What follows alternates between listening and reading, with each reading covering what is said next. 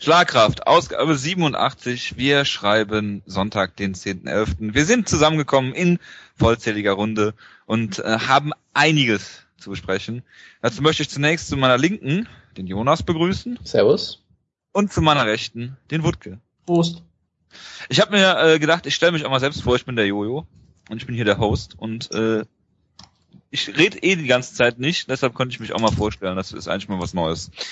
Apropos neu, ihr habt ja sicherlich gemerkt, wir haben es letzte Woche gar nicht erwähnt, ähm, Podbean hat keinen Bock mehr auf uns, deswegen ähm, sind wir nicht mehr ähm, über Podbean und über unseren Podbean-Link zu erreichen. Wir arbeiten aber fieberhaft an einer Lösung und sind ähm, jetzt dabei, ähm, die Marke neu äh, zu erfinden und starten bald mit Schlagkraft 2.0 und werden auch beginnen mit einer Neuerung. Wir werden eine kleine News-Ecke versuchen einzuführen. Da könnt ihr uns gerne Feedback zu schreiben, ob ihr das weiterhin wollt oder eben nicht. Wir haben eine neue Domain.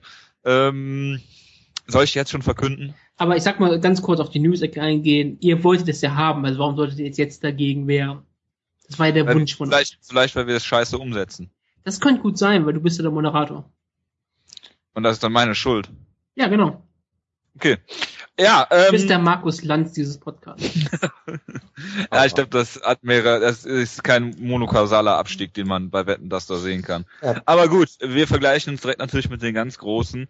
Ähm, unsere neue Domain wird lauten schlagkraft-mma.de und äh, ja, diese Domain könnt ihr wahrscheinlich im Laufe der Woche, ich hoffe, ich verspreche nicht zu viel, erreichen und äh, ja, jetzt äh, reden wir heute über ähm, Bellator. Es ist ähm, eine Mhm. Show gewesen, die ich leider nicht gesehen habe.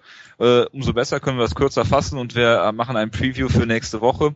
Es gibt eine kleine News-Ecke, wie schon angekündigt, und dann reden wir über die zwei äh, UFC-Veranstaltungen letzte Woche und über den Pay-Per-View, der jetzt am Wochenende ansteht, GSP gegen Johnny Hendricks. Und wir starten direkt mit Bellator. Und zwar gab's die 107 Card am ähm, Freitag und im Main Event gab's einen Heavyweight-Kampf und zwar Jack Kongo gegen Peter Graham. Und ich weiß nicht, ob du es gesehen hast, Wutke? Wutke? Ich habe die Show gesehen, ja. Wutke? Also, okay. Mail ich Ja. dachte, das war so, so ein, du wolltest jetzt irgendwas weiter sagen, nicht eine Antwort von mir verlangen. Und deshalb habe ich die Pause eingebaut. Ja, weil ich dachte, du machst eine, so eine dramatische Pause und sagst dann irgendeine bekannte News, dass Peter Graham jemanden umgebracht hat oder so. Ja, ähm, viele haben ja gesagt, dass äh, Jack Kongo ist ja prädestiniert dafür, eigentlich blind in den Rolling Thunder reinzulaufen. Jetzt ist das nicht passiert. Ich habe den Kampf nicht gesehen. Ich weiß nur das Ergebnis. Und ähm, würde mich interessieren dafür, hat Jack Kongo den alten Ringer in sich entdeckt und Peter Graham zu Boden genommen oder hat er ihn mit seinem K1-Level Striking outstriked? Wutke. Ich soll anfangen, ich habe den Kampf nicht gesehen. Oh, du hast doch. Oh Ich habe die Show nicht, ich das habe die, ist Show, nicht dein Ernst. ich hab die Show Du hast gesehen. nur Jonas Bildstein gesehen, ne? Ich habe die Show gesehen, also Joe Warren habe ich geguckt. Oh Mann, ey. Ich habe Brandon Ward geguckt, aber ich schaue mir nicht Jack Kongo gegen Peter Und dann Graham an. sagst du allen Ernstes, wenn du zwei Kämpfe siehst, hast Ich du habe hast die Prelims gesehen. doch fast gesehen. Oh, Du hast die Gott. Prelims fast gesehen, okay. Und Joe Warren, Ich, ja. habe, ich habe vier Kämpfe gesehen. Das ist, das ist Wenn das schon so losgeht und du schon sagst, ja, wir haben eh nichts zu besprechen, ja, dann fange ich mal mit dem Jonas an. Ja, Ja, Jonas. also Ich, ich habe den Kampf leider gesehen. Ähm, Ich hatte mir halt auch gedacht, Jack Kongo ist eigentlich so prädestiniert dafür, dass er mit Peter Graham strikt und dann ausgenockt wird, weil er meistens auch nicht so ein guter Striker ist. Ich meine, ich habe gerade mal überlegt, wann Kongo mich zum letzten Mal als Striker überzeugt hat.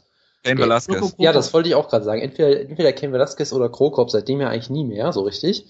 Aber er hat tatsächlich mit Graham größtenteils gestrikt, hat ihn erst im späteren Verlauf zu Boden genommen und der hat den Kampf komplett locker gewonnen.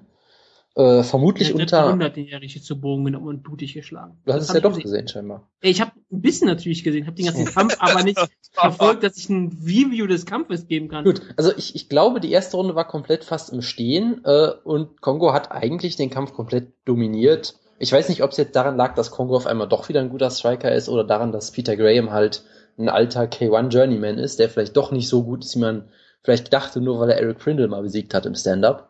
Aber K1 Level Ähm, Striking ist doch so exzellent. Ja, aber Chekongo hat ja noch besseres Striking scheinbar. Der war europäischer Kickboxer, das ist ja noch besser.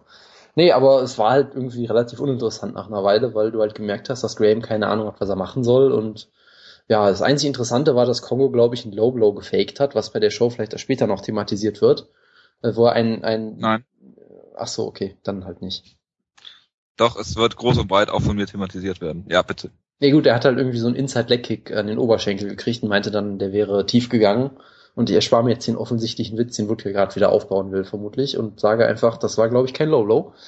Aber der Kampf, ich sag mal, Kongo sah so relativ gut aus, wobei ich halt auch nie weiß, was mit, was ich von Peter Graham halten soll. Von daher, ja, keine Ahnung, hat halt gewonnen und ich sag mal, das Einzige, was ihr dazu euch angucken solltet, eigentlich ist die Pro, das Promo-Video, was absolut großartig war, wo, Check, wo auch gesagt wird, Check Kongo vereint alle Sachen, die du in einem MMA-Kämpfer sehen willst und all solche tollen Aussagen. Und er hat die ganze Welt umrundet auf dem, auf seinem Kampf dazu, einen World Title Shot zu kriegen. Jetzt hat er ihn endlich und es war eine ganz tolle Story. Bitte, Wood, mach weiter mit dem nächsten Kampf hoffentlich, den du ja vielleicht gesehen hast.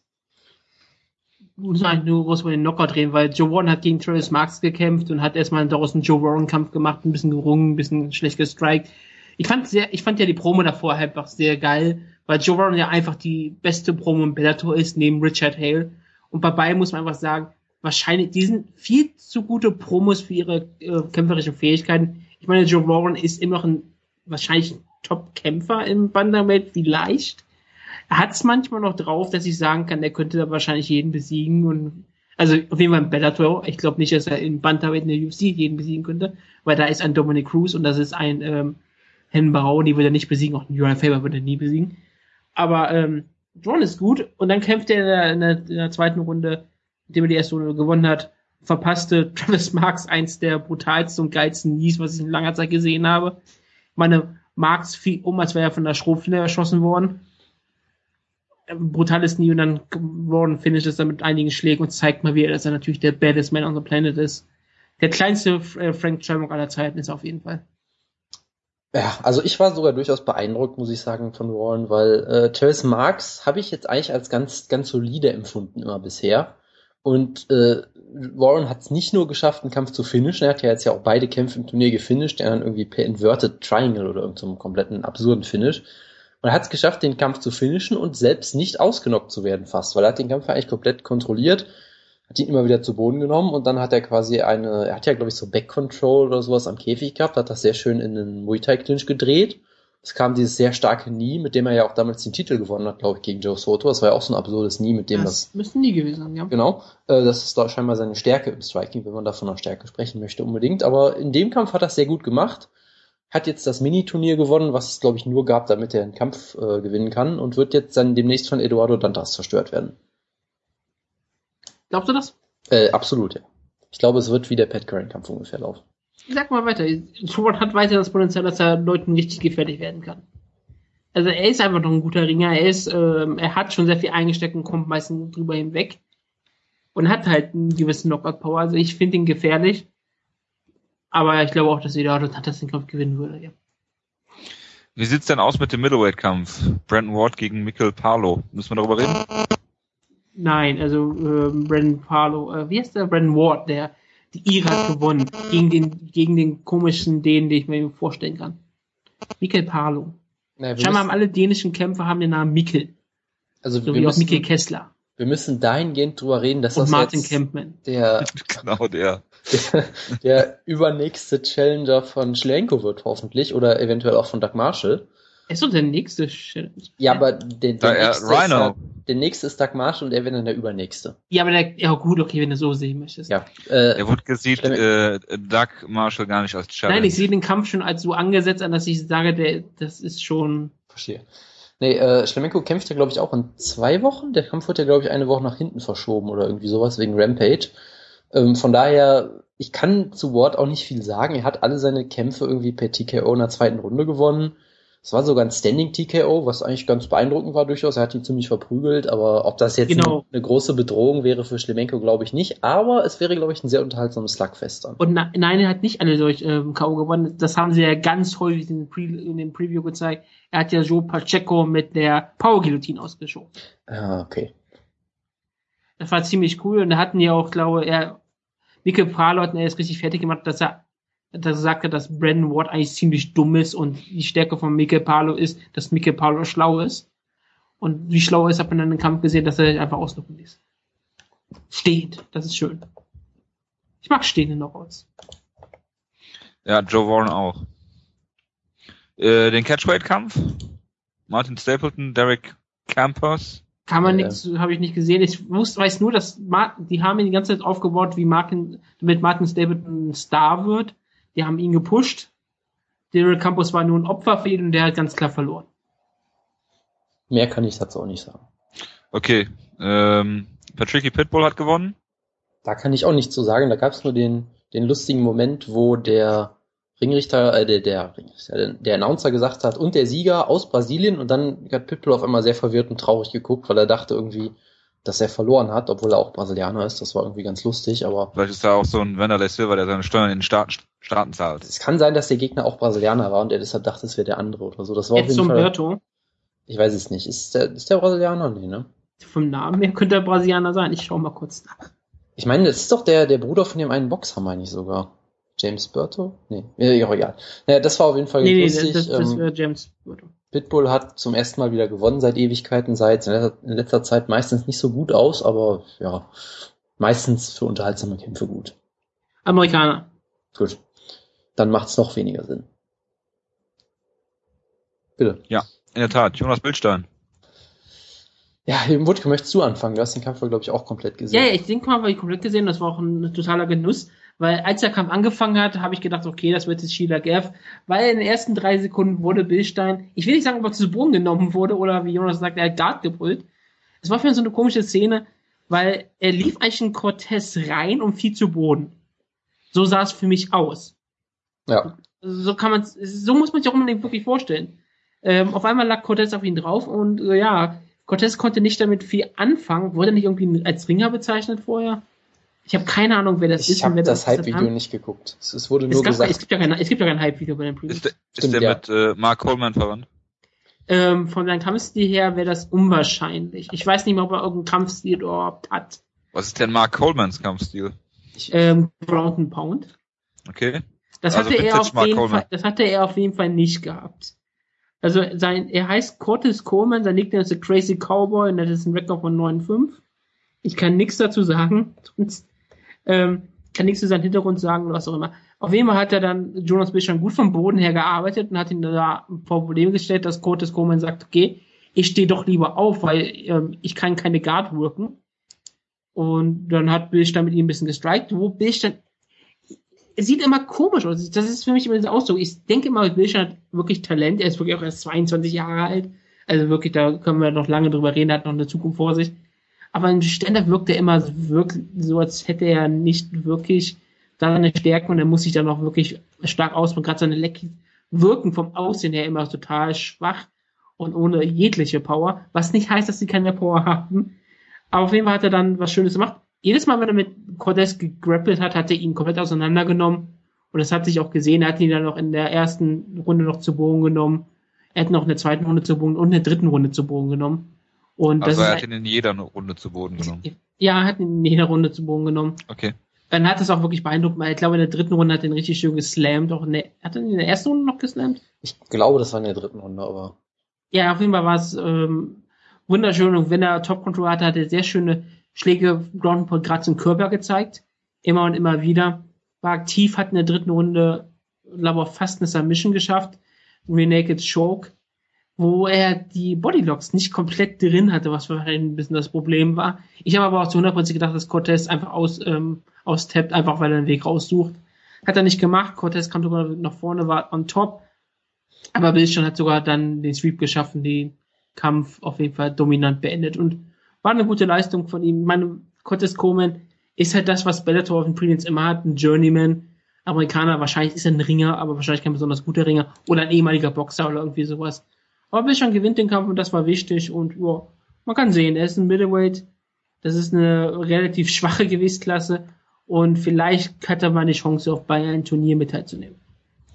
Ja, also ich schließe mich da an. Ähm, Ich fand Billstein sah durchaus gut aus, aber es fällt mir halt auch sehr schwer, das irgendwie zu beurteilen, weil ich halt von dem Gegner überhaupt nichts weiß. Der Rekord ist jetzt nicht so toll, aber das sagt ja auch nicht unbedingt immer was aus. Er Nee, nee, Beispiel- sagt auch nichts aus, Ja, also ich meine, er hat zum Beispiel ja schon mal gegen Douglas Lima gekämpft, zum Beispiel. Also Genau. da eine Niederlage ist ja keine Schande dann. Von daher ist es schwer für mich zu sagen. Ähm, generell fand ich, Bildstein hatte schon ziemlich ordentliches Grappling eigentlich, hat dann halt Wie gesagt, bei dem, bei dem einen Submission-Versuch, der ganz gut war, hat er sich halt rausdrehen lassen, aber ansonsten, es war halt eine solide Leistung, würde ich mal sagen. Was Dillashaw natürlich schon sehr gut macht, ist, er äh, weiß schon, dass in Mixed Martial Arts Regeln sowieso nicht befolgt werden. Er hat den Kampf Low-Blow gezeigt. Das wollte ich Das ist ja auch nicht weiter schlimm. Und er hat auch konstant in den Käfig gegriffen. Also konstant. Man, man will es ja manchmal nicht so sehr ausheben, weil es ein deutscher Kämpfer ist. Wir wollen natürlich noch loben und wir loben ihn auch, wir mögen ihn auch. Jojo würde bestimmt gerne interviewen, hätte die Chance dazu. Aber er greift konstant in den Käfig. Und Wieso, wieso habe ich denn keine Chance dazu? Ich Köln sag ist doch- nicht allzu weit weg von hier und zweitens, wieso sollte man einen Kämpfer nicht dafür loben, dass er das äh, ähm, Reglement für sich nutzt? Weil genau, wenn es nicht beurteilt wird und nicht verlangt wird und dann dafür nicht bestraft wird. es ist halt einfach. Cleverness. Genau. Kannst auch nicht lernen, das ist einfach Cleverness. Das meinte ich auch wirklich im positiven Sinne. Das ja. so. Nee, wir, wir reden gleich noch über Fouls und Genau, äh, ja. Ich, ich hatte, Ja. ich hatte kurzzeitig die Befürchtung, dass er wieder äh, einen Bellator-Kampf unter komischen Umständen verliert, weil es irgendwie die Q gibt oder so, weil das war schon, das war echt, also der Gegner war, hat wirklich, glaube ich, seine zwei, drei Minuten Zeit genommen nach dem Lowbrow, der war schon ziemlich heftig. Aber ansonsten, ja, es wurde, glaube ich, jetzt wirklich alles gesagt über den Kampf. Mal schauen, wann er, wann er demnächst kämpft. Ich weiß ja gar nicht, irgendwann müssten sie ja in der nächsten Season, denke ich mal, wieder ein Middleweight-Turnier machen. Vielleicht ist er schon dabei. Mal schauen. Die, wollten, die wollten ihm ja einen, einen äh, Spot geben im Middleweight-Turnier. Ähm, aber dann hat er diesen Kampf durch die Q verloren, glaube ich. Also es er war ja eigentlich angedacht für, für ein Middleweight-Turnier. Er ist ja auch extra runtergegangen vom Light Heavyweight, weil sie ihn in einem Middleweight-Turnier platzieren wollten damals. Das kann sein, Wenn ich- ja. Wenn ich das noch richtig auf dem Schirm habe. Und wenn er jetzt einen Sieg hat, also ausgeschlossen finde ich es nicht, weil die Kämpfer sind ja eigentlich fast nie langweilig, die Jonas Bildstein abliefert. Jo. Ähm, sonst noch irgendwas hervorzuheben? Du hast den Heavyweight-Kampf äh, mir empfohlen. Ich habe ihn jetzt leider nicht gesehen. Ähm, meintest du Weil jetzt mich oder, oder Wutke? Ja, ja, Wutke hat es doch nicht gesehen. Ich habe den Heavyweight Cup natürlich gesehen. Ach so, natürlich. Das wollte ich gerade sagen. Also natürlich bitte, hat er ich, ich schau gesehen. doch, das ist ein Heavyweight-Kampf, den ich mir gerne angucke. Das ist so, was ich mir bei Bellator immer so vorstelle. In der einen Ecke hast du irgendeinen ähm, athletischen schwarzen Kämpfer, der einen, Box, der einen Boxhintergrund hat. Entweder Genau. ist es Boxer oder Ringer. Und in der anderen Ecke hast du meistens irgendeinen alten, weißen Mann mit ganz vielen Tattoos. Das war ganz, ganz furchtbar. Und Josh Burns hatte extrem viele Tribals, hat überhaupt keine Fähigkeiten. Das hat er, glaube ich, auch zugegeben, dass er keine Fähigkeiten hat. Er hat auch ganz klar gesagt, dass Raphael Butler in allen Belangen besser ist, aber trotzdem ist er der bessere Kämpfer. Und man hat gesehen, dass er das nicht ist. Und Raphael Butler, Butler hat ihn komplett auseinandergenommen. Ähm, das Irre ist ja, die, manchmal sagen sie, die haben Box in der Runde, dann guckst du auf den Boxrekord und hast du da, naja, nix. Raphael Butler ist ein Journeyman-Boxer, also der ist natürlich jetzt kein Elite-Boxer, hat aber gegen ganz schön bekannte Leute schon gekämpft, also zum Beispiel Chris Areola hat er gekämpft und natürlich verloren und hat auch gegen ähm, fast Eddie Chambers gekämpft und verloren. Also er ist wenigstens ein solider Boxer von den Fähigkeiten her, dass er keine, dass er kein guter Boxer ist, hat damit keine Chance. Er hat sogar, das ist ganz irre, gegen Travis Fulton, den MA-Journeyman, einen Boxkampf gemacht und gewonnen. Aber wenn das Ja, kein Qualitätsmerkmal ist, dann weiß ich auch nicht. Und er äh, trainiert bei Team Hammerhouse, womit wir wieder die äh, Connection zu Mark Coleman haben. Sehr gut. Und nehmen wir halt ganz kurz, Travis Fulton hat aktuell einen Rekord von 249 zu 49 zu 10 und ein, und ein No-Contest. Sollen wir jetzt äh, die die Kategorie einführen? Äh, äh, Kampfrekord heute von Travis äh, Dingens. Das könntest du machen. Du musst mal auf seine Wikipedia-Seite gehen, guck mal, wie lang sie ist. Weil einfach nur die ganzen Kämpfer aufgelistet sind. Geh mal drauf, es, es ist Ich, ich äh, bin da öfter drauf. es Ist ist ganz interessant zu sehen mal. Ähm, ja, die beiden Light Heavyweight Kämpfe muss man noch erwähnen. Ja, nein. Ich habe sonst nichts gesehen. Ich auch nicht. Dann reden wir über die Card nächsten Freitag und zwar ist das ähm, 108 Quinton Jackson gegen Joey Beltran. Äh, irgendwo habe ich mal gelesen, wie der kombinierte Kampfrekord von beiden aus den letzten neun Kämpfen jeweils ist oder so. Haben, glaube ich, zusammen drei, vier Siege und ja, No Contests durch äh, ja, Niederlagen, die dann äh, wegen, ach, auf jeden Fall ist eine absolute Katastrophe, um das mal kurz zu fassen. Ähm, was willst du großartig erwarten? Du hast jetzt mit Quinton Jackson jemanden, der damals bei der UFC gesagt hat, er hat keine Herausforderung mehr, er wird schlecht behandelt, hier und da und dann kommt es zu, zum unausweichlichen, Tito verletzt sich und jetzt kämpft er im Bellator Main Event gegen Joey Beltran, was ja eigentlich noch schlimmer ist, als in der UFC gegen Joey Beltran zu kämpfen. Jetzt kämpft er gegen Joey Beltran bei ähm, Bellator. Und das, was passieren wird, denke ich, Joey Beltran wird Quinton Jackson nicht ausnocken können. Deshalb wird er die ganze Zeit auf ihn einprügeln und ähm, eine langweilige Decision gewinnen. ähm, wenn ich über diesen Kampf sagen muss, muss man sagen, es ist Quinton Rampage Jackson. Jeder andere Kämpfer von dem Niveau von Rampage Jackson würde ohne Zweifel gegen Joel Beltran gewinnen. Aber es ist Quinton Rampage Jackson. Und er hat dieses eine Problem, er nimmt viele Kämpfe nicht ernst. Er mag Mixed Martial Arts, glaube ich, nicht so sehr, auf ihm als Training nicht so sehr. Er interessiert sich für Mixed Martial Arts eigentlich nicht. Und ich kann mir schon durchaus vorstellen, dass er schon diesen Kampf als Sieg ansieht. Er hat ja, glaube ich, schon drüber geredet, dass er äh, schon froh ist, dass er mit einem Sieg in Bellator starten kann. Und er nimmt Beltran absolut nicht ernst. Und ich meine, ja, so jemand wie Quinton Rampage Jackson muss Beltran theoretisch nicht ernst nehmen, weil er einfach so ein, so ein Topkämpfer mal war und eigentlich immer noch das Potenzial, ein guter Kämpfer, ein sehr guter Kämpfer zu sein, während Beltran eine totale Journeyman ist. Aber eine Sache hat Beltran, er ist unfassbar hart äh, Nehmen, hat schon sehr vieles eingesteckt und kam zurück. Klar, er wurde auch schon von Big Dick Johnson ausgenockt. Das muss man dazu sagen, aber das war ein Heavyweight und das ist dann nicht so die große Schande.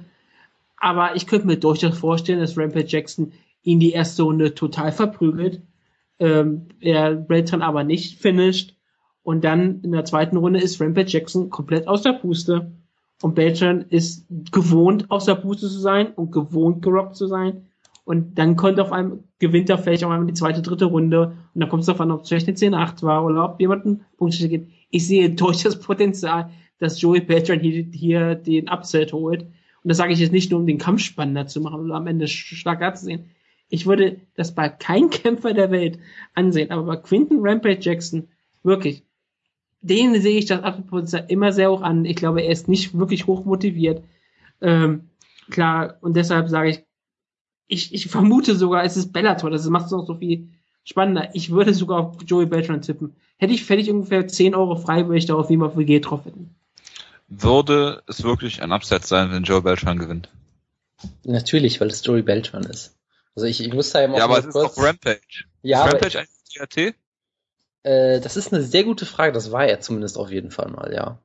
Ähm, ich, also es, ich, die Wettquoten sind, glaube ich, noch nicht raus. Ich kann dir garantieren, dass das ein ziemlich großer Upset wäre. Ich muss jetzt auch mal kurz eine Lanze brechen, weil ich eigentlich über, nicht über den Kampf reden will, aber Rampage ist relativ schlimm und er muss ja, glaube ich, auch weniger Weight cutten, weil es ein Catch-Rate ist, glaube ich sogar. Nee, also Oder? bei meiner äh, Quelle okay. steht. Ich, ich dachte, sie hätten es mal als Catch-Rate festgesetzt, sogar 210 Pfund, aber wie auch immer, sicher, sicher. Er, wird sicher nicht motiviert sein und Beltran wird sicher motiviert sein, aber ich glaube, der Unterschied zwischen beiden müsste so groß sein, dass Jackson eigentlich gewinnt. Deshalb auf Beltran tippen möchte ich auch nicht, aber äh, naja, mal schauen. Ich erwarte mir auch nicht viel davon. Also Quinton Jackson kann eigentlich nichts gewinnen in dem Kampf. Nee, nee und das nicht. ist, der kann nur verlieren. Das ist jetzt nicht gerade einfach in so einer Situation. Ja, außer, außer ja. er knockt ihn wirklich in 30 Sekunden aus, dann könntest ja, du wenigstens sagen, dann, dann könntest du wenigstens sagen, okay, Beltran ist zumindest hart auszunocken. Hart das ja, hat nur äh, Big Dick Johnson geschafft. Äh, deshalb könnte man das vielleicht noch halbwegs als positiv sehen, aber selbst das wäre halt, naja. Ja, aber wie gesagt, Beltran ist ein Kampf seines Lebens, der wird hochmotiviert sein. Das ist die einzige Chance, mal so an, gegen so einen Kämpfer zu kämpfen und ihn vielleicht sogar zu besiegen. Würde ich nicht ausschließen. Also, wie gesagt, Joey Beltran, wenn man ein bisschen Geld übrig hat und man macht gerne mal Sport, es ist kein schlecht angelegtes Geld, weil wenn hat man wenigstens ein bisschen Unterhaltung dran und hofft und auf den Upset. Man kann sagen, wenn äh, Rampage gewinnt, ist der einzige Light Heavyweight, der es geschafft hat, Joey Beltran auszunocken.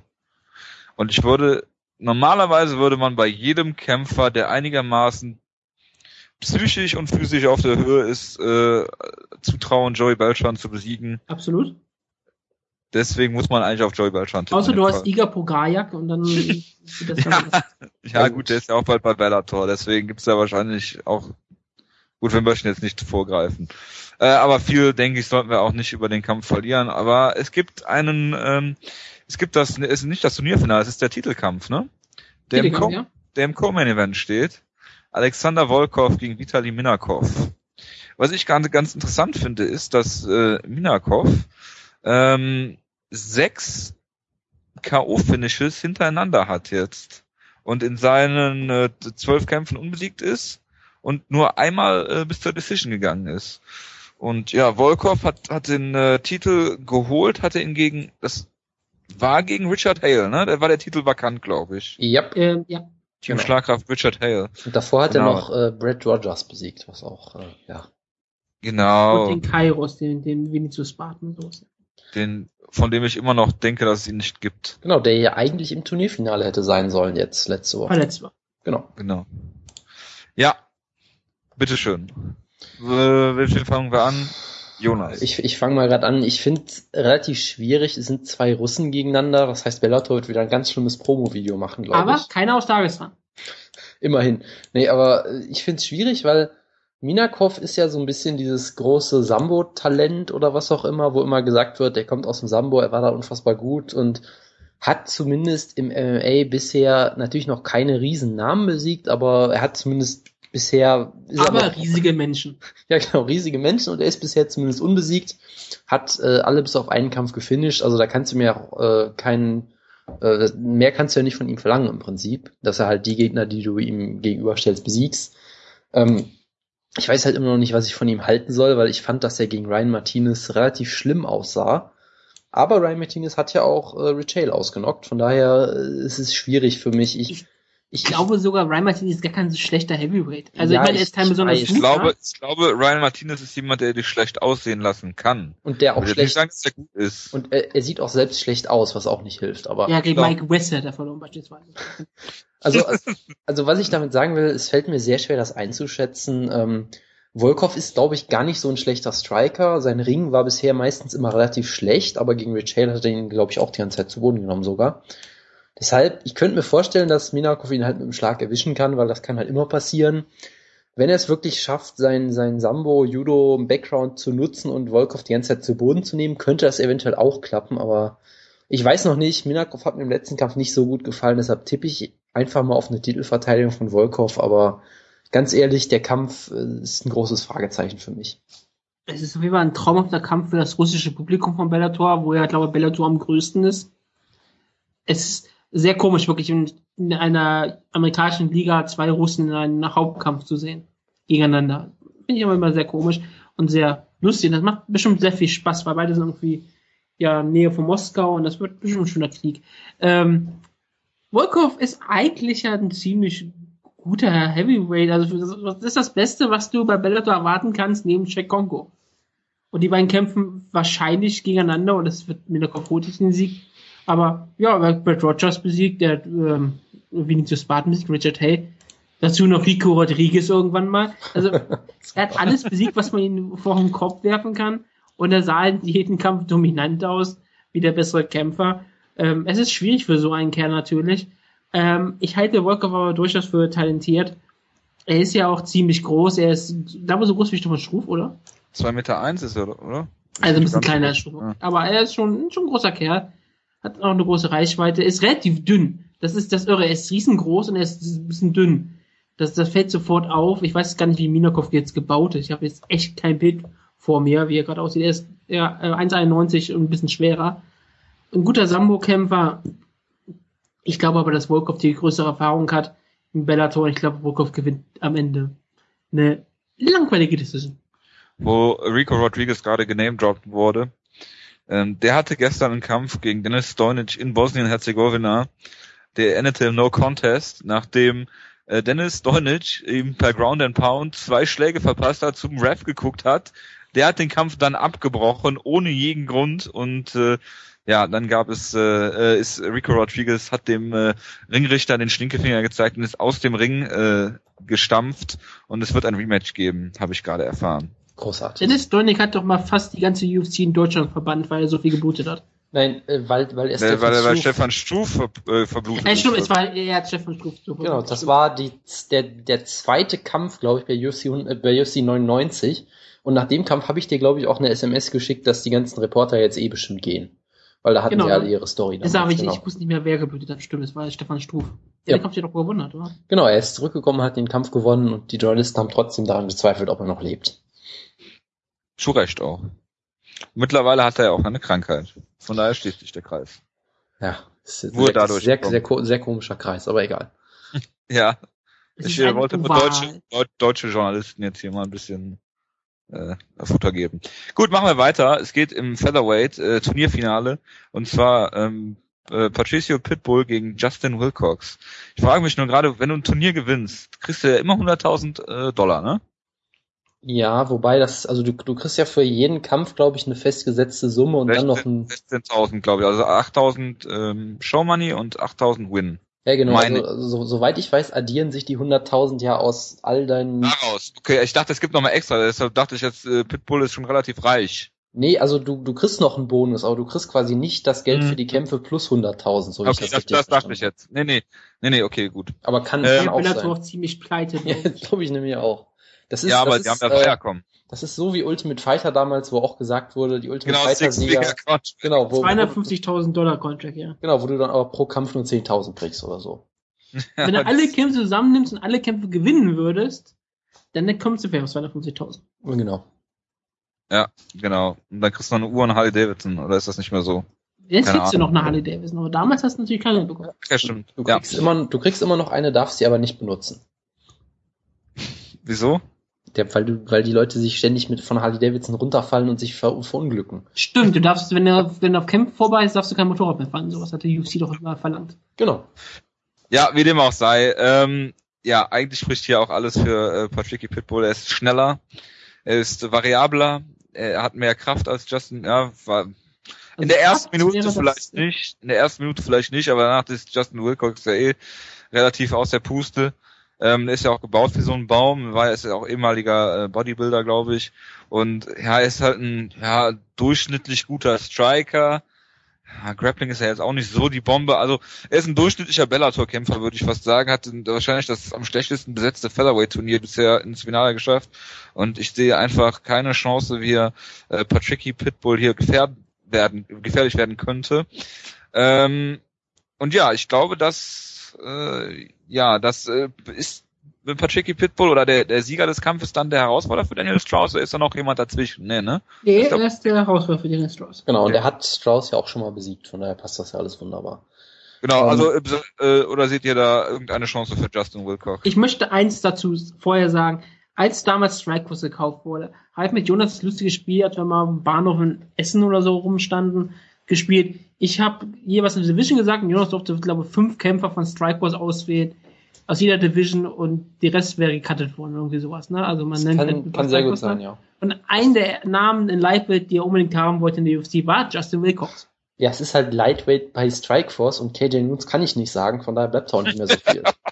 Ne, Hast du also- JC Cavalcante auch genannt? Er hat, glaube ich, sogar. Jessica bekannt. Es, das Problem war ja eher, dass es relativ viele Divisions gab, wo mir keine fünf Leute eingefallen sind, aber da- das Ich Absurde glaube, er ist war sogar ja, wirklich der letzte Name, der fiel aber so Karos Wodo ein. Das war da ein Riesentalent damals noch. Ja, Ja, nur Ich glaube, du hast George Masvidal nie genannt. das kann sein, dass ich den vergessen habe, ja. Wie, wie auch immer, das Absurde ist ja, Wilcox war in Strikeforce, galt er mal als Riesentalent, der hat da mal Shows geheadlined, also natürlich nur Challenger-Shows, aber trotzdem, der wurde richtig gepusht, dann ist irgendwie seine Karriere ziemlich bergab gegangen. Und jetzt ist er halt in der neuen Gewichtsklasse, ist da riesig groß, kann da vielleicht auch durchaus einige Leute besiegen, aber äh, wie Er ist vor allen Dingen riesig breit. Ja, das auch, ja. Aber das Ding ist halt, Pitbull ist äh, ein Top 10 Featherweight, vielleicht sogar Top 5 irgendwie, fast Ja, schon. jetzt lass mal mal die Kirsche im Dorf. Wenn, wenn, wenn Wir er haben, halt, die sind mit äh, Pat Kirsch auf die Schnauze geflogen. ich weiß, ja, aber wenn er halt bessere Gegner hätte, wie auch immer. Ähm, hat jetzt gerade auch äh, erst, äh, Gott, wie heißt der denn nochmal, Diego Nunes zerstört, äh, im Halbfinale auch relativ gut ausgesehen. Und Justin Wilcox wurde in der ersten Runde von Akop Sepanien fast schon umgebracht und wurde irgendwie, wurde fast das Bein amputiert in dem Kampf. Deshalb, ich glaube, gegen Pitbull wird das ganz, ganz böse enden für ihn und ich tippe auf einen Knockout von Pitbull. Und ich sage wie immer, Kämpfe von Patricio Pitbull müsst ihr euch angucken, das ist eigentlich immer ein Genuss. Wutke? Ja, ich schließe mich nur an. Ach so, ich dachte du, Ja, also, jetzt, also warst du, so, jetzt, jetzt du warst, sogar, jetzt nachdem du, so- du ein Preview gemacht hast und, jo, und äh, jetzt Jonas auch, dann kann ich mich nur einfach nur anschließen. Kannst dich einfach nur anschließen. Ja. Sehr. Also Ja, Pitbull gewinnt den Kampf und ich sehe auch keine Möglichkeit, dass Justin Wilcox gewinnt. Gut, machen wir weiter und auf meinem äh, Plan. Wir haben jetzt 35 Minuten schon über Bellator geredet. Ja, ähm, reden Ja. wir. Gibt's News? Ich habe mir einige News notiert. Ihr könnt natürlich gerne auch noch ähm, weitere hinzufügen. Ähm, wir fangen erstmal mit äh, einem witzigen Kampf an, den mir der Jonas geschickt hat. Es war Legends 2 dieses Wochenende. Und äh, da sollte eigentlich Mirko Krokop gegen Alexander Emelianenko antreten. Der hat aber sich verletzt? Nein, äh, er hat, er hat angeblich in einem Café irgendwo in Russland einen 60-jährigen Mann verprügelt oder so. Nachdem er auch, glaube ich, kann- nachdem er zuvor, glaube ich, auch schon auf einem, in einem fliegenden Flugzeug Leute verkloppt hat oder so. Das ist halt Solange er ein, sie nicht angeblutet hat, ist alles okay. Genau so, so. Und er hat äh, vermutlich dabei noch Brot gebacken oder so. Es war halt ein typischer. Tag für ihn. genau, oder einen Bären mit einem einfachen Messer gejagt. Genau. Also, ähm, ja, A Day in the Life of Alexander Emelianenko. Jedenfalls ähm, kam es dann zum Match gegen Alexei Ol, äh, Oleinik, äh, der Master des äh, Ezekiel Chokes, der ja bekanntermaßen nur mit Gi funktioniert. Und ich glaube, er hat auch versucht, ihn anzusetzen am Ende, aber es ist dann halt nur ein Side Headlock geworden. Ähm, oder Neck Crank oder man versucht halt irgendwelche Submissions zu finden, die es dann waren. Im Prinzip war es einfach nur ein Side Headlock, wo er in der Side Control lag. Ähm, bis zu dem Zeitpunkt sah Croker aber eigentlich gar nicht schlecht aus. Moment, du hast, den, jetzt- du hast den Kampf Ich wirklich den komplett. Kampf- Ach ich du den ganzen Kampf. Ich habe Ja. nur das Finish gesehen, ja, okay. Und äh, ja, ich denke, dass der gute Oleinik, der einen relativ ja guten Kampfrekord hat, ich glaube, der hat über 50 Kämpfe und nur neun Niederlagen, ähm, vielleicht eine Bereicherung für Bellator wäre ähm, in der Heavyweight Division. Gerade weil er ein sehr guter ähm, Sub äh, Submission-Kämpfer ist und ähm, ja, Bellators Heavyweight Division einfach äh, nicht so gut ist. Und er ist, äh, ich glaube, ist er Russe? Er ist äh, Ukrainer. Ja, nah genug. Ja. Ukrainer, genau, also das ist ja alles eins, das ist ja alles GUS. Deswegen ähm, kann man äh, den gerne mal verpflichten. Und er hat es sogar geschafft, äh, vor kurzem äh, Jeff Monson zu submitten. Na gut, Weil ist ja Jeff, jetzt keine. ich meine, ist Jeff jetzt keine- Monson ist vollkommen am Ende körperlich, glaube ich. Aber ja, trotzdem, den zu submitten, das Ja, schaffen trotzdem nicht viele. Das genau, schon. das wollte ich gerade sagen. Ähm, ich glaube, ist der, der, ja, hat, hat schon ein paar Submission-Niederlagen, aber das ist äh, länger her. Jedenfalls ähm, denke ich, dass Bellator vielleicht ihn mal verpflichten sollte. Er war schon bei Bellator, hatte allerdings gegen Neil Grove verloren. Das ist natürlich jetzt auch kein so gutes Zeichen, aber es ist Bellator 29 gewesen. Deswegen, ja, das wollte ich noch kurz erwähnen. Ja, ich habe hab nur das Finish gesehen, ganz kurz. Das war so ungefähr das Ja. Traurigste, was ich dieses Jahr gesehen habe, so MMA-mäßig. Wie wirklich Krokop in einem Pro-Wrestling-Rest-Hold wirklich getappt hat. Das war unfassbar traurig. Und vor allem, es sah auch noch so aus, als wollte er überlegen, äh, mache ich jetzt was oder ach nee, ich habe doch keinen Bock, ich tapp jetzt einfach. Es war extrem deprimierend und dadurch Ich auch dachte, wieder... deprimierend da wäre eher der Kampf mit Pat Perry gewesen. Der Kampf gegen Pat Barry war das, äh, war doch das Highlight von Krokops Karriere in der UFC. Der, der traurige Kampf war eher der gegen Brandon Sharp oder gegen Frank Mir. Oder gegen Ron Nelson, den man ja auch immer Oder Shaq Kongo, oder Gabriel und äh, genau. Oder Mustafa Al-Turk. Ähm, Oh Gott. Ja. Den Kampf Ähm. habe ich live gesehen, ja, das war ein absolutes Highlight. Herzlichen Glückwunsch dazu. Danke, Hieß das danke. nicht auch der Comeback, die Show wegen ihm? Yep, genau. Hervorragend. War der dann auf der Maincard? Ja, ne? Natürlich war der auf dem Main. Ja, was weiß ich denn? Es ist Mustafa Al-Turk. Ja, ist doch ein UFC Maincard Kämpfer damals. Ähm, wie dem auch sei. War der nicht Ähm, irgendwo mal Sicherheitsmann bei irgendeinem Boxkampf? Von David Hay war, war das Genau. David Hay, wo er mit Colossus Thompson zusammen Genau. die Security James gemacht Colossus hat? Thompson und Mustafa ja, ja, ja, ja. Absolut Nee, aber wo wir gerade, wo wir gerade über UFC 99 sprechen, ähm, das hatte damals 340.000 Buys. Und das war eine Show, die entweder äh, mit Zeitverzögerung lief oder mitten nachmittags irgendwie oder Beides. mittags sogar. Genau. die- die Oder beiden. beides, ja. Und das ist im Nachhinein vollkommen absurd, dass die so viel Pay-Per-View-Buys gezogen haben. Kein Velasquez, ne? Daran Oh. lag's bestimmt, ja. Ja, aber es gibt, wenn du dir jetzt anguckst, was für, was für äh, Karten weniger Buys ziehen aktuell, und das ist vielleicht, wann war das, 2009? Ja. Das ist gerade vier Jahre her. Tja. Also das ist schon relativ beängstigend, aber ja, hat die, ist äh, die UFC natürlich äh, sehr viele Gründe, warum das so ist und äh, sucht die Schuld natürlich nicht bei sich selbst. Ähm, Man muss wirklich dazu sagen, dass, man ganz konkret machen, John Jones gegen Gustafsson und Kai Velasquez gegen Junior Santos haben wahrscheinlich beide weniger verkaufte Pay-Per-Views als UFC 99. als Rich Franklin gegen Wanderlei Silver. Tja. Ja, das ist total verrückt und das muss man auch mal ganz klar darstellen. Das ist absurd und da, ich meine, UFC hat nicht damit gerechnet, dass kein Kai gegen Jonas ein Millionenkampf wird. Oder so. Klar, logisch. Aber sie haben bestimmt mit einem, mit einem doch mit einem Highlight-Kampf gerechnet, mit sehr vielen Zuschauern, mit sehr vielen Käufern und dann kommt wahrscheinlich sowas dabei rum. Das ist eine riesige Enttäuschung. Ich glaube, auch so Kämpfe wie Frankie Edgar gegen Ben Henderson haben ähnlich viele Weiß gezogen. Ja, zum Beispiel UFC 144 äh, in Japan hatte 375.000. was aktuell auch mehr wäre, als was für Kein Velasquez gegen Julius Honest angesagt wird. Gut. Ähm, ja, ich finde es auch geil, dass du ähm, am meisten hier erzählst und vorher gesagt hast, äh, es gibt nichts zu erzählen. Du wolltest, ich habe gesagt, wir könnten sehr viel weniger machen. Wir müssen nicht über so viel reden. Aber ich bin ein Profession Professioneller. Achso. Ein Professioneller. Genau. Groß geschrieben, ja, genau. Ein Pro einfach. Und, ja. und Professionalität zeichnet, zeichnet sich ja dadurch aus, dass man so lange redet wie irgendwie möglich. Genau. Willst du noch ein paar News reden? Ich habe sogar News hier. Ich habe, ich hab, ja, Moment. Ich, ich lese erstmal meine News vor und dann machen wir gleich noch oh äh, eine kleine Section mit verschiedenem. Alexander Gustafsson hat einen Kampf gehabt am 8. März gegen Little Nog, zu dem Little Nog nie zugestimmt hat. Es gab einen Shitstorm im Internet äh, gegen Little Nog und Dana White hat gestern einfach gesagt, ja, der gute äh, Antonio Rogero äh, Noguera hat dem Kampf niemals zugestimmt.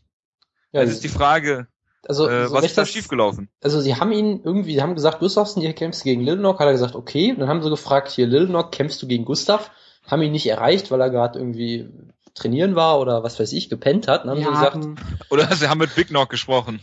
nee, und dann, also das hat Dana White wirklich so ganz so nebenbei locker gesagt, ja, wir haben den noch nicht erreicht, haben gesagt, ja egal, wir bucken den Kampf einfach mal und das ist so geil. kündigen das schon an. Das ist eine unfassbar großartige Story. Und dann, das Tolle ist natürlich, Dana White hat sich jetzt sogar noch gerechtfertigt und gesagt, ja, dieser Noguera, der ist ja auch immer verletzt, ist ja auch echt. ja, das ist richtig. Wo ich mir auch denke. ja keiner ahnen können. Genau, wo ich mir auch denke, warum. Wenn der immer verletzt ist, warum rufen sie dann noch an und fragen, hallo, bist du eigentlich verletzt gerade? Genau, das ist aber wieder wunderbar, wie Dana White es wieder schafft, äh, die Schuld immer auf andere zu schieben und äh, so Seiten wie MMA Junkie werden ihm da natürlich nicht widersprechen. Da komme ich später auch nochmal zu kurz. Selbstverständlich, ja, du wirst bestimmt noch über Joe Morgan reden. Aber wir machen jetzt erstmal äh, weiter. Und zwar ja, hat der gute ähm, Gustafsson jetzt einen Kampf. Und ich glaube, ähm, Oliver Kopp, der im Cyborg aktiv ist, hat gesagt, hör mal Dana, äh, Jimmy Manowar wird die ganze Zeit gefordert gegen Top 10 Gegner. Gib ihm den doch in London. Er ist Hometown Hero, kämpft gegen Alexander Gustafsson. Und Gustafsson hat ja im Prinzip im Prinzip alles zu verlieren in dem Kampf. Es bringt ihm überhaupt nichts, wenn er Jimmy Manowar besiegt. Jimmy Manowars Hype wäre dann es gestoppt. Es bringt ihm unfassbar viel Street Cred, ja. Und im, ja, richtig, richtig. Und äh, im Endeffekt verletzt sich Gustafsson wahrscheinlich noch gegen Manowar, von daher eine absolut geile Ansetzung. Ja, es ist halt Light Heavyweight, was willst du da machen? Da gibt's halt auch nicht so viel zur, zur, zur Auswahl, befürchte ich halt, ne? Und, aber das, der Vorteil, den Manowar natürlich hat, er ist schwarz und athletisch und damit hat Gustafsson scheinbar Probleme. Das hat man gegen Jones gesehen, was er damit für Probleme Jones hat. und Phil Davis, ja. Verstehe. Siehst du einen Trend? Verstehe. Ich, ich verstehe jetzt, was du meinst, ja. Du hast natürlich recht. Ich weiß. Ja. Nächste News. Und zwar Todd Duffy. Team Schlagkraft. Team Schlagkraft. Team Schlagkraft Todd Duffy sollte ja eigentlich im Dezember zurückkehren. Allerdings ähm, hat man jetzt das äh, Parsonage Turner Syndrome bei ihm festgestellt. Ich habe das mal ähm, gewikit und es heißt auf Deutsch äh, das neuralgische die neuralgische Schulteramyotropie. Ach so. Und äußert sich dadurch, dass also er hat das auch beschrieben. Ähm, er ist eines Nachts aufge, äh, aufgewacht und hatte, äh, es fühlte sich an, als wäre als sein Arm, glaube ich, gelähmt oder oder er konnte ihn nicht mehr fühlen oder wie auch immer. Ähm, das ist halt irgendwie eine, eine Nervenkrankheit, äh, die halt äh, ja dazu führt, äh, dass, dass zum Teil halt diese, diese Symptome halt auftreten, ausgeprägte Lähmungen im, im Schulterbereich, in der Oberarmmuskulatur. Ich bin jetzt natürlich kein Arzt, ich lese das hier alles ab, logischerweise. Und ähm, das und nein, nein, äh, äh, und ja, ähm, also alles Mögliche, was du halt so zum MMA machen brauchst, so ähm, äh, äh, Rotatoren, Manschette und so weiter, sind davon betroffen und das ist natürlich nicht so einfach und auch äh, sehr sehr kompliziert, das halt äh, zu heilen oder zu therapieren. Und deshalb fällt Todd Duffy jetzt noch ein weiteres Jahr aus, was natürlich blöd ist, aber ähm, es häufen sich in letzter Zeit diese, diese ähm, chronischen oder oder äh, diese chronischen Krankheiten bei, bei UFC-Kämpfern. Das ist mir noch nie so bewusst geworden. Du hast jetzt ähm, die Dan Hardy-Geschichte, Stefan Struve, du hast jetzt Todd Duffy, also es ist schon schon sehr eklatant. Ich meine, da kann man jetzt kein System erkennen. Das sind aber, aber keine Verletzungen, Nervenkranke sind aber nicht so Verletzungen, die nach ähm, MMA-Karrieren passieren, schätze ich mal. Nein, nein, nein, natürlich nicht. Das will ich damit auch gar nicht sagen. Aber ich habe mir ist nur aufgefallen, dass jetzt äh, Liegt das an der an der Medizin, die jetzt besser geworden ist, oder oder, oder an den Diagnosemöglichkeiten? Dana White hat auch eine schwere Krankheit, das ist alles System. Genau, der kommt, Ja, aber die aber die Deutschen heilen ihn ja. genau, ich, ich glaube, Todd Duffy muss einfach mal nach Deutschland kommen und ein bisschen Stammzellen äh, äh, Kur kriegen, wie Dana White immer. Nee, aber ich meine, Todd Duffy hat ja eh öfter mal so Probleme, habe ich das Gefühl. Ich meine, der Typ ist auch, äh, seitdem, seitdem er irgendwie Mitte 20 ist, ist er auf THT oder sowas. Wo man ja immer zumindest. Das sieht man sagt- ihn noch nicht an. Nee, das sieht man ihm auch nicht an. Und sonst denkt man auch immer, okay, die meisten Leute, die auf THT sind, sind zumindest auch mal irgendwie über 30, aber Duffy war es, glaube ich, mit 24 schon oder so. Also weiß auch nicht, was da immer los ist, aber ist natürlich sehr bitter für uns, weil er damit äh, überhaupt keinen Kampf dieses Jahr haben wird und damit ein Drittel von unserem Heavyweight-Team Schlagkraft komplett weg vom Fenster ist. Damit kann er aber auch nicht verlieren, das ist eigentlich ganz gut. Na gut, das, so kann man es auch sehen, ja. Aber man muss natürlich sagen, die Schulter ist ein Problem, aber er ist natürlich ein Heavyweight und dann kann man auch sagen, naja, braucht er nur einen Arm eigentlich? Und so wie er kämpft, eigentlich ja, reicht eigentlich aus. Der Kunk hat er sowieso meistens nicht oben.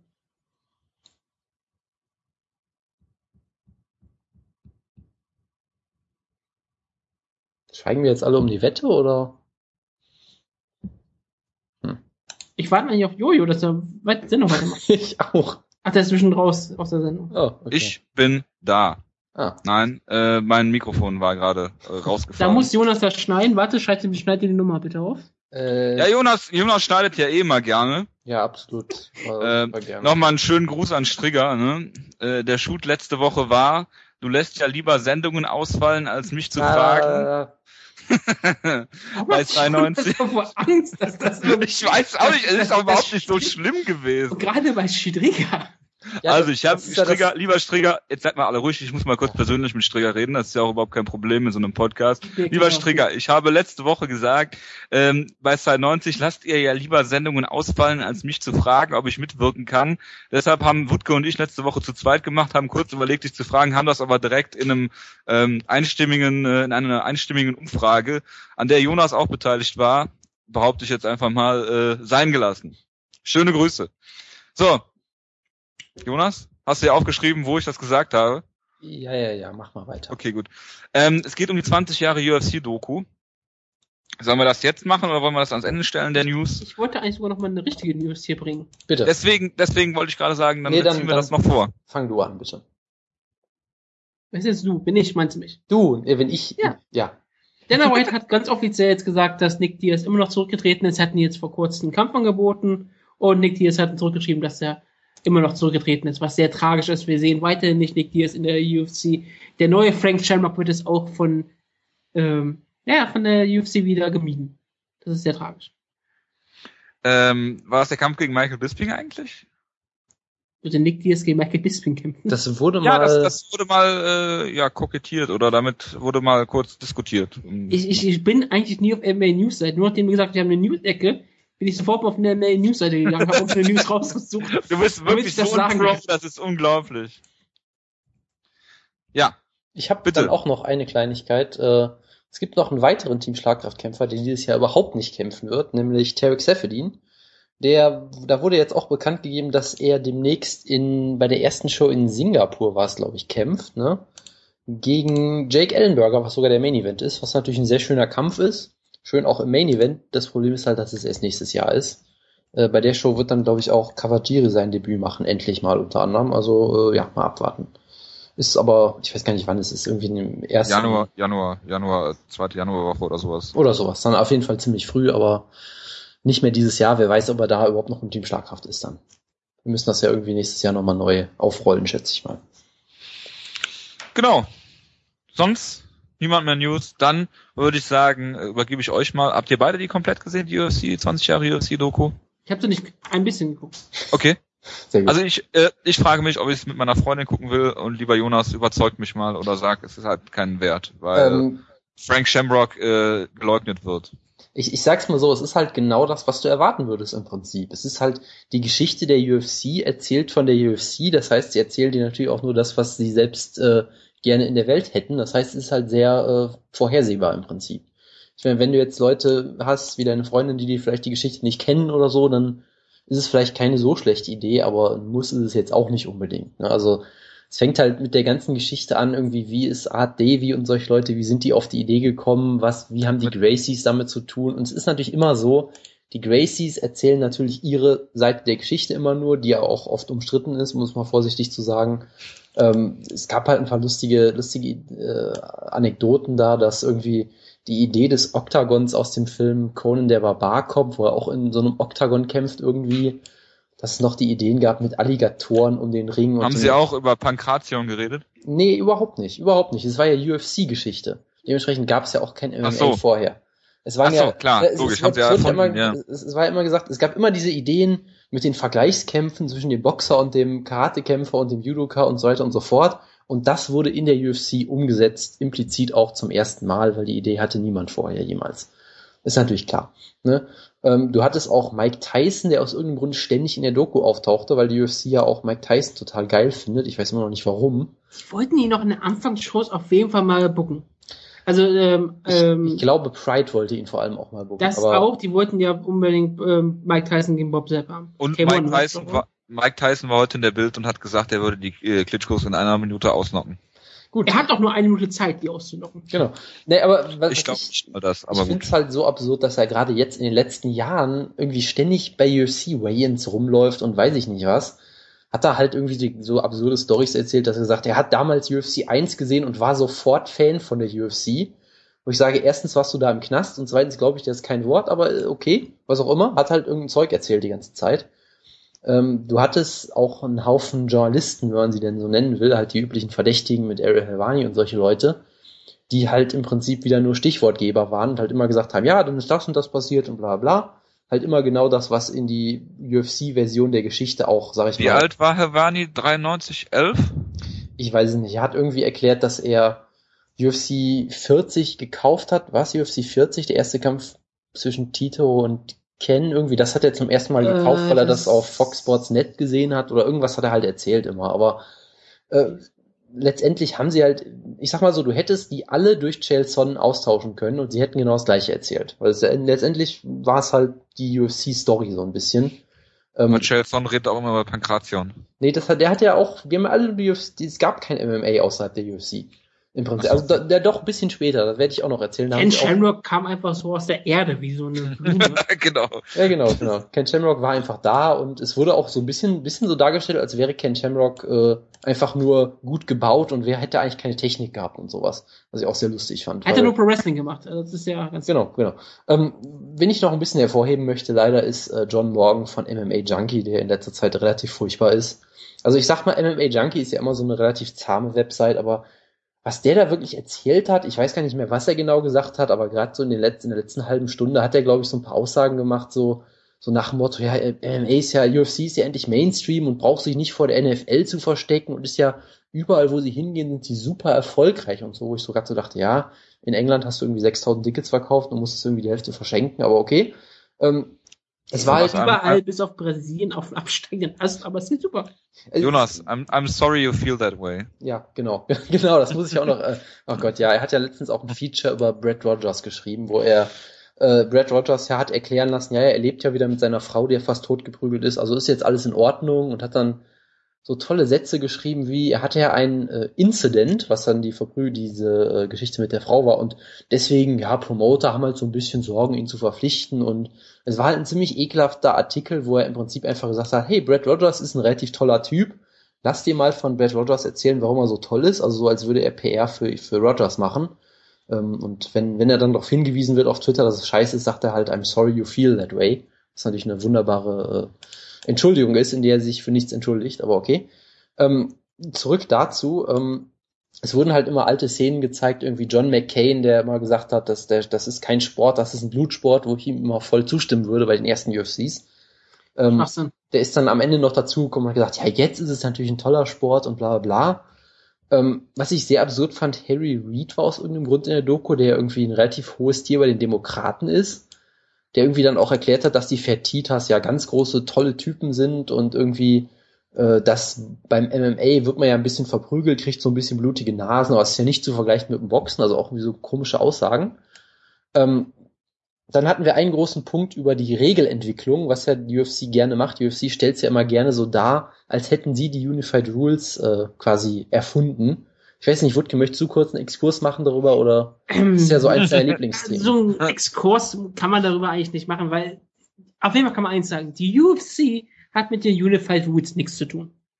Sie haben sie adaptiert und dann haben sie dafür den Kredit übernommen. Es war zum Großteil eine Liga namens IFC, die ist immer noch aktiv, soweit ich weiß.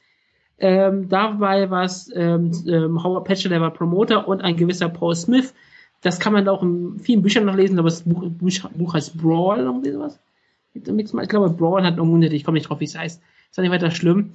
Auf jeden Fall, die waren die ersten Ligen, die mehr oder weniger Regeln eingeführt haben. Und zwar richtig schwere Regeln, weil sie auch die ersten Ligen waren, die aktiv dafür ähm, gearbeitet haben, ähm, bei Kommissionen angenommen zu werden. Und zum Beispiel, die UFC war ja verboten worden auf, auf ähm, Pay-Per-View-Sendern, weil die Pay-Per-View-Sender sollten ja ähm, von, ähm, wie heißt er nochmal, John McCain, waren ja komplett in der Kritik, eigentlich sollten sie Pornografie abschaffen, aber dafür haben sie lieber UFC abgeschafft. Das ist eigentlich der offizielle Grund, warum die UFC auf einmal nicht mehr ähm, auf den Pay-Per-View-Sendern war. Aber da waren, da waren die ganzen Politiker zufrieden. Wenigstens eins davon ist weg. Und dann haben sie halt gesagt, okay, wir nehmen euch wieder auf, wenn ihr bei irgendeiner Kommission angenommen werdet. Und die IFC hat halt dazu gekämpft und jetzt zum Beispiel geschafft, in New Jersey anerkannt zu werden, mit den ungefähr heutigen äh, Unified Rules Mixed Martial Arts. Ist nicht komplett, also UFC hat schon was gemacht, aber die sind nicht der Vor, äh, der Vorreiter. Und sie haben es auch in Kalifornien ins Jahr 2000 schon geschafft, ähm, anerkannt zu werden. Und dann hat ja ähm, die ganzen Kabelkommission gesagt, nee, du musst, ihr müsst in Nevada anerkannt werden. Aber auf jeden Fall hat die UFC sich auf selten Lobby, Lobbyarbeit gemacht, was auch daran lag, dass es noch nicht super war und die hätten gar kein Geld gehabt, das zu tun. Aber die UFC hat mit den Unified Rules nichts zu tun und die Unified Rules waren aber schon in Effekt mehr oder weniger, bevor Sofa sie gekauft haben. Und die ersten ähm, sanktionierten Shows waren halt in Iowa. Das war Monty Cox, das war Extreme Challenge, solche Shows. Da, wo Pat Miletich früher regiert hat. Da war es halt wirklich so durch, ja, man, kan man kannte den, die Richter vor Ort, man kannte die Kommission vor Ort, man war Boxpromoter und hat damit äh, mehr oder weniger die Regeln geschafft. Und zum Beispiel hat die UFC, wenn sie in Iowa Shows gemacht hat, haben sie nicht unter ihren eigenen Regeln gekämpft, sondern unter den Regeln von Extreme Challenge, die ein bisschen unterschiedlicher waren. Aber das ist nur dazu. Das ist ein langer Weg, aber Suffer hat eigentlich nicht wirklich viel getan und die UFC selber auch nicht. Also auch ähm, SEG nicht. Gut, um es mal zu vergleichen mit der Vision in der Doku, da wurde halt von Big John gesagt, dass die Regeln im Prinzip immer durch ganz bestimmte Szenen entstanden sind. Also irgendwie. Das ist ähm, auch korrekt. Und, gut, okay, aber er hat halt so dargestellt, äh, du hast halt, was weiß ich, eine Szene, wo sich einer am Käfig festgehalten hat und dann hat Big John halt äh, der UFC gesagt, hey, wir sollten das mal ne, zu einer Regel machen und dann wurde es immer so gemacht. Das war im Prinzip die Geschichte, die in der Doku erzählt wurde. Ähm, dann natürlich noch ein Thema, was Wutke sehr am Herzen liegt, nämlich Frank Shamrock. Es gab eine Szene sogar mit ihm, wo er einmal im Bild war und nicht erwähnt wurde. Also es, es war, also ich fand es schon äh, äh, begeistert genug, dass sie ihn nicht rausgeschnitten haben, weil es war irgendwie UFC 30, was die erste Show unter Sufa war. Da gab es halt irgendwie einen Clip mit allen Kommentatoren, wo Mike Goldberg irgendwas von neuer Ära erzählt hat und Frank Shamrock war halt, stand halt einfach neben ihm und hat gegrinst. Er wurde nicht, er wurde nicht rauseditiert, was ich schon beeindruckend kam, fand. Aber sonst hatte er überhaupt keine äh, Präsenz in dem ganzen Ding. Ja, du überhaupt musst halt gucken, worauf du den Fokus legst. Du kannst eine 20 Jahre Doku ohne Frank Shamrock machen. Das ist absolut möglich. Aber wenn du natürlich den ganzen Fokus dann später auf ganz viele Kämpfer wie Forrest Griffin bestimmt legst, dann ja. wird es schwierig, weil äh, Frank Shamrock hat viel mehr für den Sport getan. Oder halt auch äh, Tito Ortiz, der extrem präsent war. Und ja, und Tito halt Ortiz war nicht mal anerkannt in der damaligen Zeit als einer der größten Kämpfer. Obwohl es natürlich damals schon war, aber der war von den Fans nie anerkannt. Wie auch immer. Es gab dann noch andere so komische Gäste, die einfach da waren, um zu zeigen, dass die UFC total toll ist. Es war David Spade war da. Es gab den Sänger von den Red Hot Chili Peppers, der einfach immer irgendwas Anthony erzählt hat. Das, das müsste der gewesen sein. Es gab einen Pro Skateboarder, was ich auch toll finde. Und es es war nicht Tony Hawk, alle anderen kenne ich eh nicht. Äh, und noch so ein, zwei andere Musiker. Aki Lasek. ja, und so, um es mal so ganz kurz zu fassen, äh, es wird halt sehr viel Zeit verbracht damit, die Story der, der, des, der, des Anfangs der UFC äh, zu erklären, wie es dann am Anfang weitergegangen ist, dann halt die Übernahme durch Sufa, dann fing es halt an mit Ultimate Fighter, wo halt auch immer diese Story erzählt wurde, die glaube ich auch nicht unbedingt stimmt, wo gesagt wurde, ähm, also sie mussten selbst bezahlen, okay, und bis zum Finale war auch, gab es auch keine Pläne, eine zweite Staffel zu machen, was glaube ich nicht stimmt, weil die Ratings schon ganz gut waren eigentlich. Die Ratings, das hat zum Beispiel der Betzer schon viel gesagt, dass die Ratings waren so gut, es war schon lange, schon mitten in der ersten Staffel war klar, dass es eine zweite Staffel gibt. Die war sogar schon unter Vertrag. Sehr gut. Also die, die offizielle Story war halt wieder, ja, die wurden im äh, in der Parkgarage nach dem äh, Griffin gegen Bonner Kampf erst unterschrieben, weil vorher wollte Spiker nichts und deshalb war das ja auch der wichtigste Kampf in der Geschichte des Sports, weil ohne diesen Kampf, ohne Bonner gegen Griffin hätte würde es die UFC nicht mehr geben und Dana White würde irgendwie Teppiche äh, sauber machen oder was. Ist immer ein, ist immer ein spannender ähm, Ansatz, ob, äh, ob die UFC davon wirklich so viel profitiert hat. Es hat auf jeden Fall sehr stark geholfen. Der Kampf hat schon sehr viel geholfen. Das, das auf jeden es Fall. ist wahrscheinlich also von der modernen Ära ist es wahrscheinlich sogar der wichtigste Kampf, den sie hatten, bis es später dann Junior Sanders gegen Riders über Fox gab. Das, das kann, ich sage auch nicht, dass er nicht wichtig war, aber ich glaube, es ist schon immer übertrieben so ein bisschen. Klar, er wird jetzt hochgehoben und es ist auch gar kein so unterhaltsamer Kampf. Genau. Äh, und dann gab es natürlich noch einen großen Moment. Dominic Cruz hatte seinen großen Auftritt. Ähm, Oh. es, es wurde, das war das erste Mal, dass andere MMA-Ligen erwähnt wurden. Also es wurde einmal am Anfang irgendwie gesagt, ja, dass sie im Prinzip dafür gesorgt haben, dass der Name UFC synonym mit dem Sport ist. Es wurden aber nie andere Ligen diskutiert. Und jetzt fing es an, ja, die UFC hat expandiert, sie konnte endlich Pride übernehmen. Es wurde natürlich nicht so genau gesagt, dass sie lange Zeit Das dahinter weiß auch niemand, was, was, was Pride ist in dem Fall, ne? Ja, gut, das ist Schwulen Wurde ja vorher nicht erwähnt, dass da parallel noch einiges passiert ist. Ja, genau. Sie haben halt gesagt, ja, sie hatten lange Zeit Probleme, aber jetzt konnten sie endlich die besten Kämpfer der Welt alle holen, nur für die Fans. Ähm, und dann wurde halt auch über WEC kurz geredet, was extrem lustig war, weil sie haben Szenen gezeigt aus, ich glaube, es war sogar der zweite Kampf zwischen Dominic Cruz und Benavides, da bin ich mir aber nicht ganz sicher, es war, eventuell war es auch der erste, und haben dann so getan, als wäre WEC damals noch eine eigenständige Liga gewesen. Und da gab es auch ein äh, Segment mit, mit Cruz, wo er äh, gesagt hat, ja, ich war total begeistert, als ich gehört habe, dass die äh, dass Sufa WEC gekauft hat. Das Problem war halt, er hat äh, also Sufa hat WEC schon irgendwie ein Jahr gekauft, bevor Dominic Cruz überhaupt sein Debüt hatte in der Liga. Also das war auch so etwas absurd. Ähm, danach haben sie eine Highlight-Montage gemacht von großen Pride-Stars, die verloren haben, was auch lustig war, um zu zeigen, dass die UFC ja am besten ist. Also da kommt man jetzt nochmal schön äh, Krokop gegen Gonzaga und sowas angucken. Äh, Am Ende hat es ging dann halt immer weiter mit äh, UFC 100 und äh, Frauen MMA, was für mich auch das Highlight war. Der äh, der Anfang von von dem Sheila Geff Sarah McMahon Kampf war auch in dem Highlight dann drin. Aber auf Frauen hat auch wieder UFC angefangen. Äh, es wurde nie erwähnt, dass es das außerhalb gab. Es, also doch, im Moment, es wurde gesagt, dass es Strikeforce gibt. Wo, Ah, halt auch, äh, wo auch John Morgan wieder dazukommen musste und sagen musste, ja, Strikeforce, die hatten nicht die besten Kämpfer, aber sie waren manchmal schon ganz unterhaltsam, also hatten auch ihre Daseinsberechtigung. Damit Aber auch können wir auch mal eine Ausgabe machen, Frauen Mixed Martial Arts. damit die, äh, die Hegemonie der UFC nicht in Frage gestellt wurde.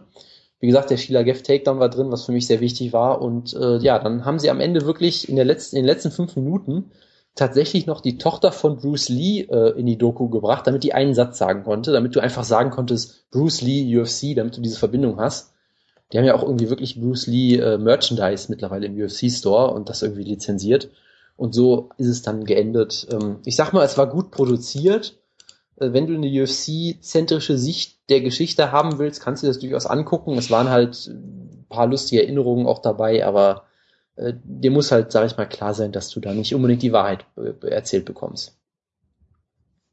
Und jetzt ganz kurz nur, ich, nicht auf die, ich gehe nicht auf die an, aber wenn ihr wirklich mal euch für UFC-Geschichte interessiert, Sherlock, manche mögen so, alle ja nicht, Sherlock macht aktuell eine riesengroße Sache, ja, Sherlock Radio macht die Rewind, da interviewt immer, ich weiß nicht, wer die sagt, ich, meine, ich komme seinen Namen gerade nicht, ähm, und er interviewt halt immer Gäste und die machen halt Shows zu Uf immer so in Zehner-Schritten UFC. Sachen. Die Shows gehen teilweise wirklich drei Stunden. Und da geht's halt zum Beispiel, Clyde Gentry macht über die ersten UFC schon 1 bis 5 und dann 1 bis ähm, 6 bis 10. Dave Meltzer über 11 bis 20, dann Jeff Sherwood 21, 30. Geht dann immer so weiter. Und da erfahrt ihr sehr viel über die Geschichte von UFC, auch Geschichte von Mixed Martial Arts im Allgemeinen. Es ist einer der interessantesten Podcasts, die ich in Ewigkeiten gehört habe. Unfassbar gut zu hören. Klar, die Show, also wenn ihr diese Ausgabe gerade mögt, die ist nämlich, wird ungefähr genauso lang sein wie so eine Sherlock Rewind Show, die geht drei Stunden. Es gibt sogar eine, die geht fünf Stunden, weil sie damit 20 Shows, 20 Shows machen, mit Josh Gross beispielsweise. Also es ist schon, ähm, ich sag's nur, hört euch an, wenn euch für Geschichten interessiert, geht auch drauf, Sherlock, gebt einfach Sherlock Rewind bei Google ein, holt euch die Shows. Es lohnt sich ernsthaft. Und diesen Zeit, also ihr müsst ja nicht diese Woche hören, aber ihr könnt ja immer mal wieder anhören. Total geil. Wir sind also der Podcast, der andere Podcast empfiehlt. Ja, das, also die, ich mag, ich höre nicht sonst Sherlock Radio. Ich habe erstmal nur die von Dave Meltzer hört und habe gesagt, das ist total geil. Hab dann die anderen gehört, die es dann gab. Ich bin jetzt auch aktuell gerade mal bei Folge, ähm, bei der dritten Folge. Oder vierten Folge, aber es ist total geil, lohnt sich. Und äh, uns wurde hier gerade gesagt, wir sollen ruhig drei Stunden machen. Äh, wir haben äh, einen Fan, das ist Diana. Und äh, die muss äh, renovieren und spachteln und so weiter. Und das heißt, wir können uns ruhig Zeit lassen. Also wir können sagen, wir haben jetzt Hörerinnen. Ja, hatten wir auch schon vorher. Aber wir können es offiziell so, sogar so sagen, dass wir nur Hörerinnen haben, weil dann haben wir das generische ähm, Femininum. Sehr gut. Femininum, meine Damen und Herren. Weiter im Text. Ja. Generische Frautum, so. Oh Gott. Wir reden über die UFC jetzt nach einer Stunde und ein paar zerquetschten. Können wir auch mit der Gibt es noch UFC mal irgendeine World anfangen? Series of Fighting Show, über die wir reden können? nee, aber es gab bei der Legends äh, 2 Card noch äh, Melvin Manhof und äh, Brate Hari. Ich weiß aber nicht, wie es ausgegangen ist. Mir sind auch, mir ist auch gerade noch eine News eingefallen über diese ja, noch aber ist nicht abgeschlossen. Bitte, Jonas. ähm, wir haben ja schon gesagt, dass, äh, also ich habe immer schon gesagt, Anthony Pettis gegen Josh Thompson wird eh nicht stattfinden. Die ersten Zeichen davon gibt's schon, denn Pettis hat sich schon wieder am Knie verletzt, aber Dana White sagt, nee, der Kampf in einem Monat, der findet trotzdem statt. Ich bin da mal sehr skeptisch. Er ist, man wird halt feststellen, ob Anthony Pettis genauso hart in dem ist wie Tim Kennedy. Das ist eine wunderbare Überleitung. Ja, Tim Kennedy hat gekämpft. Äh, bei Fight for the Troops 3. Und zwar gegen äh, Rafael Natal und es gab den Kampf, leider. Oder zum Glück. Und ähm, ja, ähm, müssen wir noch kurz sagen, dass Fight for the Troops eine ähm, Lobhudelei auf die ähm, US-Armee ist und wir das ganz toll finden, Jonas. Ich bin da absolut begeistert von du. Ich habe übrigens den Ton in dem Moment ausgemacht, als es tatsächlich Ranger Up Chance gab. Das war mir dann, Ja. das wurde mir dann echt zu viel. Ähm, es gab diesen ähm, linken Haken von Tim Kennedy. Ich glaube, über mehr müssen wir auch gar nicht reden, oder? Äh, Was ich vielleicht ganz kurz sagen möchte, ich fand, er sah relativ schlecht aus vorher, was vielleicht auch sich dadurch erklären kann, dass er wohl relativ schwer verletzt war scheinbar. Ich weiß gar nicht. Irgendwas, Strong Quad. ja genau, was es sah, so- sah auch sehr komisch aus, das Bild, was er da gepostet hat, wo der, der eine Oberschenkel sehr, sehr merkwürdig aussah. Genau, der Oberschenkel war schwer verletzt. Genau, also er hat bis dahin auch nicht besonders gut gekämpft, aber dann hat er halt ihn am Käfig gestellt. Es gab diesen Haken und Rafael Natal war K.O. Was man ja eh so ein bisschen weiß, dass sein Kinn jetzt nie unbedingt oder seine Striking Defense generell vielleicht immer so ein bisschen seine Schwäche war. Und äh, das Also hat er, eigentlich weiß ich gar nichts über äh, Rafael Natal. Da, ja gut, wenn man was weiß, dann vielleicht das, dass er auch mal von, äh, oh Gott, wie heißt der, der Typ denn, der Chris Lieben besiegt hat letztens, der letztens Eric ausgenockt Grant. wurde. Andrew Craig. Genau, er wurde Ah. mal von, von Andrew Craig zum Beispiel ausgenockt, das weiß ich zum Beispiel noch. Ja, äh, dann hat Kim Kennedy auch nochmal schön nachgeschlagen, als Herb Dean ihn schon wegziehen wollte und äh, ich finde ihn weiter nicht besonders sympathisch, aber äh, ja. Team Schlagkraft. Woohoo! Ja, und das Schlimme war halt, dass wir bei der, ja. das Schlimme war halt, dass wir auch noch äh, relativ schlecht bei der Show waren. Das heißt, wir waren sogar so ein bisschen auf Tim Kennedy, äh, Wieso? Kabilov hat doch gewonnen? ja, aber wir waren trotzdem so ein bisschen auf dem Kennedy angewiesen, sonst hätten wir, glaube ich, 1919 Rekord oder irgendwie sowas gehabt. Aber wir sind jetzt 2-1 bei der Karte, oder? Waren wir, doch. wir haben noch nur Steven Seidel davon gewonnen. Ja, Kabilov und Kennedy haben gewonnen. genau. ja, dann ist ja alles okay. Dann ist alles okay und auch mit Tim Kennedy ist alles okay. Auf jeden Fall war das ein sehr, ähm, sehr geiles Finale. Also ich, ganz ehrlich, ich mag Tim Kennedy, ist eigentlich so, er ist halt so ein typischer, wenn du wirklich einen Amerikaner dir vorstellst, kannst du dir wirklich Tim Kennedy vorstellen. Waffennah, patriotisch, Soldat, ähm, auch noch ein bisschen dumm wahrscheinlich auch noch. Oh Gott. aber äh, sehr, sehr komisch, politisch auch, aber er ist total, irgendwie total sympathisch. Das ist wahrscheinlich wirklich jemand, mit dem man, wenn man irgendwie äh, in einer Basis, würde man bestimmt mit ihm sehr viel Spaß haben können. Lustiges Kerlchen, macht ja lustige Tweets, ist auch einer, dem man äh, auf Twitter folgen kann. Einer der wenigen Mixed Martial Arts, dem man auch darauf wirklich folgen könnte. Ich tue es beispielsweise nicht, aber äh, was ich immer sehe, ist eigentlich ganz okay. Ähm, Aber er hat zum Beispiel zu Michael Bisping gesagt, er soll das Auge, was noch funktioniert, auf ihn richten, äh, damit sie den nächsten Kampf haben können, bla bla. Und er hat sich total über Vitor Belfort ausgekotzt und hasst ähm, THT wie nichts anderes. Also hat er eigentlich sehr viel mit Jonas gemeinsam.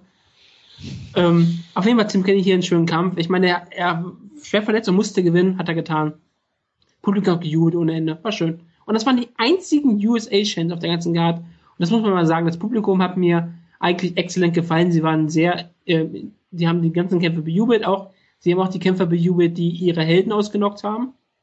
Das tun nicht andere Leute, andere Leute tun das nicht, andere Die Publikum. Brasilianer zum Beispiel, die sind dann Schweigen im Walde ist dann angesagt. Genau, die Amerikaner, natürlich waren sie nicht enthusiastisch und haben gejubelt und damit ja, waren brav applaudiert. Sie haben den Bodenkampf nie ähm, ausgebucht, sie haben alles abgefeiert und haben die letzten 10 Sekunden unter, untergerissen, was sehr geil war. Und das, das Tolle daran war ja, dass sie immer eine Sekunde zu früh waren. Nein, die waren einmal eine richtig, waren einmal sehr zu früh und danach haben sie es hingekriegt, dass sie immer genau Ja, richtig also, Aber ich glaube, einmal haben die Kämpfe auch aufgehört. Genau, das war diese eine Feld. Die Runde war noch gar nicht zu Ende. Aber es sind Soldaten, sie haben gelernt und sie haben es hingekriegt. das war, glaube ich, übrigens immer so, dass es immer so eine halbe Sekunde vor Rundenende Eine war. und halbe dann, Sekunde ist oder ja eine auch Sekunde okay. von mir aus und dann alle Kämpfer auch alle Kämpfer auch wirklich angefangen äh, aufgehört haben zu kämpfen. Das heißt, wenn du fies wärst, hättest du dem Gegner vermutlich eine mitgeben können und er hätte sich nicht gewehrt, weil er irgendwie mental schon die Runde beendet hat. Man hat auch sowieso auf der ganzen Karte gesehen, dass die Kämpfer wollten dem Publikum was bieten. Also man hat auch wirklich gesehen, dass die wirklich immer aktiv versucht haben, irgendwas zu tun. Es gab eigentlich, gab es irgendeinen langweiligen Kampf auf der Karte, wenn man schon Den mal kurz Fazit Event, den Co-Main Ja. Event vielleicht, über den wir gleich Okay, reden. ja, einer. Okay, ein. Ähm, ich, ja, ich fand's ganz lustig nach dem Kampf, als äh, vor dieser offenen Hangartür einfach Leute hin und her gelaufen sind, wahrscheinlich weil irgendwas passiert ist, Schlimmes oder so, angegriffen worden, keine Ahnung. Aber ähm, ich fand den Kampf furchtbar, ich fand das Finish furchtbar. Ähm, dieser linke Haken, der darf im Leben niemanden treffen, ja. Äh, und schon gar nicht, äh, gar nicht einen professionellen äh, MMA-Kämpfer. Diese Striking Defense von Rafael Natal finde ich absolut furchtbar. Ähm, und das Nachschlagen von Tim Kennedy auch. Ja, dieser Main Event äh, ist des Namens nicht würdig, aber das war uns ja vorher schon klar und ich möchte auch nicht mehr viel darüber sagen, sondern zum eben schon langweilig, äh, als langweilig titulierten Co-Main Event kommen. Alexis Davis gegen Liz Camouche. Und da hat äh, Alexis Davis gezeigt, dass sie nicht nur eine Top-Level-Grapplerin ist, Jonas, sondern auch ähm, sehr gute äh, Muay Thai-Kämpferin. Und hat Liz Camouche ähm, mit Leg Kicks vor allen Dingen äh, sehr zu schaffen gemacht. Ähm, hat in der zweiten Runde noch äh, äh, einen Cut bekommen äh, von von äh, einem war es ein Elbow oder war es ein Kick? Ähm, Weiß ich gar nicht mehr. Weiß ich auch nicht. Aber ja. Äh, ja, ist ja schon ein bisschen her. Und wie gesagt, der Kampf war auch nicht sehr interessant. Aber Alexis Davis war halt ähm, sehr, sehr gut. Hat auch, äh, der Kampf wurde fast äh, nur im, im, im Stand geführt und hat äh, bei den ganzen Kombinationen, bei den ganzen Schlagabtauschen, äh, bis auf wenige Ausnahmen, da immer die Oberhand behalten und auch völlig zu Recht die Decision gewonnen. Ob sie jetzt ähm, alle Runden gewonnen hat oder nur zwei, ist da meiner Meinung nach unerheblich, aber sie hat mit Liz Camouche eine der, der stärkeren Kämpferinnen ausgenockt und hat jetzt, jetzt vielleicht einen Sieg von einem äh, Title Shot weg. weg. Ja, also ich war durchaus beeindruckt von Davis, äh, weil Alexis Davis fand ich sah in ihrem Debüt relativ äh, un unüberzeugend aus, wo sie mit Rosie Sexton ja doch einen ziemlich engen Kampf hatte. Ähm, hier war es eigentlich ganz gut. Du hast halt gesehen, sie hat äh, sehr simple Waffen überhaupt nur benutzen müssen und hat, hat Camouche damit im Prinzip komplett aus dem Kampf genommen. Wie gesagt, diese Leg Leg Kicks, die auch äh, sehr schnell, obwohl sie gar nicht so schlimm aussahen, aber sehr schnell Camouche dann äh, doch deutlich gestört haben und dazu gebracht haben, dass sie nicht mehr richtig laufen konnte. Und Camouche, man hat halt gesehen, dass sie, äh, sag ich mal, sie ist irgendwie körperlich stark, sie ist eine gute Athletin und so weiter und so fort, aber zur Top-Kämpferin fehlt ihr halt noch so einiges, weil sie hat halt überhaupt keine Antwort darauf. Ich meine, Alexis Davis, hättest du vorher gedacht, will den Kampf unbedingt zu Boden kriegen, hat sie, glaube ich, auch ein, zwei Mal gemacht, aber brauchte sie ja gar nicht. Und Camouche, ich weiß gar nicht, was die Strategie genau war, weil sonst, was, was Camouche ja sonst immer macht, ist, sie nimmt Gegnerinnen zu Boden, besiegt sie meistens bei Ground and Pound, weil sie auch wirklich sehr gutes Ground and Pound hat, gute Top Control und so weiter und so fort. Ähm, das war halt hier scheinbar keine Option, weil Davis halt eine richtig gute Grapplerin ist, aber Camouche wusste halt dann auch überhaupt nicht, was sie machen soll, hatte ich das Gefühl. Sie hat aber Weil- sonst auch ein sehr aggressives Striking, was sie ja auch überhaupt nicht gezeigt hat. Ja gut, das äh, funktioniert halt nicht, wenn die Gegnerin technisch auch relativ gut ist. Ähm, Ja, also Und darauf ich- hat sie keine Antwort gehabt. Genau, also von daher, der Kampf war halt, wie gesagt, ja, langweilig war halt, es war halt ein Kampf im Prinzip, wo halt nach, äh, ich meine, die erste Runde war noch relativ eng, aber es war relativ schnell eigentlich klar, dass äh, Alexis Davis jetzt ihre Strategie gefunden hat, die auch durchziehen wird und dass Camouche da nicht mehr viel machen wird. Von daher war halt die Spannung wirklich komplett weg. Ähm, ja, und Camouche ist halt weiterhin eine, eine gute Gatekeeperin. Ich glaube, sie wurde auch ein bisschen überbewertet äh, nach der einen Szene gegen Ronda Rousey. Sie war wirklich Nummer zwei Contenderin in den UFC-Rankings oder so, was vielleicht schon doch ein bisschen hoch war. Aber naja, hey, sie, machen? ja, ich, ich klar, sie hat ja auch äh, Jessica Andrade komplett dominiert. Von daher, ne, klar, also sie ist gut. Ich weiß nicht, ob sie, ob sie jemals gut genug äh, sein wird, zumindest in absehbarer Zeit, um wirklich Top-Gegnerinnen zu besiegen. Aber ja, ist ja immer noch gut genug, sag ich mal, für eine Top Ten vermutlich. Sie ist nicht John Fitch, Jason. Äh, so gut ist Ja. sie, glaube ich, nicht. Ähm, Ja, Wutke, du bist doch der Frauenbeauftragte. hier Man, ja, man hat ja vorher gesagt, Liz Camus ist die andere Soldatin, sie ist auf jeden Fall hier der Star. Viele haben sich jetzt gefragt, ob sie vielleicht verletzt war. Sie hat auf jeden Fall keine Ausrede gemacht oder was auch immer. Sie hat nur gesagt, dass sie sich verbessern wird. Ähm, vielleicht war sie auch einfach nervös, weil sie halt wirklich viel, Fok der Fokus sagt sehr stark auf ihr. Das ist auch nicht immer so einfach. Aber Alex Davis war vielleicht auch mal die bessere Kämpferin. Davis war schon immer sehr talentiert. Wir haben darüber gesprochen, über ihr tolles Grappling. Jetzt hat sie ihr Striking nochmal unter Beweis gestellt. Und meine Liz Camus ist wirklich schwer zu besiegen. Sie hat Fähigkeiten. Sie ist eine gute Allrounderin generell schon. Wie Jonas auch besprochen hat, sie hat ihre Stärken, aber die hat Alexis Davis hier komplett aus, aus dem Gefecht genommen und hier einen tollen Kampf abgeliefert. Danach kannst du wirklich sagen, Alexis Davis ist jetzt ganz weit oben auf der Contenderliste. Ich meine, wenn du die letzten Siege seit ihrer Niederlage gegen ähm, Sarah Kaufmann siehst, da waren Tomi Akano und Shayna Baszler in ähm, Evicta. Gerade Shayna Baszler, der Kampf war großartig. Jetzt hat sie Sexton besiegt und das Camus, das ist eine wunderbare Serie. Ich könnte, man könnte ihr jetzt schon einen Title Shot geben, aber sie wird wahrscheinlich nochmal einen Kampf ähm, haben. War aber wirklich beeindruckt gewesen von Alexis. Also ich würde ihr einen Kampf gegen Kat Zingano geben. Wenn Zingano bis dahin zurückkommt, kann man das durch. Ja. Weil ähm, Sarah McMahon würde ich ein bisschen außen vor lassen, sonst erschließt man sich da noch die ganzen Contender gegenseitig. Wie gesagt, du könntest sie auch gegen Amanda Nunes stellen, das auch möglich wäre, die auch wirklich nach oben bestimmt geschossen ist. Was ja, glaube ich, auch sogar ein Rematch wäre, oder nicht? Ich meine, die haben doch schon Das mal ist gegeneinander ein gekämpft. Rematch, ja. Was ist aber, es ist immer so, jetzt ist es wirklich so schwierig, weil die Damen noch so jung sind und dann sagt die UFC, da kann der UFC so scheißegal sein, aber das wäre ein Rematch, das ist richtig. Ja, das aber macht- ich das macht glaube, ja äh, ja, Liz Camouche äh, konnte man dann ja auch gegen Sarah Kaufman in Rematch stellen, aber ähm, ich glaube nicht, dass der UFC was ausmacht, gerade weil ähm, die UFC ja so tut, als äh, gäbe es hätte es vorher keine Frauenkämpfe gegeben, von daher Liz, Liz Camouche gegen Julie Ketzi, so. gut. Nee, Machen wir weiter. Ja, ist auch egal. Fisker muss Ja. und Julie Katz ist wirklich ein geiler Kampf. Die sind die einzigen beiden, Hat Julie äh, Katzi denn jetzt nicht einen Kampf? Ja, die hat-. Äh, Ketzi hat einen Kampf, aber die Gegnerin ist, glaube ich, ausgefallen und ich weiß überhaupt nicht, ob sie noch schon einen Ersatzkampf hat. Von daher. Ah, Okay, okay. Gut.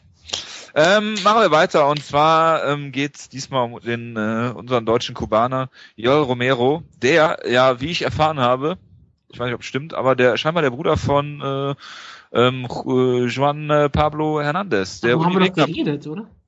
Nein, haben wir das? Nein, Ja. wir haben mal wir haben mal zu zweit über den Typen geredet, aber nicht, dass er der Bruder ist. Da haben wir auf jeden Fall in Ausgabe 2 drüber geredet damals. In Ausgabe 2. Ich glaube, wir haben letzte Woche drüber geredet, bin mir so relativ sicher. Ich glaube, echt? Ja, gut, dann scheiß auf mein Gedächtnis. Ähm, gegen Honey Marks. Und ja, ähm, mehrere Dinge sind da aufgefallen. Äh, Joel Romero verfügt über einen Schlag, der ausreicht, um die halbe Middleweight Division auszunocken. Ähm, Honey Marks ist natürlich ein sehr, sehr guter Mann eigentlich. Ähm, wie gesagt, ein sehr, sehr großer Middleweight, haben wir letzte Woche schon drüber geredet. Ähm, verfügt über gutes Grappling, gute Takedowns, hat es auch geschafft, Romero zweimal zu Boden zu nehmen, was ja durchaus beeindruckend ist, aber das hat zum Beispiel auch Fejau geschafft, also ich weiß nicht, ob der im MMA einfach nur Striking trainiert und gar keinen Ringen mehr. Ähm, und er ist unfassbar, ich sag's jetzt nochmal, es ist unser äh, beliebter Karlauer athletisch und ähm, ja, fühlt sich, äh, ist, äh, kann, man könnte ihm auch Überheblichkeit unterstellen, ähm, tue ich aber nicht. Äh, er, er verfügt über diesen, wie gesagt, linken, ähm, über diesen linken Haken oder diese linke Gerade, ähm, die er immer wieder schlägt und die auch immer wieder trifft. Und äh, Ronnie Marks ist ja jetzt kein, äh, kein, ja, Journeyman, äh, ist ja schon eigentlich ein Gatekeeper im Middleweight und äh, den hat er einfach auseinandergenommen mit im Prinzip einem Schlag. Und das finde ich sehr, sehr beeindruckend und äh, er tänzelt da immer rum und hat ihn dann auch spektakulär dann noch ausgenockt und äh, ja, äh, ich bin mal gespannt, wo der Weg hinführt, weil ich habe ja wirklich mit, wir haben ja, äh, hätte ja viel passieren können, aber dass er ihn, dass er ihn so zerlegt im, im Stand, äh, hätte ich jetzt auch nicht gedacht. Ja, aber das Problem für den guten Yolo Romero ist ja eigentlich, dass er 36 ist. Und ich meine, er ist jetzt sein, war sein siebter Kampf, sein siebter Kampf gerade mal. Und klar, er kämpft jetzt gegen schon Top-Leute gekämpft, gegen Kai Vakante und Ronnie Marx ist ja auch äh, ziemlich gut. Aber er muss sich halt jetzt ziemlich steigern. Ich meine, er sah hier richtig stark aus, weil gerade Ronnie Marx teilweise lächerlich aussehen lassen. Und er wirkte so unmut, es wirkt teilweise so, als wäre er so unmotiviert, als könnte er den Kampf schon vorher finishen, aber er tut's einfach nicht. Aber es ist schon beeindruckend. Ich, die Takedowns am Anfang, ich weiß gar nicht, ob das, es waren ja keine richtigen Ringer-Takedowns. Ich meine, äh, Max hat einen, äh, Leg, äh, einen Kick abgefangen und hat ihn dann zu Boden genommen. Ich meine, das kann passieren. Ich glaube, das zwei, in der zweiten, dann hat er nochmal zu Boden genommen. Das war, glaube ich, aus dem Clinch oder so. Das war beeindruckend. Aber ähm, normalerweise ähm, sollte Romero gegen die meisten Middleweights im Ring dominieren. Man muss natürlich sehen, MA-Ring ist ein totaler Unterschied zwischen ähm, Amateurring, aber eigentlich wusste ich jetzt nicht, dass er es nicht schaffen könnte. Aber sehr beeindruckend, aber mit 36 muss er sich sehr schnell steigern. Es ist eigentlich selten, dass jemand mit 36 noch sehr viel besser wird, außer man heißt Vitor Belfort. Ja, also er hat ja irgendwie seine sieben Kämpfe oder sechs Kämpfe oder was auch immer, wurde natürlich trotzdem als Veteran bezeichnet, weil er ja über 35 ist, sonst wäre er ein Young Man. Ähm, ich fand es auch eigentlich absurd, dass er ja so ein bisschen auch oft gehypt wird als der beste Ringer im, MMA, so von den Credentials her. Und wie gesagt, er wurde zweimal zu Boden genommen, hat selbst einen Takedown geschafft, was auch der absurdeste Moment des Kampfes war für mich. Nämlich er hat einen Takedown mit dem, mit dem Muay Thai Clinch geschafft. Also er hat wirklich Honey Marks in den Muay Thai Clinch genommen, hat ihn ein bisschen gedreht und Honey Marks ist einfach umgefallen.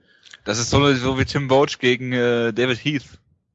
Ja, also äh, vor allem halt, Ronnie Marks ist riesig groß für die Division und er hat ihn einfach mit dem Muay Clinch umgeworfen, was ich schon vollkommen absurd finde. Äh, dann, ja, wie gesagt, er wurde wieder zu Boden genommen, was halt immer ein bisschen komisch ist. Ich habe oft das Gefühl, dass er das nicht unbedingt ernst nimmt oder dass er vor allem auch denkt, mich kann eh keiner zu Boden nehmen, deshalb mache ich jetzt wildes Striking, was ja, glaube ich, auch der Grund für den einen Takedown zumindest war, dass ein Kick abgefangen wurde. Genau. Ähm, was, was ich halt dadurch beeindruckend fand zumindest, ist, dass Honey Marks eigentlich ein totaler Grinder ist. Sein ganzer Stil ist, Leute zu grinden. Und Joel Romero ist, glaube ich, nach dem ersten Takedown ist er wirklich nach einer Sekunde einfach aufgestanden, was wirklich so aussah wie ein, wie ein Spot, irgendwie, dass er irgendwie eine Military Press macht und einfach wegschubst oder so. Äh, und beim zweiten Mal war er auch sehr schnell wieder auf dem Bein. Von daher, ähm, du kannst es vielleicht sogar so argumentieren, dass er durch das Ringen zumindest Erfahrung da, da, darin auch hat, wieder auf die Beine zu kommen. Ich glaube, Chelson hat das ja auch mal äh, erklärt. Der hat ja, ja, auch mal ein interessantes Video-Interview oder ein Interview gemacht über Ringen, wo er auch gemeint hat, dass so jemand wie Romero ja auch im Ringen jetzt nicht der Takedown-Spezialist äh, war unbedingt. Das kann er natürlich auch sehr gut, aber seine Spezialität war es jetzt nicht Double Legs zu holen oder sowas. Und da ist es vielleicht deswegen auch erklärlich. Und ja, sonst hat Woodkes wunderbar gesagt, es sah im Prinzip die ganze Zeit aus, als würde er nur mit äh, Marx spielen und hat ihn trotzdem zerstört, ohne dass er den Kampf irgendwie wirklich ernst nahm. Ich meine, er hat ja auch irgendwie im Clinch irgendwie Backfists auf den Oberschenkel gezeigt und irgendwie sich komisch bewegt und weiß ich nicht was. Ähm, es ist sicher richtig, dass er sich das gegen Top-Leute sicherlich nicht erlauben kann. Das hat man ja gegen, ähm, gegen Feschau damals gesehen, wobei ich, ich sage auch, der Joel Romero, der hier gekämpft hat, das war ein ganz anderer Kämpfer, würde ich wirklich sagen. Mhm. In dem, in dem Feschau-Kampf hatte ich schon das Gefühl, dass er einfach nicht wirklich weiß, was er machen soll. Er war hier, noch ein Young Man, das ist richtig. Genau, genau. In dem Kampf es halt. Kein Veteran des Sports. Genau, genau. In dem, in dem Feschau-Kampf sah es für mich halt wirklich so ein bisschen aus, äh, dass er seine Takedowns nicht schafft und dann nicht wirklich weiß, was er genau machen soll und dann übermutig würde. Hier es schon, ich meine, er hat mit Marx gespielt, aber er war trotzdem immer in Kontrolle des Kampfes, hatte ich das Gefühl. Und das musst du halt erstmal mit einem richtig guten Kämpfer so, so machen. Und von daher war es sehr unterhaltsam. Ne? Die Frage, was Romero jetzt im Sport erreichen kann, ich habe nicht die geringste Ahnung. Vielleicht ist er ja so ein Randy Couture-Typ, der einfach immer weiterkämpft. Vielleicht ist er auch in zwei Jahren fertig, man weiß es nicht. Aber unterhaltsam war es auf jeden Fall sehr. Ich fand es auch beeindruckend, dass er nach den Takedowns eben so schnell hochgekommen ist, weil es gibt ja genug Ringer, die halt wirklich gute Ringer sind, aber vom Rücken her einfach da liegen, wie, wie so ein Marienkäfer, der am Rücken liegt. Ähm, und ich denke, die UFC ist auch relativ begeistert von ihm, äh, weil sie ihm schon einen recht starken Gegner hier gegeben hat mit, mit Honey Marks und im ersten Kampf auch äh, äh, Fight of the Night, äh, nee, äh, KO of the Night gegeben hat. Von daher denke ich mal, dass sie ihn schon relativ stark hochbucken werden in nächster Zeit. Das denke ich auch, ja. Weil es war ja auch, wie gesagt, beides sehr unterhaltsame Kämpfe. Von daher, und sie wissen halt, dass sie nicht ewig Zeit haben. Von daher wird er sicherlich einen größeren Kampf kriegen. Gut, machen wir mal weiter mit dem nächsten Kampf. Und zwar teamstarker Rustam Khabilov gegen Jorge Masvidal. Und Jonas, du hast den Kampf für Khabilov gesehen und gescored. Ich allerdings nicht. Ich habe ihn bei Masvidal gesehen. Ich habe alle drei, ich habe auch alle drei Runden bei Khabilov gesehen. Okay. Ja, es ist, also ich, ich fand der Kampf war durchaus schwierig, weil für mich waren die ersten beiden Runden halt so eng, dass ich ich bin halt dann so ein bisschen Hipster oder auch faul, weil ich halt kein offizieller Punktrichter bin, deshalb kann ich letztendlich scoren, was ich will. Das ist ja scheißegal im Prinzip. Wenn ich einen Kampf einen Draw score, ist es ja für mich, hat es ja keinen Effekt auf die Kämpfer, deshalb. Aber auf diese auch, Sendung, verdammt nochmal. Du bist deshalb, aber auch sowas von übertrieben verliebt in zehn, zehn Runden in letzter Zeit, das ist auch schon nicht mehr feierlich. Ach, ihr seid doch, ach, seid doch beide blöd. Nee, also. Weißt, ein Bett hängt nicht mal so mit zehn und noch so mit zehn nebeneinander. Also, wa- was ich halt sagen würde, äh, in Runde 1, Habilov hat mich am Anfang eigentlich sehr überrascht, dass er eigentlich im Striking besser war in der, in der ersten Hälfte des Kampfes zumindest. Relativ viele äh, Overhand Rights gelandet hat, fast schon so Fedor-mäßig, so wilde Schwinger, die aber gut getroffen haben. Dann äh, ist Masvidal aber stark zurückgekommen, wie ich fand eigentlich sogar. Hat, ich weiß nicht, ob es in der, in der Runde war, wo er die ganzen Flying Knees versucht hat, vielleicht war es auch die zweite. Er hat dann aber die Takedown-Versuche relativ gut gestoppt, hat auch ein paar gute Strikes gelandet. Von daher war das für mich auch eine sehr knappe Runde. Ähm, wie gesagt, ich habe sie 10-10 gegeben. Vermutlich könnte man sie auch an Rustam geben und dann die zweite Runde an Masvidal oder irgendwie sowas in der Art. Ich weiß es nicht genau. Ähm, Oder Oder noch die beide erste- Runden an Karpilov. Oder beide Runden an Masvidal. ja, also wie gesagt, das, Warum? das ist halt für mich das Ding. Wenn ich die Runde 10-10 score, dann wäre ich mit jedem, äh, mit jedem Scoring einverstanden. Das heißt, es gab halt auch durchaus Leute, die es für, äh, für irgendwie 29, 28 für Masvidal gescored haben. Da habe ich kein Problem mit. Solange du nicht die dritte Runde an Masvidal gibst, ist für mich hier, keine Scorecard irgendwie falsch unbedingt. Von daher, ähm, wie gesagt, ich fand die ersten beiden Runden halt, wie gesagt, sehr knapp.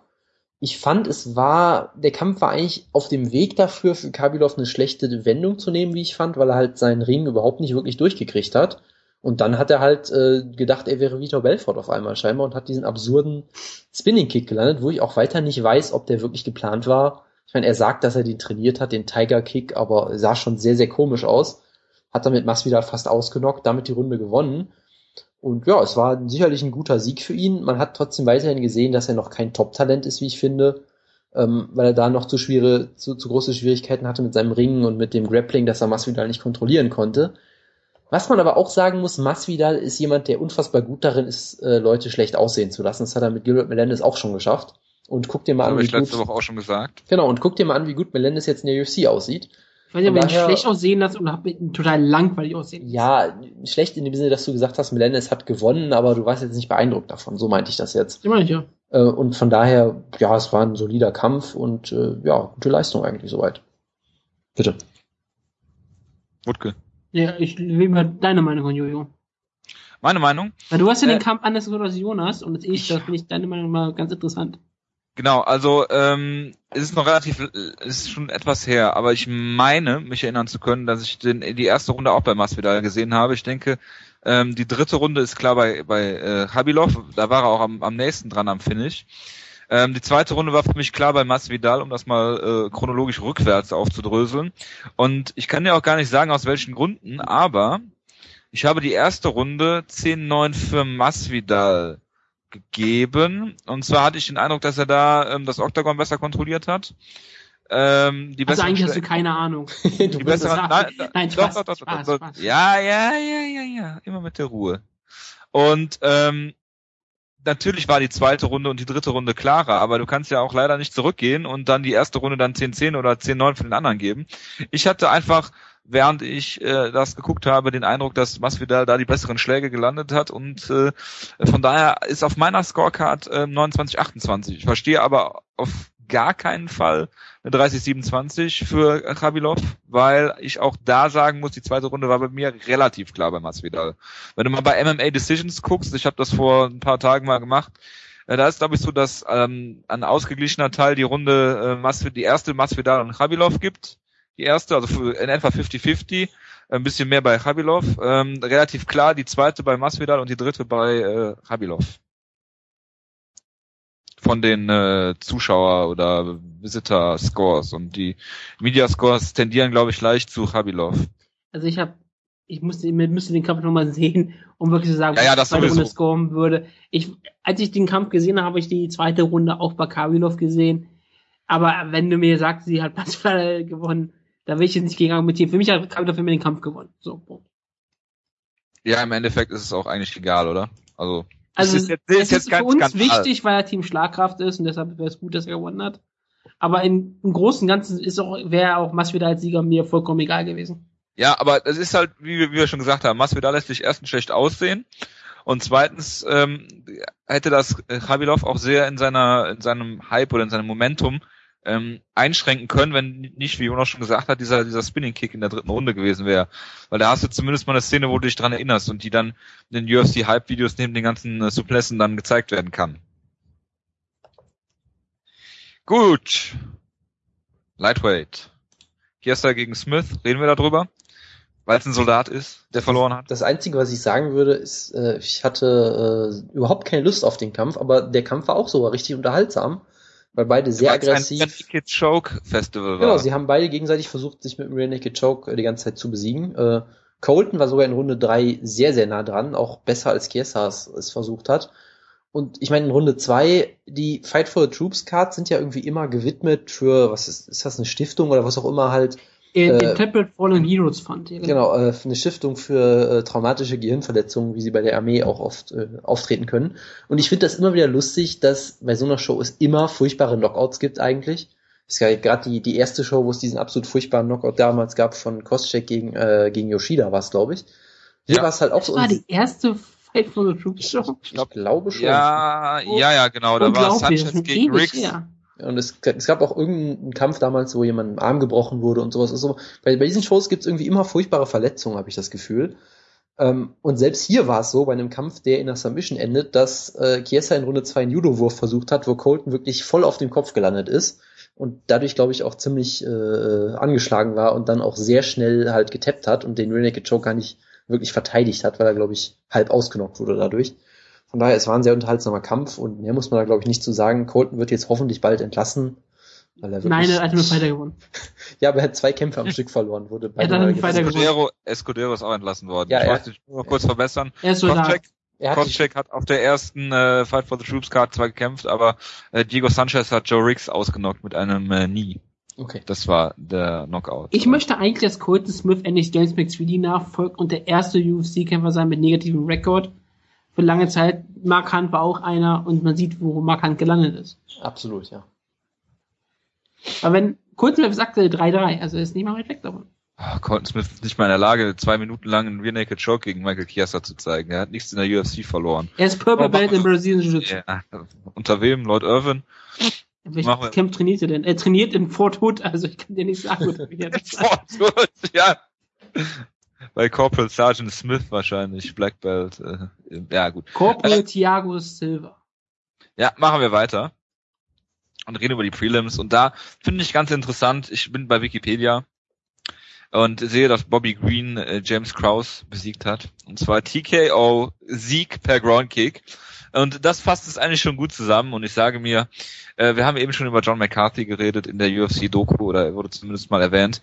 Ähm, wenn jemand zwei, zwei, ähm, zwei Ground Kicks zeigt und dann beim dritten auch noch billigend in Kauf nimmt, dass es nochmal einer wird, obwohl er ermahnt worden ist und es einen äh, Tiefschlag äh, und es auch ein Tiefschlag war, ja, weil er ähm, an, am Suspensorium äh, offensichtlich auch getroffen wurde, dann ist das einfach ein Tiefschlag und dann ist das halt kein ähm, kein äh, TKO, sondern ein, äh, eine DQ für James Krause, weil ähm, so wie der zusammengebrochen ist, ich bin mir fast sicher, wenn es die beiden ersten äh, Tiefschläge nicht gegeben hätte, wäre er auf gar keinen Fall so zusammengebrochen. Richtig, weil er nicht melken konnte. Ja. Wie dem auch sei, ähm, ich habe noch einen ganz interessanten Artikel gefunden, über den ich gleich reden werde, aber würde erstmal euch das Wort erteilen und äh, mal nachhören, ob ihr auch der gleichen Meinung seid oder seid ihr der Meinung von Dana White, dass das völlig okay war und es ein TKO für Bobby Green gibt und es auch überhaupt gar keine äh, gar keine Veranlassung für ein Rematch gibt, weil alles äh, den Regeln entsprechend sauber war. Ich bin absolut der Meinung, dass es völlig okay war und dass Big John McCarthy gesagt, dass er der beste Referee im Mixed Martial Arts ist. Ich meine, der Tritt war auf die ähm, auf den Gürtel, wo die Gürtel normalerweise wäre im Boxen, wo man sagt, er war nicht unter der Gürtellinie. Dass er vielleicht was noch getroffen hat, ist nicht, ist fast vollkommen egal. Du kannst, du kannst, musst auch eine Regel ziehen. Die Regel ist, wenn der da trifft, ist es ein legaler Schlag. Das hat Big John McGuffey klar gesagt. Und James Cross fiel hart zu Boden. Ich nehme an, dass es auch sehr hart war. Und vielleicht hat es auch wehgetan, aber es war ein legaler Schlag. Und wenn er nach einem legalen Schlag ausgenockt wird und nicht weiter kämpfen kann, ist es ein TKO. Dass das dass Robert Green ein totales Arschloch ist und zwei unfassbare harte äh, Tiefschläge zeigte und eigentlich der Kampf hätte abgebrochen werden können, schon nach dem zweiten, weil James Cross war auf jeden Fall nicht mehr die gleiche Person.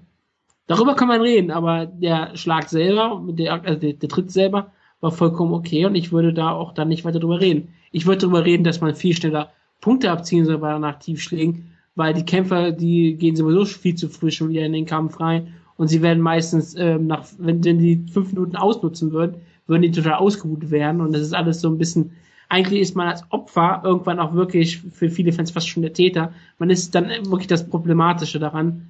Ähm, ich habe, ich kann James Cross nachfühlen, absolut, aber ich würde hier weiterhin bei der, bei der Niederlage stehen. Das ist eine Niederlage für James Krause, aber er sollte weiterhin seine Chancen bekommen. Also das, deswegen, das, ich würde ihn das nicht als Niederlage, wenn ich die Kämpfe promoten würde, machen. Aber ähm, im Kampfrekord ist es ein Niederlagepunkt. Gut, dann kann ich ja nochmal konträr gehen. Ähm, das Argument, was du immer hattest, quasi, äh, dass er quasi Beltline getroffen hat, wenn ich das richtig verstanden habe, immer, und Beltline ist kein Foul. Das war ja im Prinzip das Argument, ne? Das hat Big John McCarthy so gesagt, ja. Ja, was, was ich ja interessant finde, ich habe überhaupt keine, ich habe sogar ernsthaft in den Unified Rules geguckt, da wird, low, da wird ein Low Blow noch nicht mal definiert. Ich auch. Ich auch, wird nicht da wird, definiert. Nein, nein. Genau, da wird einfach nur zweimal Wort Low Blow erwähnt und es wird nie definiert, was ein Low Blow ist, weil man das vermutlich als selbstverständlich ansieht. Ähm, ich habe dann sogar bei Wikipedia geguckt, ich habe sogar in den Unified Boxing Rules von Nevada geguckt, da wird es auch nicht wirklich erklärt. Ja. Ähm, das Einzige, was ich wirklich gefunden habe, es gibt halt diesen Ausdruck below the belt. Bei Wikipedia wird das erklärt als alles, was unter dem Bauchnabel ist, was auch eine interessante Definition ist, nachdem der Strike dann durchaus illegal wäre, glaube ich. Ähm, was, was ich halt interessant finde, du kannst, glaube ich, MMA und Boxen nicht wirklich vergleichen, weil die Leute in Boxen ja auch wirklich den, äh, die Hose wirklich teilweise auf dem Bauchnabel oder sogar drüber haben. Ja, Die unter tragen den die ja. Achseln haben die die zum Teil. Die, die tragen die ja auch viel höher. Und hier hingegen äh, hast du ja im Prinzip, fängt die Hose genau da an, wo der Intimbereich auch anfängt. Das heißt, wenn du da am Rand triffst und da hat der, Schla der Tritt definitiv auch getroffen, dann äh, berührt das eben schon genau diesen Intimbereich und das wäre halt für mich die Definition von einem Low Blow. So, ähm, selbst dann, also es gibt ja Leute, die zum Beispiel auch das Argument hatten, was für mich kein Argument ist, äh, wo sie gesagt haben, ja, Kraus ist total theatralisch zu Boden gegangen und als er dann gemerkt hat, dass Big John ihn disqualifizieren will, ist er sofort wieder aufgesprungen. Ist er das- auch, hat er auch gemacht? ja, ich wollte ja zu Ende erzählen erst. Und das würde quasi beweisen, dass es ein legaler Strike war und dass er das nur gesellt hat, wo ich sage, nicht unbedingt. Ich sag mal so, wenn ich innerhalb von zwei Minuten dreimal in die Eier getreten werde, dann würde ich auch den dritten sellen, sage ich mal. Weil ich dann auch will, dass der Gegner einen Punkt abgezogen bekommt oder disqualifiziert wird oder was auch immer. Das heißt, nur weil er quasi vielleicht das Ganze gesellt hat ein bisschen, heißt es nicht, dass kein Kontakt stattgefunden hat. Das würde ich halt erstmal sagen. Ähm, und was ich halt auch sagen würde, selbst wenn der, Schla wenn der, wenn der Tritt vielleicht doch legal war, was wir letztendlich nicht komplett beurteilen können, ich glaube, wenn du in so kurzer Zeit wirklich zweimal tief getroffen wirst, wird das auch danach noch wehtun. Äh, Joe hat das ja auch versucht zu erklären, dass er noch etwas empfindlich in der Gegend ist. Das, das heißt, ich könnte mir sehr gut vorstellen, wenn du zweimal tief getreten wirst und dann sofort danach einen Tritt kriegst, der genau davor landet, quasi auf der, auf der Blase oder was auch immer. Ich könnte mir sehr gut vorstellen, dass sich das dann ganz genauso anfühlt und du denkst, dass du einen Low eingesteckt hast. Deshalb mache ich Beispiel auch James Cross keinen Vorwurf. Das, wenn man so aus Spaß da gemacht, gemolken, meine ich das nicht ernst. Weil das war, war auf keinen Fall der Fall. Aber ist halt, das ist halt das Problem. Irgendwo muss man die Regel ziehen, ne? Irgendwo muss man auch sagen, okay, das ist jetzt die Regel und daran muss man sich halten. Und die Frage ist halt, hat er ihn im Abgang noch getroffen? Weil er hat ihn ja erst richtig legal getroffen und dann kommt die Frage, hat er in der, Richt- in der Rückwärtsbewegung ihn noch getroffen? Ich dachte eigentlich, es wäre andersrum gewesen, dass er ihn Nee, legal. also, ja, ich dachte auch, dass er zuerst beim Tritt den, Vielleicht äh, hat er ihn noch mit irgendwie noch in der Ferse noch irgendwie erwischt. Jetzt die Frage dann ist auch immer noch wieder, was zählt? Also zählt, wohin ich ziele und wo ich am Ende treffe oder welche zwischen was, was mache, ist ja häufig so die Frage bei dem, ähm, wenn das Knie zum Kopf geht, wenn du dann noch irgendwie noch die Schulter erwischt, ist es dann ein legaler Treffer oder ein illegaler Treffer? Ja, wenn die, du dann noch irgendwas was triffst, ist es immer so eine Auslegungssache. Ja das genau, die, äh, die ganze Diskussion hatten wir in der, war das die letzte Ausgabe mit Melvin Giard damals? Oder die vorletzte schon? Ich weiß es nicht genau. Da hatten wir die aus, die Dinge auch. Ich, ich glaube, bei Low Blows ist es wirklich einfach nur wichtig, wo er trifft. Und wie gesagt, da es für Ja. mich doch in, in, auf jeden Fall im Intimbereich irgendwo getroffen hat, ist es für mich halt immer noch ein Low Blow. Und äh, deshalb würde ich auch nie sagen, dass Big John der beste Referee ist, allein wegen solchen Sachen, weil er halt irgendwie. Ich habe bei Big John immer das Gefühl, dass er sehr gerne so das Recht in die eigene Hand nimmt und einfach Entscheidungen trifft. ja, aber gerade dann, dann, wo ich ja, halt genau. immer nie aber das weiß. brauchst du irgendwie auch im Mixed Martial Arts. Ja, Das sicher, Problem aber ist, das, das meine ich halt auch zum Beispiel, wenn er, wenn jemand äh, die Hände am, am die, die, für die Finger so runternimmt im Clinch, dann warnt er zum Beispiel nicht den Gegner, der in der Offensive ist, zeig keine Knees, sondern er sagt immer hier, don't play the game und so. Wo ich halt Ja. sage, natürlich ist das eine scheiß Regel, aber das ist vollkommen legal, was er macht. Du kannst nicht den ermahnen, der eine legale Aktion macht. Das ist halt kann immer sich so. nicht über die Regeln hinwegsetzen. Ja, richtig. Und das habe ich das Gefühl, dass Big John das manchmal gerne macht. Das hat er, wie gesagt, auch bei Vitor Belfort gegen John Jones so ein bisschen gemacht. wo Vitor Belfort einen vollkommen offensichtlich illegalen Headkick versucht und er ermahnt stattdessen John Jones, dass er nicht mit der Regel spielen soll. Wo ich halt sage, nee, das Weil er ist, spielt mit der Regel und ich hätte es ich es vollkommen als legal durchgehen lassen. ja, das heißt halt, du wärst ein beschissener Referee, weil dir die Regeln nicht halten. Genau. Weil Entschuldigung, du, ich bin halt so ein bisschen wie Frank Shamrock, ja, wenn Ja, er du- kommentiert. du würdest dich halt über die Regeln hinwegsetzen und das macht dich dann in dem Fall nicht zu einem guten Ref, Also, meiner ich Meinung nach. das ist kein gutes Attribut zu sein wie Frank Shamrock. Das, er das, das kommt noch dazu, ja. also Ich für habe mich, noch nie eine, nie, nie eine Show live gesehen. Du weißt gar nicht, wie ich kommentiere. Ich kommentiere wirklich wie Frank ich, Shamrock. ich, ich, ich, ich sage ja nur, dass, dass du äh, dich so bezeichnest und ich das nicht als gutes Ich bezeichne mich wie Frank Shamrock, finde ich gut. Das kann ich dann irgendwann in meiner Vita ausführen. Ich genau. kann diese Show als, als, als ähm, Zitat nehmen. Also, ähm, ich meine, was sollen wir großartig jetzt darüber diskutieren? Wir haben äh, zwei Leute, die das als äh, als faul sehen und der Wutke halt nicht. Äh, für mich ist da äh, immer noch entscheidend, er trifft auch äh, das Suspensorium und somit ist es ein Foul, gerade weil es so ein äh, ähm, äh, Ausgang, äh, also gerade weil es diese beiden Kicks vorher schon gab und der das selbst wenn es kein Foul war, billigend in Kauf nimmt, dass er nochmal da trifft, ja, ähm, zeigt schon, äh, dass Bobby Green ja vielleicht sogar sehr clever ist, weil es gibt ähm, einen Artikel bei Cage Potato damals und zwar bezieht sich das auf ähm, Michael Bisping. Michael Bisping, genau, gegen äh, George Rivera. Äh, und hier werden drei Gründe genannt, warum es sich lohnt äh, zu cheaten. Ähm, darin wird einmal gesagt, dass wenn man Statistiken erheben würde, also der erste Grund, ähm, dass die Leute, die cheaten, öfter gewinnen als äh, die Verlierer, äh, als die, die äh, äh, das Foul eben nicht begehen, die äh, im Prinzip dann in die Eier getreten werden in diesem Falle. Ähm, der zweite Grund ist, ähm, weil wir haben es gerade schon angesprochen, irgendwie sieht es immer so aus, ob der andere Typ eine Pussy ist, weil er halt irgendwie zwar fünf Minuten Zeit hat, aber wenn er das machen würde, würde er auch ausgebuht werden. Und zwar schreien immer alle au und hier und da und keine Ahnung und finden das alles ganz schlimm, aber wenn dann ähm, irgendjemand dann halt sagt, okay, ich kann nicht weiterkämpfen oder äh, äh, nach so einem äh, illegalen Knie wie, wie Rivera damals dann sagt, okay, ich kann nicht mehr weiterkämpfen, dann ist er halt trotzdem der Verlierer in jeg jeglicher Hinsicht. Ähm, äh, und der dritte Grund ist halt, meistens geht's halt auch einfach gut. Es gab noch einen Kampf irgendwie jetzt bei der Fight Night in Brasilien, wo sich auch jemand offensichtlich mehrere Sekunden am Käfig festgehalten hat. Ähm, Da gab es noch mehrere Kämpfe, da wollte ich gleich an. also, ähm, ja, ja, aber wie gesagt, also man kommt auch oft genug damit durch, ohne irgendeine äh, eine Strafe zu erfahren. Von daher, ähm, ja, muss man sagen, ja, Bobby Green, Glückwunsch zum Sieg. Aber man muss natürlich wirklich ganz klar sagen, den meisten Fans ist es scheißegal. Man schaut sich Eddie Guerrero an, der hat damals in- seinen ersten WWE-Titel mit Eingriff von Bill Goldberg und ein Tornado DDT auf den Titel gewonnen. Und das interessiert keine Sau. Also, ein deshalb sehr, meine ich doch. pass sehr passender Vergleich. War das, war, war, war das nicht sogar gegen Brock Lesnar damals? Gegen Brock Lesnar damals. Oh mein Gott, die ganzen Bevor, MMA. wo vorher Brock Lesnar eine Siegesfeier machte, wo er mit der Mariachi-Band gespielt hat. Und getanzt hat mit einem riesen Sombrero. Gut. Ein großartiges Segment. V vielen Dank für den kleinen Aber es, es stimmt ja, es stimmt ja. Also Eddie Guerrero war ein riesen Babyface und deshalb ist es auch okay für Michael Bisping und Bobby Green. Also ist Bobby Green ein riesen Babyface. Wahrscheinlich für Dana White schon. Er mag Bobby Green total gerne scheinbar.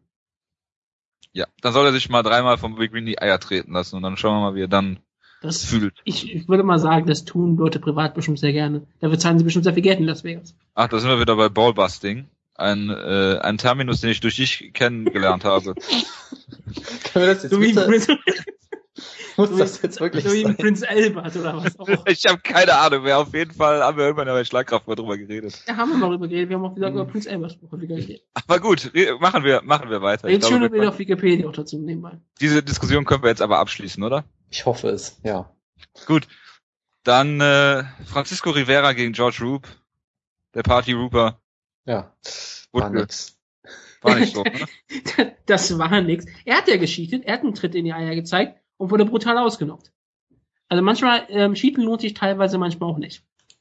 Es ist leider nicht Regel. Auf jeden Fall war es dieses total geile Pro Er hat Wrestling. einfach, er hat einfach falsch gecheatet. Ja, ja, es war auf jeden Fall dieses geile Pro Wrestling Finish. Als wirklich, das ist wirklich Pro Wrestling. Weil Rivera kam nach da, danach zurück und hat brutal auf George Roop eingeschlagen und, die, und man sah wirklich, wie er immer kaputter wurde nach jedem weiteren Schlag und George Roop nur mit gegenhalten musste, aber er konnte nicht. George Roop fiel zu Boden, war ausgenommen und dann fiel auch Rivera, wie ein geschlagener Mann, wie ein kaputter Sack, wie ein nasser Sack zu Boden. Aber er hat den Kampf gewonnen, ein Knockout. Sack. Und jetzt ist es absolut großartig, was Francisco Rivera hier geleistet hat. Das war für mich eigentlich der Knockout des Abends, hat er aber nicht bekommen. Tragisch. Jeden Fall war es eine geile Geschichte. Ja, es war auf jeden Fall ein sehr unterhaltsamer Kampf und ich, ich glaube, Francisco Rivera hat Pound for Pound äh, auch sehr viel Knockout-Power, der haut unfassbar hart zu und hat George Roop in Runde 1 fast schon ausgenockt und hat dann mit ihm geclincht, was jetzt nicht so clever war, aber dann Runde 2 hat er super gemacht. Wie schon gesagt, sehr, sehr lustiges Finish und äh, ja, George Roop, man weiß weiterhin überhaupt niemals, was man von ihm erwarten kann. Dann knockt er mal Brian Bowles aus, dann sieht er hier wieder relativ schlecht aus und das ist irgendwie immer eine große Überraschung mit ihm. Ja, machen wir weiter. Wir haben ja erst eine Stunde 45 geredet. Ähm, ja, Team Schlagkraft Steven Seiler hat verloren gegen Dennis Bermudez. In einem spektakulären Kampf, den ich leider nur zur Hälfte gesehen habe. Also, bitte, elaboriert ein Oh wenig. Gott, ich, die erste Runde war so geil. Es war die beste erste Runde in Ewigkeiten. Es war eine bessere Runde als die dritte Runde von Diego Sanchez und Gilbert Melendez riesig unterhaltsam. Also es war total wacky Grappling zwischen den beiden. Und ähm, Seiler hat immer wieder äh, versucht, eine Submission zu machen. Bermudes ist rausgekommen, hat ihn geslammt. Es war aktiv am aktives Striking. War richtig geile Technik. Geile erste Runde. Schaut euch an, wenn ihr nicht gesehen habt. Wirklich gigantisch. Und dann in der zweiten, dritten Runde konnte dann Bermudes halt, äh, in der zweiten Runde hat er seinen Ring dominiert, hat einfach den Kampf da ganz klar ähm, fast schon entschieden, weil da musste Seiler offen machen. Aber ich glaube, da kommt wieder die Sache, dass es vor Soldaten war. War anstatt, dass er in der dritten Runde ihn auch wieder zu Boden, hat er wieder mit ihm gestrikt und sah total, und hätte Seiler vielleicht auch was schaffen können. Aber nee, Bermudes sah auf jeden Fall hier ziemlich gut aus. Hat bewiesen, dass er ein ähm, möglicher guter, richtig guter Kämpfer in der Featherweight Division werden kann. Seiler ist halt wahrscheinlich nicht gut genug für die Top-Leute, ist aber ein unfassbar unterhaltsamer Kämpfer ist ein verdientes Mitglied von Team Schlagkraft. Er verdient seinen Namen super und ich mag ihn total gerne. Ähm, großartiger Kampf. Ich muss auch nochmal zu sehen, Demis Bermudes Ground Pound ist so geil widerlich. Er hat wirklich immer eine Hand auf dem Mund des Gegners und hat auch häufiger wirklich den Finger in den Hals von Seiler gedrückt und immer wieder die Nase zugehalten, gleichzeitig auch mit dem gleichen Finger immer wieder über den Mund gewischt. Dann kurze Elbows gezeigt, kurze Hammerfist auf dem Mund absolut großartig, was Daniel Lewis an Ground zeigt. Er ist damit aufgestiegen als einer meiner Lieblingskämpfer im Featherweight. Ähm, ich habe ihn jetzt auf meiner Liste als einen Top Ten Kämpfer. Großartig. Gefällt mir. Schaut euch den Kampf an.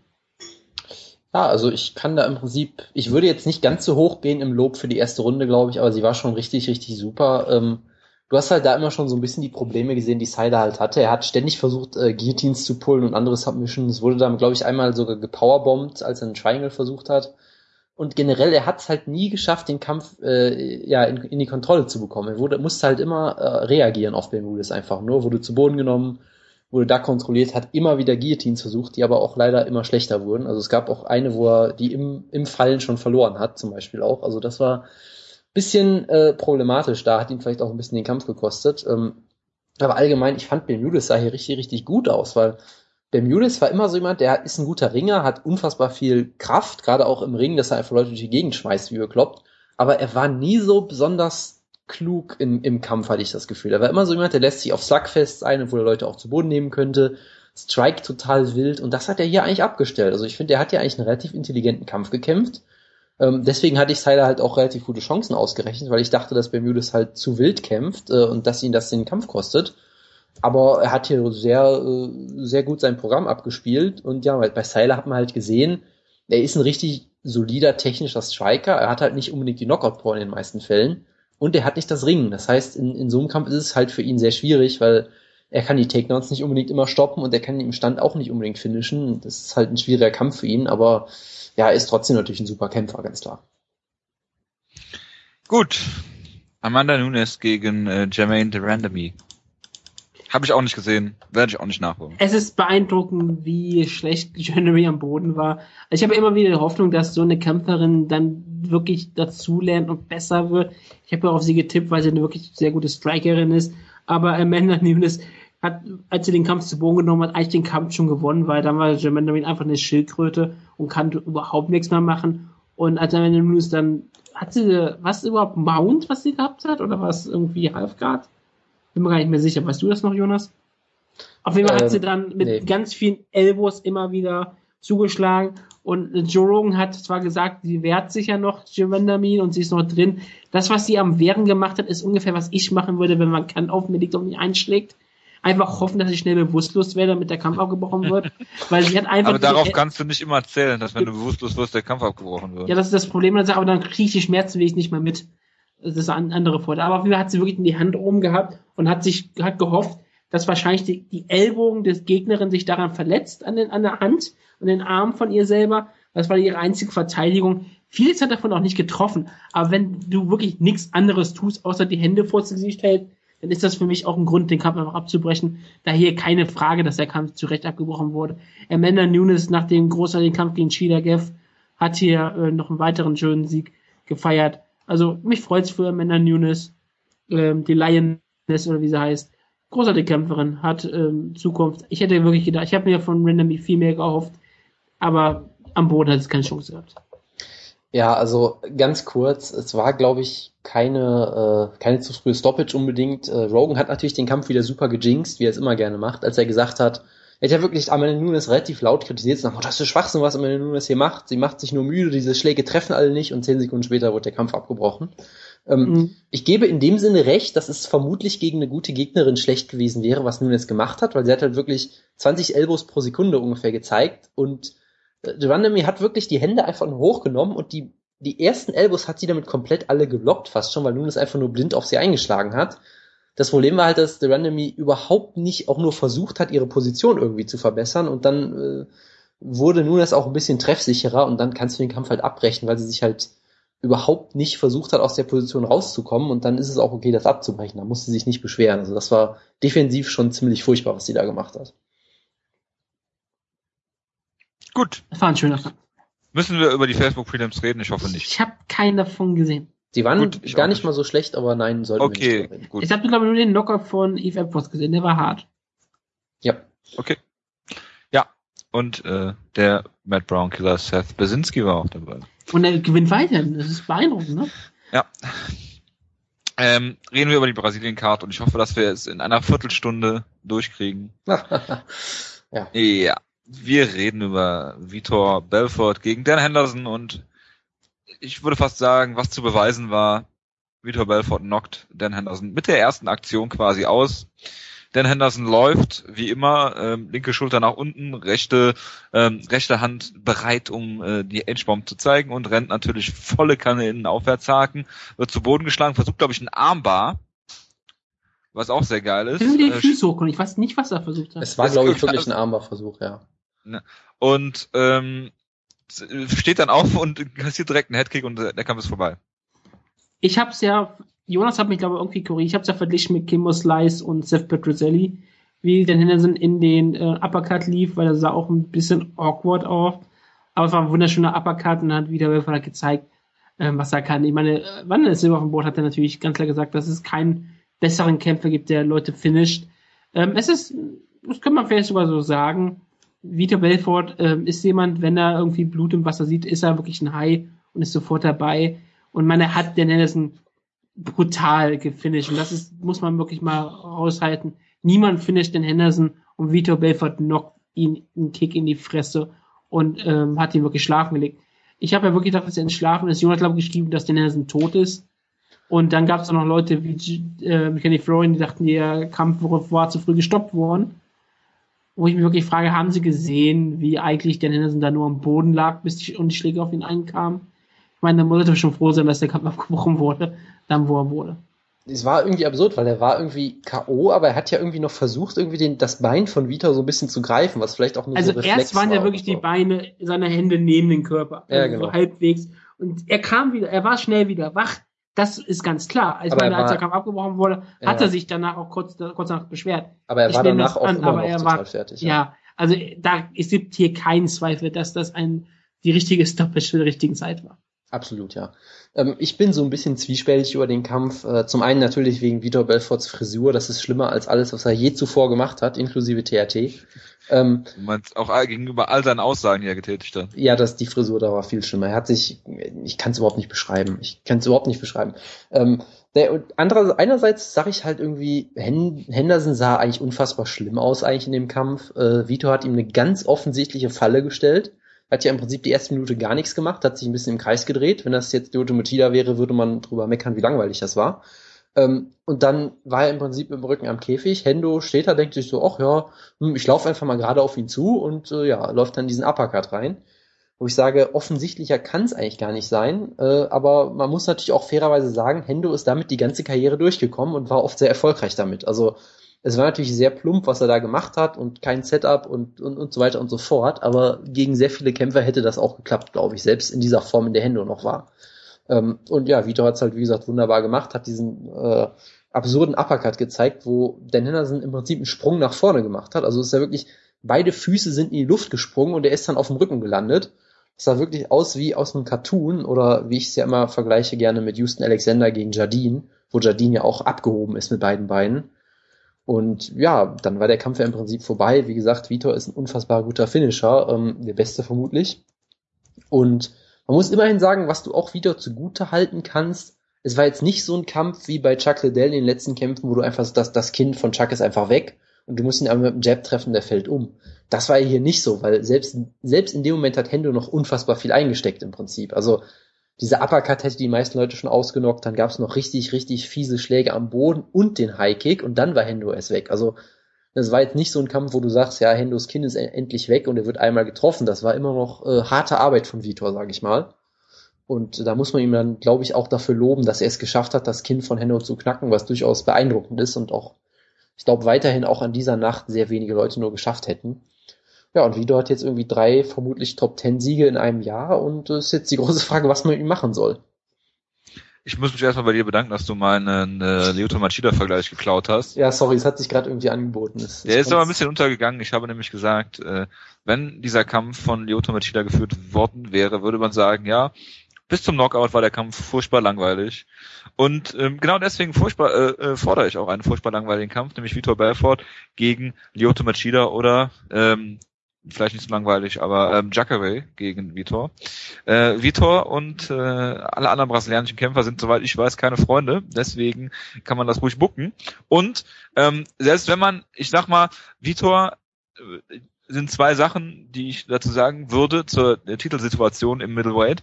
Erstens, er hat den äh, Titelshot wahrscheinlich so viel verdient wie kein anderer äh, äh, Challenger dieses Jahr, ohne kurz drüber nachzudenken. Er hat drei Top Ten Leute ausgenockt äh, in sehr beeindruckender äh, Art und Weise. Deswegen musst du ihm eigentlich einen Title Shot geben. Auf der anderen Seite ist es Vitor und äh, genau deswegen kannst du ihm keinen Title Shot geben. Jetzt kommt das große Aber. Ja, er ist halt äh, Vitor und äh, diese ganze TRT-Situation, wie er damit umgeht, ist natürlich sehr, sehr fragwürdig. Er ist derjenige, der, glaube ich, mit diesem TRT äh, oder mit, mit Testosteron überhaupt angefangen hat. Er ist ja 2006 oder 2005 mal äh, dafür schon gesperrt worden. Das heißt, er kriegt also in äh, Las Vegas äh, auf jeden Fall keine, ähm, keine Ausnahmegenehmigung dafür. Ja. Ähm, also ich sag mal so, Vitor Belfort hat ja gesagt, dass er für einen Title Shot auf TRT verzichten würde. Dass er ja, auch dann wird er aber auch sowas von verlieren dadurch. Dass, dass, er auch, dass er auch so heroisch ist und sich selbst einen Nachteil gibt, nur um einen Title Shot zu kriegen und sich quasi aufopfert als heroischer Kämpfer. Ja, ja aber dafür, damit sagt er ja, dass es im Prinzip totaler Hohn ist und dass ja, es überhaupt nicht medizinisch notwendig ist. Denn ist, man kann nicht auf TRT verzichten, wenn man es braucht. Das hat doch Nate Marquardt damals, damals erklärt. Wenn er ich, von TRT runtergeht, wird er sterben. Ja, Gut, und wer ist doch runtergegangen? War es nicht Josh von, wer ist, wer ist denn runtergegangen von TRT nochmal? Äh, Shane Roller. Shane Roller hat doch gesagt, er braucht kein TRT. Genau, genau. Shane Roller und, und Journeyman. Marquardt hat es wie gesagt auch gemacht und ist seitdem auch in seinen letzten beiden Kämpfen gestorben. Von daher stimmt's ja irgendwie auch halbwegs. Genau. Naja. Also bei Vitor Belfort ist wirklich so die ganz klare Sache.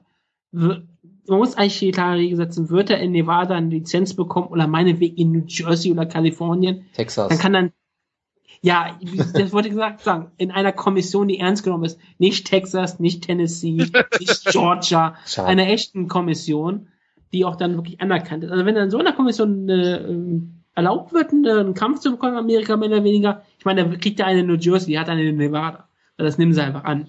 Ja. Und selbst in Nevada hat er immer noch die Chance, dass er mit einem richtig guten Anwalt da einen guten äh, Fall kreiert und dass er trotzdem noch die Chance bekommt. Weil jetzt, wenn Keith Kaiser es nicht möchte, Keith Kaiser ist nicht Nevada. Das und ist ja eine Kommission, die ich, alleine.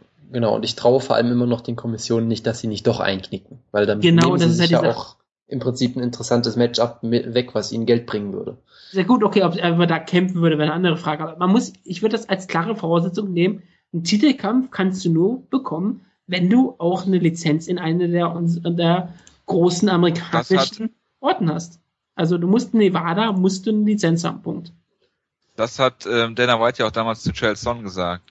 Es nützt mich ja nichts, wenn er eine Lizenz in, äh, in äh, irgendeinem anderen Land bekommt. er damals. Ja, ja. Ja. Äh, wenn er wenn er nicht äh, äh, bei allen Kommissionen eine Lizenz kriegt, das möchte er nicht, hat er natürlich den nächsten Kampf logischerweise in Texas gebucht, Ich meine, was dann völlig unter das Radar gefallen ist. ich meine, Dana White hat auch mal gesagt, irgendwie sinngemäß, wenn du TRT brauchst, solltest du vielleicht besser deine Karriere beenden, bevor es halt Stars betroffen hat, die er irgendwie vermarkten will. Von daher, es ist immer so eine Sache, ne? Und es sind sehr viele Kämpfe, das ist. Ja, und ich meine, das ist halt das Ding. Also, was machst du jetzt mit dem Titel? Weil, klar, es war jetzt ein Kampf im Light Heavyweight gegen einen auch langjährigen Middleweight, von daher kannst du argumentieren, dass er deswegen keinen Title Shot kriegen sollte. Aber ich sag mal, allein von den Siegen her muss, also du musst Vitor keinen gegen, aber er verdient am ehesten noch einen, weil er hat irgendwie zwei, also Luke Rockhold ist auf jeden Fall Top 10. Äh, Michael Bisping ist immer so an der Grenze, aber es ist Middleweight, also ist er bestimmt auch Top 10. Er ist auf jeden Ähm, Fall über Camon. Ja, genau, also da hat er zwei Top 10 Leute in einem Jahr ausgenockt und die anderen Genau. Kandidaten sind halt äh, Lyoto Machida. Genau, und, der hat- Ähm, Jacare. Genau, und äh, Jacare hat einen richtig guten Sieg gegen Okami. Jetzt Chris Comosi zähle ich jetzt nicht unbedingt dazu. Äh, zumindest nicht für einen Title. Sieg halt, Ja, ne? aber halt nicht für einen Title-Shot, meine ich jetzt. Ähm, und Machida hat halt erst einen Kampf gehabt in der Division. Das heißt, wenn du allein danach gehst, hat Vitor es am ehesten verdient.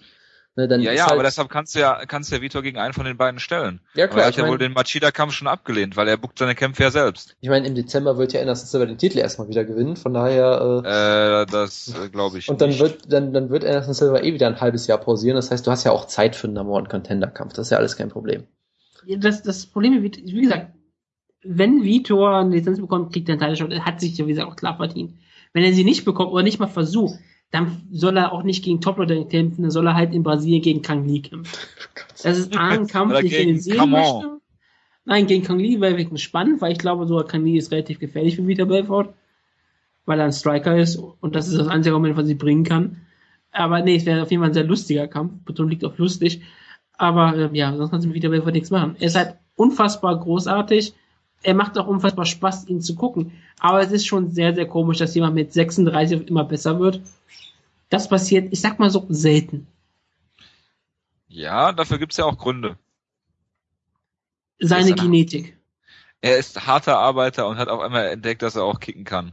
Ja, genau, er hat plötzlich was entdeckt. Er hat plötzlich angefangen zu trainieren. Der, ich meine, er ist halt, er ist ja gerade mal seit 96 dabei, also eigentlich noch ein junger Mann. Genau, eigentlich schon, ja. Aber auch ein Ähm, Veteran, aber auch ein Veteran, ne? Aber auch Vintage, Vintage Vitor. Genau. Was eigentlich jetzt der neue oder der alte Vitor Belfort, der jetzt gewonnen hat? Das ist auf jeden Fall der neue, weil das ist ja der TRT Rex. improved. Der TRT Rex Vitor. Vitor Belfort 3.5. So ungefähr, ja. Ja. Und Dan Henderson sollte jetzt, äh, war, es war der letzte äh, Kampf auf seinem Vertrag.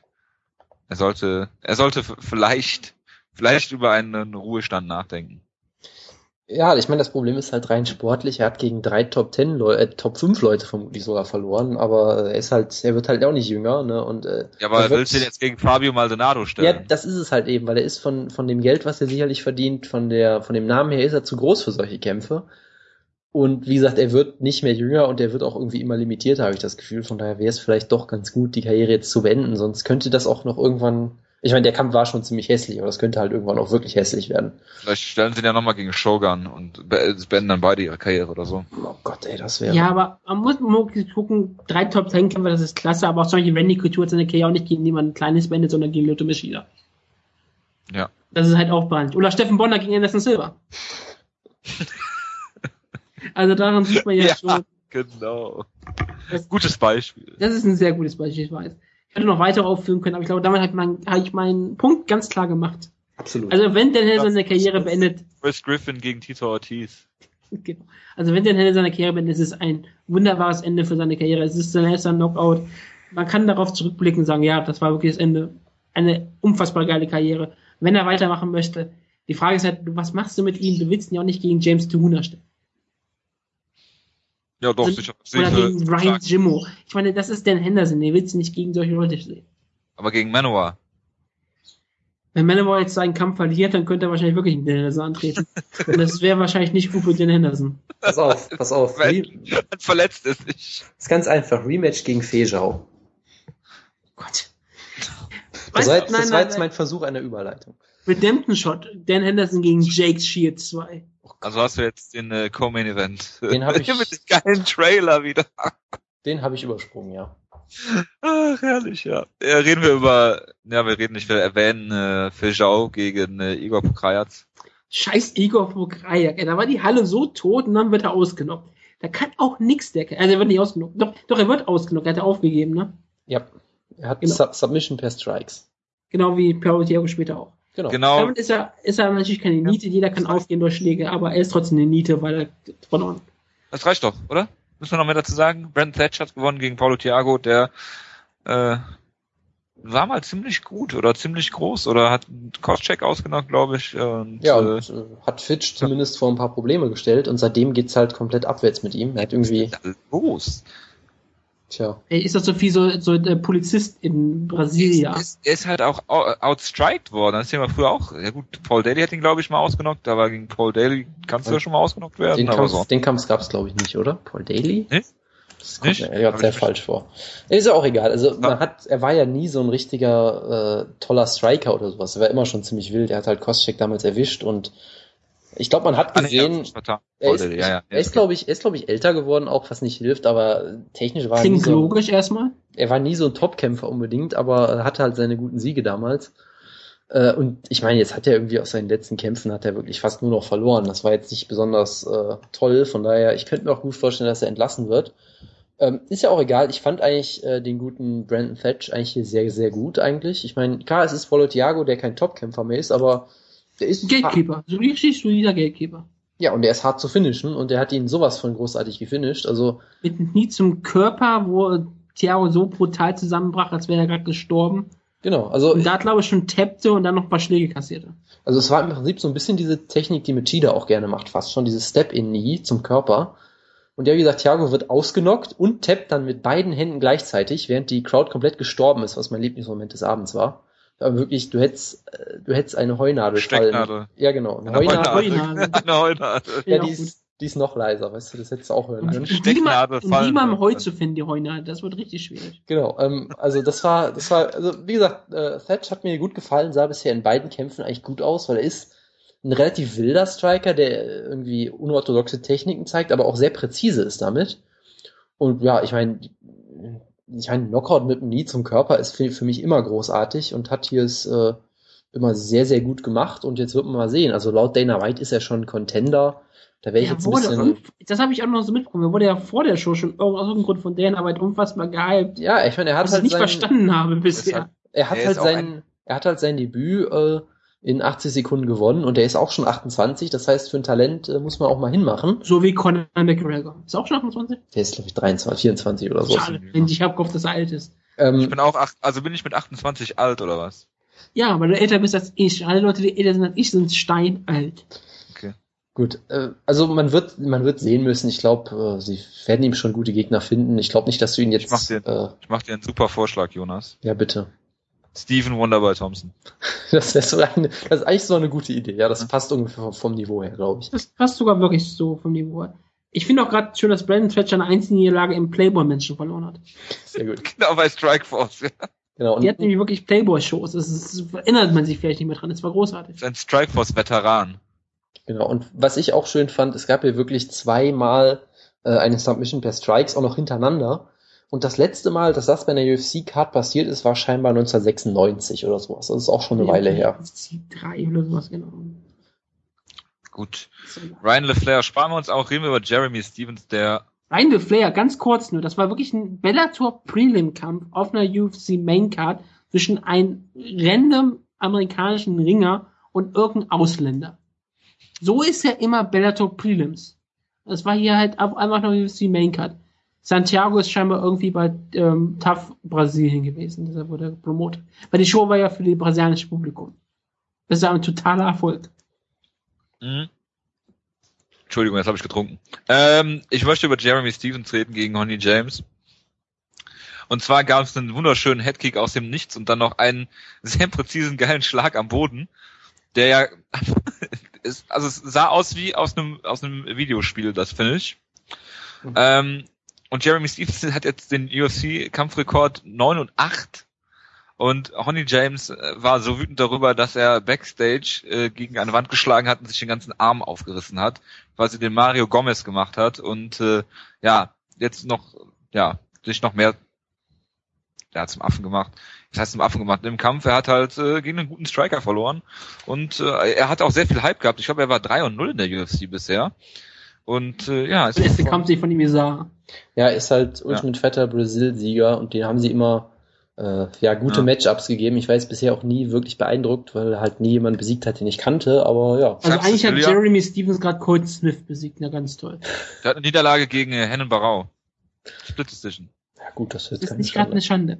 Was ich an diesem an diesem Nachschlag so geil fand, das, das ist immer schlimm und klar, das ist einer der schlimmsten Nachschläge, die man letzte Zeit sah und Stevens hat sich dazu auch ähm, entschuldigt und ich ich nehme ihn das auch ab, Steve ist eigentlich relativ sympathisch. Ähm, aber er ist relativ sympathisch. Du hast schon die Geschichte vom letzten Jahr in Erinnerung, ne, wo er irgendwie jemanden halb tot geprügelt hat. Ich weiß, ich wollte dich ein bisschen anheizen. Ja, das hast du sehr gut gemacht. ah. Nee, aber ähm, äh, Yamazaki ist ja nicht dazwischen gegangen, oder? Vor nee, dem Schlag. Er, nee, ist er nicht. Das ist das Problem. Ich glaub, ja, und er, ich meine, er hat ja auch nur diesen einen Nachschlag gezeigt. Also er hätte ja durchaus noch mehr zeigen können in der kurzen Zeit, oder? Was ich halt an diesem Nachschlag ganz kurz so brutal fand, war ja wirklich, dass ähm, als er Ronnie Johnson zu Boden gekickt hat, waren die Augen von Johnson genau auf diesen Schlag gerichtet. Und natürlich waren sie leer, aber er hat auch diese leeren Augen haben genau gesehen, wie die Faust in sein Gesicht einschlug und dann waren die Augen weg. Also das, das, wenn man sich jetzt nochmal in der Zeitlupe ansieht, ist das absolut brutal. Das ist wirklich einer der brutalsten Knockouts, die ich in langer Zeit gesehen habe. Und das ist auch eigentlich ein besserer Knockout als der Main Event. Und er hätte eigentlich ja. auf so Night klar verdient. Aber okay, man kann verstehen. Ja, man, äh, man, man sollte nicht sowas den, nicht belohnen unbedingt. Genau, und das, deshalb habe ich damit noch nicht gerade das große Problem, dass er es nicht bekommen hat. Aber großartig. Genau, wird, wird Vito halt belohnt. Genau. Und erinnert sich Jonas noch an die Zeit, als Jeremy Stevens fast Anthony Pettis besiegt hat? Ich hab's, äh, ich hab's erfolgreich versucht zu verdrängen. Ich meine, es sah ja im Prinzip so aus, als wäre Stevens komplett fertig. Irgendwie wurde von Eve Edwards ausgenockt, ähm, wurde, war irgendwie im Knast und Dana White hat sich natürlich wieder für ihn eingesetzt. Er sollte bei einer Show kämpfen, gesagt, hat er nicht er gekämpft. er ja, genau. obwohl er im Knast sitzt. Also es sah eigentlich alles total schlimm für ihn aus und auch seine berüchtigte Knockout-Power hat er lang nicht mehr gezeigt eigentlich. Eigentlich seit Rafael dos Anjos irgendwie gar nicht mehr, habe ich immer das Gefühl, den er da vor sechs Jahren mal ausgenockt hat. Markus Davis. Ja, okay, gut, okay. Ja, gut, der Kampf, okay. Aber prinzipiell, prinzipiell hat er halt immer diesen Ruf, dass er unfassbare K.O.-Power hat, konnte es oft nicht zeigen und jetzt hat er es mal wieder gezeigt und ja. Eine Sache muss ich zu der Show loswerden, bevor ich es vergesse. Habt ihr den Fotografen im Publikum gesehen, der ein Deutschland-Trikot anhatte? Oder direkt neben dem Octagon? Nee. Nee. Es, es, es stand da ein Fotograf direkt am Octagon äh, und hatte ein Deutschland-Trikot an, meine ich. Es wäre ganz interessant, mal zu sehen, ob ich mich da nicht verguckt habe. Ich habe mehrfach gesehen, dass der da stand. Ich bitte um äh, Feedback dazu. Ähm, reden wir über die Prelims. Sam Cecilia hat äh, Godofredo Pepe ausgenockt. Sehr, äh, auch, ein, auch ein sehr schöner Knockout eigentlich durch Ground and Pound. Aber wir müssen zu dem ähm, unglaublichen Kampf in den Prelims äh, jetzt kommen. Und zwar, äh, es geht um Omari Akmedov gegen Thiago äh, Perpetu, Perpetu Mobile. Aber ähm, in diesem Haus gehorchen wir den Gesetzen der Thermodynamik. Ja, es, es war wirklich ja. irgendwie so ein Bellator Heavyweight Kampf im UFC Middleweight irgendwie. Und warum? Und warum? Sag's mir. Akmademos kommt aus Dagestan. Achso ich weiß gar nicht, was ich zu dem Kampf sagen soll. Ich sage einfach, guckt ihn euch an. Er war extrem lustig und mehr muss ich da, glaube ich, möchte ich da, glaube ich, gar nicht zu sagen. Das wäre auch so eine Art von Kampf, die wir hätten kommentieren können, wenn ich nicht gespoilert ja, genau. worden wäre. Aber naja. Wir können es wir können's eigentlich auch nochmal kommentieren. Ich glaube, die Show, wird nicht alt. Die, Show rennen halt einfach mehrfach ineinander rein. Dann äh, läuft der eine rückwärts und knockt den anderen damit aus irgendwie. Und wir brauchen auch noch einen Nachteil für diese Sendung. Genau, die Show ist noch nicht lang genug. das ist richtig. Thiago Tavares hat gewonnen ähm, ja, die eine erwähnenswerte ja. Sache ist, dass äh, die Kommentatoren gesagt haben, ja, tja, Tavares hat ja jetzt länger nicht mehr gekämpft aus äh, Gründen und dann sich sehr darum gewunden haben, äh, bekannt zu geben, dass er ja durch einen Drogentest gefallen ist, was sie dann nicht erwähnen wollten. Was auch wieder so einiges aussagt, äh, was wir jetzt schon oft erklärt haben, glaube ich. Drogentest in einer Brasilien-Show. Das heißt, dass du auch äh, im selben Jahr nochmal kämpfen kannst ohne Probleme. War er ein UFC-Test, die können die Pause legen, wie sie wollen. Aber die haben sich wahrscheinlich gedacht, er ist so ausgenockt worden in dem Kampf, das kann ihm nichts gebracht haben. Deswegen lassen wir ihn wieder kämpfen. Ähm, Adriano Martins hat gewonnen gegen äh, Darren Cruikshank und äh, ja, Darren Cruikshank, der unglaublich äh, geile Striker ist, von einem Jiu-Jitsu-Kämpfer verprügelt worden. Und dann äh, wurde er submitted durch ein ähm, ja, durch so ein, so ein, es war eigentlich ein Straight Armbar, ne? Es war, so ja, also war, oder was? Also sah zuerst aus wie ein Kimura, aber dann hat schon mehrfach äh, den ganzen Kampf da irgendwie dran gebastelt an dem, an dem, äh, an dem Finish, ne? Ja, genau, es war quasi Kimura-Ansatz aus der Halfguard, dann ein Straight Armbar war, es war eigentlich ein wunderbarer Kampf, weil Martins echt richtig gut aussah, aber es ist halt Cookshank, da weißt du halt auch nie, was du, was du hast, weil Detroit ja auch ziemlich bankrott ist aktuell. Deshalb ist ja die, die Detroit Superstar auch jetzt äh, nicht, nicht so eine Auszeichnung aktuell. Oh Gott. Ja, den Witz möchtest ich, du da was zu sagen? Sorry, ich möchte Ja. ganz kurz sagen, den Witz habe ich mir in meinen Notizen aufgeschrieben, damit ich ihn nicht vergesse. Warum nennst du nicht, Glück habe ich keine warum, Notizen. warum nennst du nicht dann den Buyout-Superstar oder sowas in der Art? Ja. um da ein bisschen kreativ zu sein. Bank Bankrupt Superstar. Ist Jonas, das ist echt schlimm, was schreibt er sich auf. Ich habe ich Okay. hab sonst keinen Freelance-Kampf gesehen, außer den Akmadinov-Kampf. Ach so. Dann reden wir über Dustin Ortiz gegen äh, José Maria Tomé. Ich wollte ihn ja eigentlich nicht gucken, weil äh, Jonas hat gesagt, ich muss ihn unbedingt gucken und ich habe gedacht, du kannst eigentlich kein Prelim, ähm, kein Facebook Prelim von einer Brasilien Show gucken, weil Aber es das, ist Flyweight, Junge. das war, Flyweight. ja Junge, Junge, Junge. Ne? Flyweight ist hin, immer gut. Flyweight her. Ähm, jedenfalls ähm, habe ich es geguckt, weil ich heute Morgen äh, meine Freundin äh, mich darum gebeten hat, dass wir doch mal MMA gucken wieder.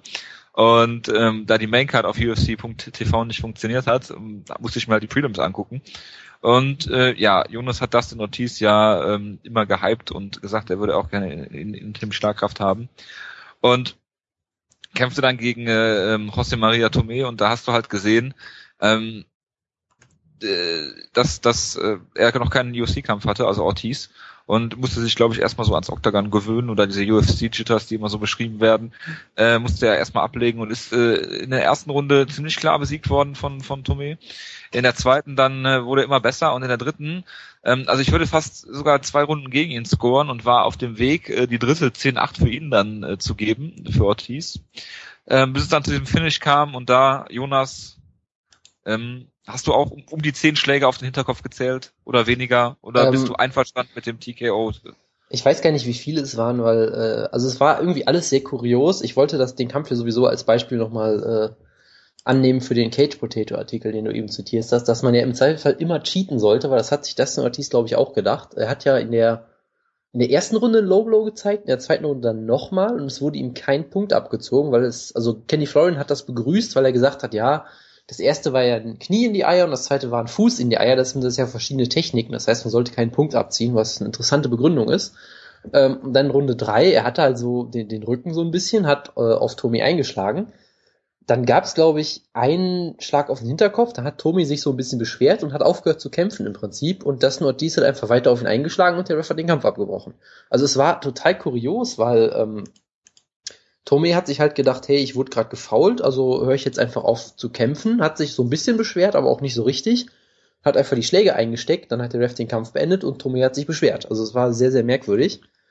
Aber Ähm, er hat sich ja auch nicht gedreht oder sowas. Er war ja die ganze Zeit in der gleichen Position. Also du kannst ja jetzt auch nicht sagen, dass Ortiz ähm, die, die Schläge nicht hätte zum Hinterkopf setzen wollen oder können, weil er sich gedreht hat oder sowas. Der war die ganze Zeit in einer derselben Position. Das ist richtig, ja. Also zum einen hat er irgendwie keine Anstalten gemacht, sich zu verteidigen und zum anderen hat Ortiz keine Anstalten gemacht, die Technik zu ändern. Also ich glaube, es war sogar so, dass er am Anfang ein, zwei Schläge auf dem Hinterkopf hatte, dann hat sich Tomé schon so, so beschwert und dann gab es ein paar legale Schläge und dann ganz am Ende Genau. nochmal ein ja, paar, paar Hammerfists genau auf den Nacken und ja, was soll ich sagen? Ich habe das Ortiz immer so ein bisschen gehypt und ich habe mir gedacht, äh, hey, er ist klug, er cheatet wie er will, weil er weiß, dass er damit durchkommt und es war natürlich ein schlechter Witz, der Kampf im Prinzip eigentlich.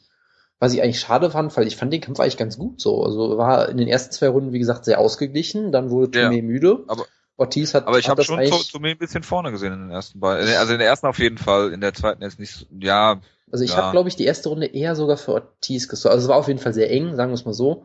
Dann war er sogar ja auf dem Weg zum Finish auch so gewesen, weil Tommy müde war und er sehr gut am Boden sah, aussah. Und dann hat er sich halt selbst so ein bisschen kaputt gemacht. Aber hey, er wird ja eh nicht dafür bestraft, von daher soll er es halt ruhig machen. okay, gut. Dann äh, schließen wir die Fight Night Nummer 32 hiermit ab. UFC 167 ist äh, nächstes Wochenende ähm, am Start und äh, es ist eine Card, äh, zu der es sehr viel zwiespältige Meinungen gibt, zumindest beim Jonas. Ähm, alle anderen finden die 20-jährige, das 20-jährige Jubiläum der UFC großartig. Und ähm, wir müssen mal wieder über GSP reden. Oder dürfen mal wieder über GSP reden. Und Johnny Hendricks ist ähm, wahrscheinlich der mit Vitor Belfort derjenige, der sich am meisten einen Title Shot verdient hat jetzt. Und ähm, ich habe mir mal bei Fightnomics ähm, die äh, Tale of the Tape, Tape von denen ausgedruckt und ähm, muss feststellen, weil, weil mich haben eigentlich äh, vor allem die, die Takedown, Takedown-Werte interessiert von beiden. Und ähm, ja, Johnny Hendricks, der ist ja ein sehr dekorierter Ringer und kriegt nur jeden zweiten Takedown durch, versucht aber relativ viele, nämlich pro Runde äh, knapp vier Stück. Und GSP kriegt drei von vieren durch. Ähm, die Takedown Defense sind bei Johnny Hendricks 63 Prozent und bei GSP sech- äh, 88 Prozent. So, und wenn GSP den Kampf mal zu Boden kriegt, dann ist er auch äh, 94 Prozent der Zeit in Kontrolle. So, Also das Sag. Beeindruckendste daran fand ich nun, dass du das Internet ausdruckst. ja, Du könntest bei der CDU mitmachen, ja. Nein. aus, ich habe das aus dem Internet ausgedrückt. Ja. Nur mal so. Ähm, also ich äh, habe mir schon sowas gedacht in die Richtung. Ähm, also ich würde, ich lehne mich nicht weit aus dem Fenster, wenn ich sage, dass GSP der bessere MMA-Ringer ist. Ich glaube, dass Johnny Hendricks in sehr vielen Fällen äh, beim Amateurring hier sehr klar die Oberhand haben sollte gegen GSP, ähm, aber eben nicht beim MMA. Und ähm, Johnny Hendricks ist jemand, der ähm, über gutes Ringen verfügt natürlich, aber auch diese diese eine Waffe halt hat, seine linke, die wenn sie trifft, halt jemanden einfach äh, aus dem Leben beamt. Ja, also ähm, das ist schon sehr, sehr beeindruckend. Aber er ist nicht so ein methodischer, überlegter, technisch guter Striker, wie GSP das ist. GSP hat einen sehr hohen Reichweitenvorteil, 7 Inch gegenüber Johnny Hendricks. GSP ist auch noch ähm, äh, ein Karatekämpfer, der also auch sehr viel kickt. Weiß nicht, ob er das unbedingt machen wird, weil die Gefahr bei Kicks halt immer da ist, dass ähm, Hendricks da einen Kick fängt und ihn zu Boden nimmt. Aber ich glaube auch nicht, dass er so viel Angst vor dem Ground Game von Johnny Hendricks hat. Auch wenn er, wenn er halt, äh, äh, wenn Hendricks on top ist, äh, glaube ich, dass GSP immer noch da in der Lage sein wird, äh, ihn da von unten, ihm von unten gefährlich zu werden. Und ähm, Johnny Hendricks hat halt, wie gesagt, diese eine Waffe und ich glaube nicht, ich glaube, dass GSP clever genug ist, der aus dem Weg zu gehen. Und äh, ich denke, dass äh, GSP den Kampf äh, gewinnen wird. Um mal anzufangen, liebe Leute. Erinnert ihr euch noch an die Zeit, an denen Johnny Hendricks ähm, fast eine Decision gegen Josh Koscheck verloren hat? Unglaublich. Ja, das äh, erinnerst du dich noch an die Zeit, wo er fast gegen Mike Pierce verlor? Nein, nicht. Ja, da kann man sich mit sogar sehr gerne. das ist ja mein, mein Und, Go-To. und an die Zeit, als er Josh, äh, der TJ Waldburger ausgenockt hat, ja. Oder an die Zeit, wo er gegen Rick Story verloren hat. Und als er da auch, glaube ich, konstant zu Boden genommen wurde. Das ist Ja. generell so eine Konstante in seinen Kämpfen auch. Deshalb, äh, ja. Also ich fange einfach mal an vielleicht. Ähm, ich Ich habe muss schon angefangen. Ja von jetzt weitermachen. Relevant fängt jetzt erst an, ja. Genau, der relevante Teil fängt jetzt an. Nee, also ich muss ja sagen, auf dem Cyborg sind alle Leute sehr, sehr gehypt auf den Kampf. Ich irgendwie noch nicht so ganz. Ich weiß auch gar nicht warum. Weil Es- du Primetime nicht schaust. Ja, das kann sein. Also ich, ich werde mich Nein, du brauchst Primetime eigentlich nicht schauen, weil es ist immer der gleiche Scheiß. Was ich nur sagen wollte, ich war auch aus irgendeinem Grund, obwohl ich ständig die Trailer sehe, überrascht, dass der Kampf jetzt schon ist nächste Woche. Ähm, irgendwie war ich noch nicht so ganz drin in dem Hype. Das kommt vielleicht in den nächsten Tagen noch. Äh, man kann natürlich festhalten, Johnny Hendricks hat sich den Title Shot unendlich äh, sehr gut verdient, ist absolut super aktuell. Äh, trotzdem, ich bin noch nicht so ganz gehypt, weil ich irgendwie trotzdem nicht daran glaube, dass er gewinnen wird. Das ist natürlich trotzdem ein giga- gigantischer Kampf. GSP ist immer ein Ereignis, aber so die, die Spannung ist bei mir noch nicht ganz da. Auch wenn er natürlich die besten Chancen seit Ewigkeiten hat, seit, ich weiß nicht, Thiago Alves oder irgendwie sowas. Ich habe keine Ahnung, als Thiago Alves noch, Carlos Condit, ja, okay, gut, ja, das ist ein gutes, gutes Argument, weil er ihn fast ausgenockt hat, ja. Jake Shields.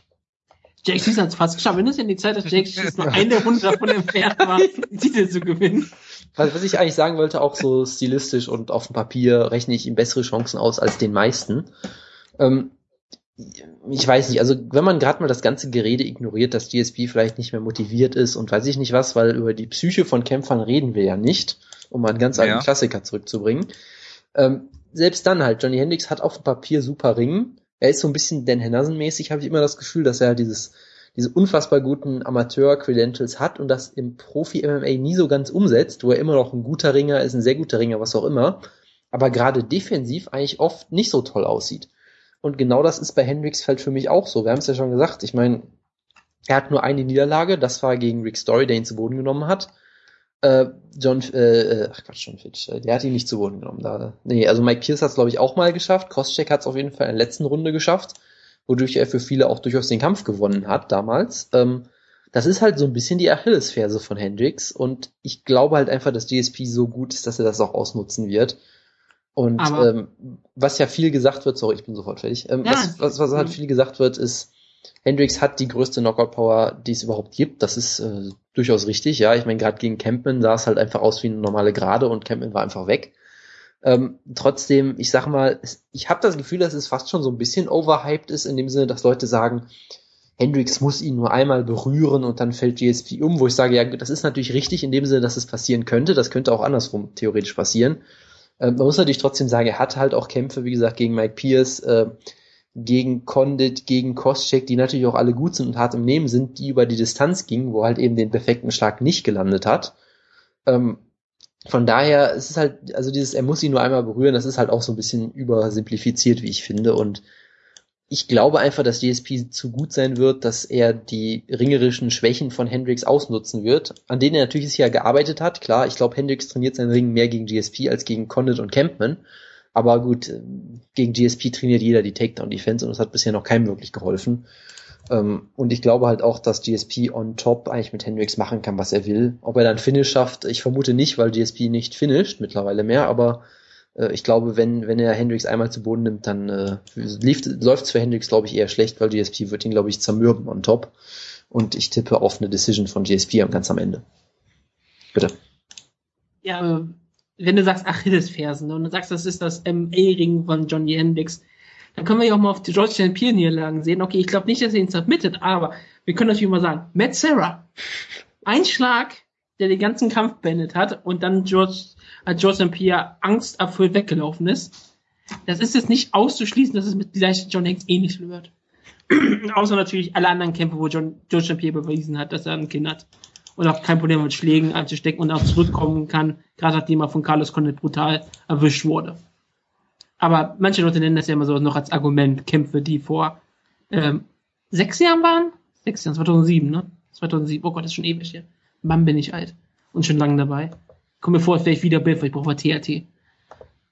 Aber ja, ich bin sehr gespannt auf diesen Kampf, weil Johnny Hendricks halt diesen Einschlag hat, den er immer landen kann, die linke Faust. Und er hat auch schon gezeigt, dass er sehr gut darin ist, diesen, diesen Schlag einzusetzen. Ich meine, er hat auch Martin Kempman erwischt. Martin Kempman ist ein besserer Striker eigentlich, als George St. Pierre sein sollte. Nicht, aber George St. Pierre, nicht defensiv, sorry, nicht defensiv. Nicht defensiv, ich weiß. Er sollte eigentlich ein besserer Striker sein, hat ja auch schon gezeigt, wie er gegen andere Leute gut strikt. Aber was natürlich Joseph Pierre auszeichnet, natürlich sein Hintergrund, er ist ein guter Karatekämpfer gewesen, ist der dominanteste Karatekämpfer aller Zeiten in der UFC. Nicht Lyoto Machida, George St. Pierre, logischerweise, der natürlich durch seinen Ring dominiert, aber dadurch hat er natürlich auch einen großartigen Jab, dominiert Kämpfe dadurch eigentlich schon und durch seine Kontrolle und dadurch, er irgendwie nie Angst hat, dass er selber zu Boden genommen wird und dass er das Gefühl, dass er jeden jederzeit zu Boden nehmen kann. St. Pierre ist eigentlich der perfekte Kämpfer. Und du sagst, du bist nicht so gehypt auf den Kampf. Und dann kommt immer so der Satz, ja, ich auch nicht, weil George St. Pierre halt eigentlich immer gewinnt. Es gibt halt auch wirklich wenig Kämpfer, wo ich wirklich nachdenken kann und sage, ja, der ist wirklich eine Gefahr für George St. Pierre. Vielleicht ist es wirklich, wo ich denke, so Ben Askren, weil er bewiesen hat, dass er auch so ein richtig guter MA-Grappler ist. Aber Johnny Hendricks hat natürlich gezeigt, dass er bisher sein MA-Ring nicht so besonders gut ist. Ich glaube, er hat immer noch die besseren, natürlich die besseren Hintergrund. Ich glaube auch, dass er einen, wenn es wirklich nur ums Ring geht, auch gegen George St. Pierre hier dominieren könnte. Aber das ähm, ist ja kein Ring, Ringkampf, sondern es wird ja, es wird ja gekämpft in MA-Roots und da hat John wie gesagt, nie besonders gut ausgesehen. George. Pierre ist perfekt dahingehend mit seinen Ringen und er ist einfach so ein dominanter Kämpfer, körperlich perfekt, konditionell wunderbar. Er sah nur einmal wirklich in der UFC in letzter Zeit schlechter, und zwar gegen Jake Shields. Und darüber äh, müssen wir, glaube ich, nie wieder reden. Aber ich werde es immer wieder erwähnen, wenn wir Joseph Pierre ähm, reden oder über Jake Shields, weil es so absurd ist, dass Jake, Jake Shields damals fast den Titel gewonnen hat. Aber egal. Ähm, ich glaube, ich bin auf deiner Meinung. Ich glaube, George. Pierre wird den Kampf kontrollieren und wird am Ende die Decision gewinnen. Aber Johnny Hendricks hat durchaus Potenzial, jederzeit den Kampf zu entscheiden. Und das ist, das hat er vielleicht sogar noch mehr als Carlos Condit, der natürlich auch eine wunderbare Knockout-Power hat. Und äh, dass er auch bewiesen hat, dass er glaube in der vierten Runde der George St. Pierre gedroppt war, es glaube ich, ne? Das war kurz. Vierte dritte, Runde, oder? Dritte, dritte oder vierte war es, ja. Genau, es war, ich glaube, es war eine bestimmte Zeit. Johnny Hendricks, wir wissen nicht, wie er in, dem, in der vierten oder fünften Runde wirklich ist gegen jemand wie George St. Pierre. Ich glaube auch nicht, dass er bisher einen Kampf hatte, der in die Championship Brunnen geht, weil er noch nie einen Championship Kampf hatte oder ein Main Event, wo es, äh, wo, wo ein UFC Main Event jetzt hatte. Deswegen ist es sehr interessant, ob er auch in der vierten, fünften Runde noch die nötige Power hat, mit einem Schlag den Kampf zu finishen. Das werden wir sehen. Auf jeden Fall ist da immer die Gefahr. Deshalb würde ich vermuten, dass Josh Piet gar nicht erst versucht, den Kampf stehen zu halten, sondern den Kampf versucht, so weit möglich im Clinch oder am Boden zu führen. Dann wird man sehen, wie sich das Ring verbessert hat von Johnny Hendricks, also das MA-Ring, wie wir schon häufig gesagt, häufig gesagt haben. Ich bleibe dabei, Josh Pierre gewinnt die Decision, er nimmt den häufigsten Boden und dominiert ihn dort. Punkt. Und ich sage, dass äh, GSP Johnny Hendricks submitten wird. Oh, interessant. Ich habe ja. mir, ich hab mir auch überlegt, ob er ihn vielleicht doch irgendwie finisht, weil ich dachte mir, Hendricks hat so ein bisschen konditionelle Probleme in dem Sinne, dass er halt nach harten Kämpfen in der dritten Runde ein bisschen abbaut, was ja auch nicht heißt, dass er schlechte Cardio hat natürlich. Aber GSP lässt dich on top natürlich auch arbeiten wie sonst was. Ähm, ich weiß es halt nicht. Halt Hendricks am Boden sollte eigentlich möglich sein, dass GSP da was macht, gerade wenn er ihn vielleicht erstmal so ein, zwei Runden mit seinen Elbows müde macht, ein bisschen cuttet, äh, bisschen jabbt, was auch immer, aber ich, ich tippe immer noch auf DSP per Decision, weil das ist immer noch der sicherere Tipp, glaube ich, in dem Fall. Ja, aber ich lehne mich damit weit aus dem Fenster. Ich sag immer wieder, genau wie damals mit John Fitch, ich werde erst gegen George St. Pierre tippen, wenn er einen Kampf verliert. Ja, wir tippen ja nicht gegen GSP, wenn wir ja. sagen, dass GSP die Submission holt. Ich, ich meine ja, ich für mich generell würde erst dann gegen George St. Pierre tippen, wenn er wirklich mal einen Kampf verliert, weil bisher wirkt er einfach viel zu stark und das ist schon allein deshalb würde ich am Ende immer sagen, Justin Pierre gewinnt. Ich muss dir äh, in einem Punkt widersprechen. Und zwar würde ich nicht sagen, dass Johnny Hendricks jederzeit in der Lage ist, äh, GSP auszunocken. In den ersten beiden Runden vielleicht. Oder ohne, genau, sagen, wir, sagen wir ohne Zweifel. Also ich glaube, in der dritten, vierten, fünften Runde wird er es nicht schaffen können. Ähm, eine zweite Sache, wo du gerade John Fitch ansprichst, ich finde es sehr geil, dass die UFC-Trailer zu GSP gegen Hendricks alle eigentlich nur ein Highlight-Reel davon sind, wie John Fitch verprügelt wird, und zwar von beiden. Ah, da fällt mir ein, übrigens, äh, bei der, bei der Brasilien-Show wurde sogar King Mo genamedroppt, als es darum ging, wie er von Feja ausgenockt wurde. Das machen die aktuell sehr gerne, glaube ich, ja. Gut, ich weiß jetzt nicht, was es mit John Fitch zu tun hat, aber. Nein, ich meine nur alte, ehemalige, ehemalige UFC-Kämpfer, die jetzt, ach so, äh, ach so.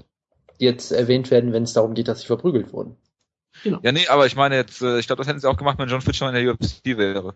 Das kann, das haben die, die haben doch damals schon dieses virale Video gemacht über das Johnny Hendricks äh, 99 Probleme hat. Genau. But John Fitch ain't one. Genau, das haben die damals schon gemacht, als er noch in der Liga war. Aber das war, das war ja nicht die, das war ja nicht die UFC, das war nur ein Fan auf YouTube. ja, natürlich, natürlich. Free Fights, UFC Free Fights, wie es ist. Free ja. Fights for You, genau. Also, dreimal John, äh, äh, dreimal GSP und äh, einmal davon per Finish. Gut, weiter. Ich möchte auch einfach keinen Spiel von GSP, weil dieses Gimmick ist total geil. Ja. Äh, Primetime ist eigentlich immer das gleiche von GSP wie immer und es wird halt einfach nur Johnny Hendricks vorgestellt. I'm very impressed with your performance und alles so. Ja, ja, genau. Ähm, Common Event. Jonas findet den Kampf scheiße und hofft, äh, der denkt auch, dass er scheiße wird. Rashad Evans gegen Chelson, die beiden äh, Experten der UFC kämpfen gegeneinander und ja, vom Momentum her würde ich fast sagen, dass Chelson äh, besser ist aktuell. Er hat ähm, zwar verloren gegen John Jones, logischerweise, und zwar mehr als klar. Also hat, glaube ich, nichts äh, in dem Kampf gezeigt. Aber er hat es dann geschafft, äh, Shogun, der natürlich noch ein Name ist, aber äh, bei weitem nicht mehr so gut wie, wie früher, ähm, zu submitten. Während ähm, Rashad Evans äh, auch gegen John Jones verloren hat, dann gegen Little Knock verloren hat. Das muss man sich nochmal reintun, gegen Little Knock verloren hat. Und absolut ja. schrecklich aus, ja? Ja. Gegen den Little Knock, der ich weiß nicht, ob ihr euch noch dran erinnern könnt, aber gegen Jason Brills damals verloren hat. inoffiziell zumindest. Und dann einen furchtbaren Kampf gegen Dan Henderson gewonnen hat. Äh, und ja, was ich ganz interessant bei Rashad Evans finde, glaube ich, in den Statistiken, ich bin jetzt äh, bei dieser Show mal Fan von Statistiken, äh, ich meine gehört zu haben, dass Rashad Evans noch nie einen Submission-Versuch in der UFC hatte. Da kann ich mich zumindest auch dran erinnern, dass die Statistik mal Irgendwas in die, in die, Richtung. Ähm, was mich wundert, weil er ja ein sehr guter, sehr guter Ringer ist, ähm, der, also früher in den letzten eins, zwei, drei Kämpfen hat man es nicht gesehen. Ähm, aber ein sehr guter Ringer ist, der, der sein, der durch sein Striking, also durch schnelles Striking, einen schönen Jab, immer seine Takedowns vorbereitet hat. Und ähm, da eigentlich immer on top dann gut war, Ground Pound immer äh, sehr schnell in und out war. Ähm, der relativ klein für die Gewichtsklasse ist, aber unglaublich athletisch und gutes Ringen und ähm, ja, das hat man vor allen Dingen in, in diesem Phil Davis äh, gesehen, Anfang letzten Jahres, wo er fast schon die Überzeugungsleistung in der UFC geboten hat, als er als einen wirklich guten Mann äh, fast mit seinen eigenen Stärken mit dem Ring geschlagen hat und immer ähm, ihn da für fünf Runden lang auf Fox dominiert hat. Ähm, mit Chael Son hast du jemanden, äh, der vor allen Dingen von seinem äh, Super Double Leg lebt, äh, auch gute Clinch Takedowns immer holt und halt quasi sofort auf sich zurennt, sobald der Kampf losgeht. Ähm, und ich würde fast sagen, wenn sich Rashad so präsentiert, wie in seinen letzten zwei Kämpfen, dann würde ich sagen, Chelson gewinnt den Kampf. Jetzt weiß ich natürlich nicht, wie Rashad Evans auftritt. Wenn Rashad Evans äh, halt so kämpft, wie er das früher mal getan hat, äh, und zwar, ähm, wie ich schon gesagt habe, schnelles Striking, gute Takedowns, dann könnte ich mir auch vorstellen, dass Rashad hier eine Decision gewinnt. Ich glaube nicht, dass der Kampf vorzeitig endet. Ich wüsste nicht, wie das passieren sollte. Ähm, Rashad Evans per Submission, er holt sich auf einmal doch noch raus. Das kann ich mir, kann ich mir nicht vorstellen. Aber ich würde jetzt aktuell, ohne mir vorher großartig Gedanken drüber gemacht zu haben, eher sagen, dass Chelson hier die Decision holt. Ja, ähm, du hast ja vorher angesprochen, wer das beste Momentum. Das kommt natürlich wirklich die Frage. Ist ein Sieg über Shogun Ruhr per, ähm, was war's, Submission? Submission was, oder? Guillotine. Guillotine, genau. Beeindruckender als eine Decision-Sieg über Dan Henderson? In der Art und Weise glaube ich schon, ja. Ja, ich, ich weiß, aber Shogun Ruhr ist natürlich, hat man gesehen, vollkommen kaputt. Dan Henderson hat mir jetzt gegen Vitor Belfort gesehen, dass er auch sehr, sehr alt ist. Es ist immer schwierig zu vergleichen. Ja, es war ja nur so ein Beispiel. Ähm, ja, es ist, Rashad Evans hat bewiesen, dass er gegen Top-Ringer, ähm, die aus dem Kampf nehmen kann, Phil Davis.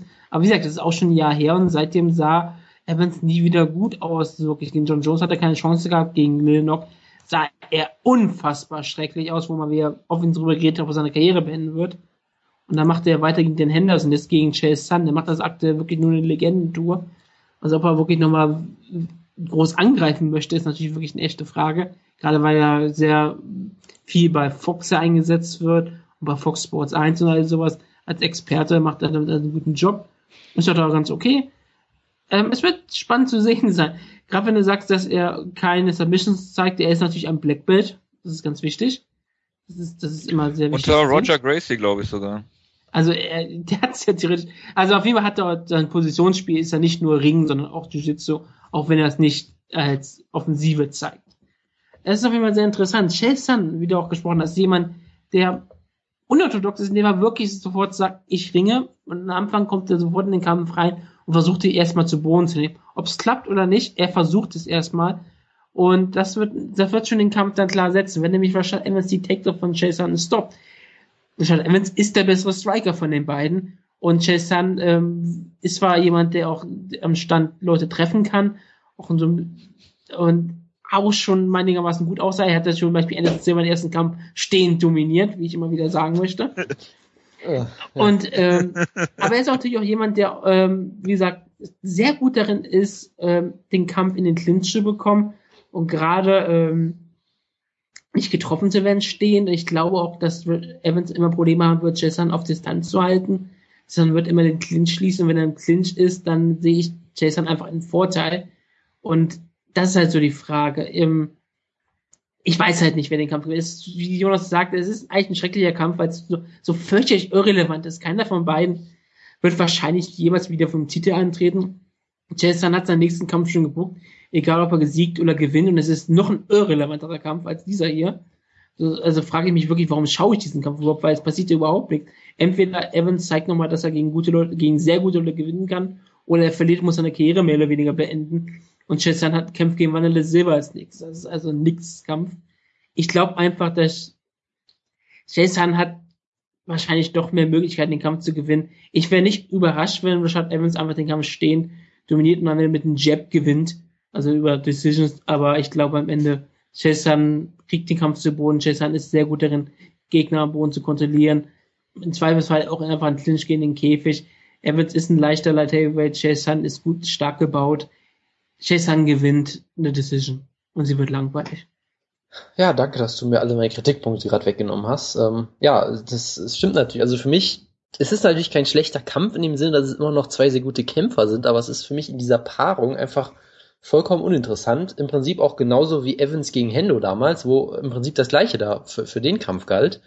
Ähm, es ist halt irgendwie ein Kampf und ich mag beide nicht besonders äh, und weiß nicht, ob beide jemals noch so wirklich relevant werden und der Kampf klingt relativ langweilig, also von der, von der Art und Weise, wie er vermutlich laufen wird. Deshalb interessiert mich überhaupt nichts daran.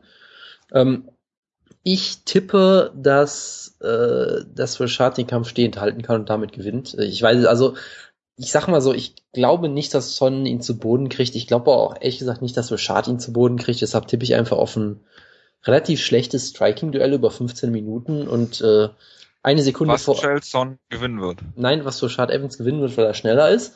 Und zehn Sekunden vor Kampfende wird Rashad Evans eine Standing Guillotine versuchen, damit wir endlich die Statistik los sind. Und wird dann eine Decision gewinnen. So wie die Statistik von Mark Coleman, dass er noch nie einen Kampf gewonnen, gewonnen hat, wenn jemand den Gegner Submission versuchte und es dann Steffen Bonner und dann Steffen Genau. Bonner ausknockte oder so. Äh, per Decision. Ja, aber ja. ähm, Ja, meine ich doch. ich habe gerade etwas sehr Interessantes herausgefunden. Also einmal finde ich es äh, sehr spannend, dass er gegen den unglaublich schnellen Little Knock verloren hat im Stand. Und ähm, die zweite Sache ist, er hat seine zwei seiner drei Niederlagen im Stand waren gegen äh, Linksausleger. Äh, nee, Quatsch, gegen Rechtsausleger. Gegen Southpaw-Kämpfer. Und Chelson ist bekanntlich einer. Deshalb stelle ich die These auf, dass äh, Rashad Evans damit nicht klarkommt und deshalb auch von Chelson ausstrikt wird. Falls es im Stehen bleibt. Aber ich glaube, ich glaube, dass äh, Chelson den Kampf auch zu Boden kriegt. Ich glaube es. Ich kann es mir, ich kann es mir lebhaft vorstellen. Weil Rashad Evans in letzter Zeit, also ich weiß nicht, ob er, ob er von der von der Psyche, über die wir nicht reden, ähm, noch wirklich da ist äh, in dem Mindset. Jetzt hat er, er hat seinen Kampf halt gehabt, auf den er die ganze Zeit hingearbeitet hat. Im Prinzip gegen John Jones hat den klar verloren und ob er sich dann noch motivieren kann weiterhin, äh, ich weiß es nicht. Also ich finde es eigentlich schade, weil Rashad Evans immer ein super Kämpfer war eigentlich, ein absoluter Unsympath nebenbei, aber ähm, eigentlich immer ein guter Kämpfer und äh, ja, wir werden sehen. Ich glaube, ich glaube nicht, dass der Kampf so langweilig wird, wie er sagt. Ich denke, dass Chelson die Decision gewinnt und ja. Genau. Jonas. Wieder ein Kampf, den du scheiße findest. Oh ja. Nein. Ja, bitte. Darf, darf ich kurz? Bitte. Erinner, Jonas, erinnerst du dich eigentlich mal an die Zeit, an die Robbie Lawler gegen Melvin Manhoff gekämpft hat? Oh nein. Ich dachte, wir könnten es einmal vermeiden. Und wir haben ein nicht mal, Kampf. wir haben doch nicht mal irgendwen, der Leg-Kicks zeigt auf der Karte, glaube ich, oder? Nein.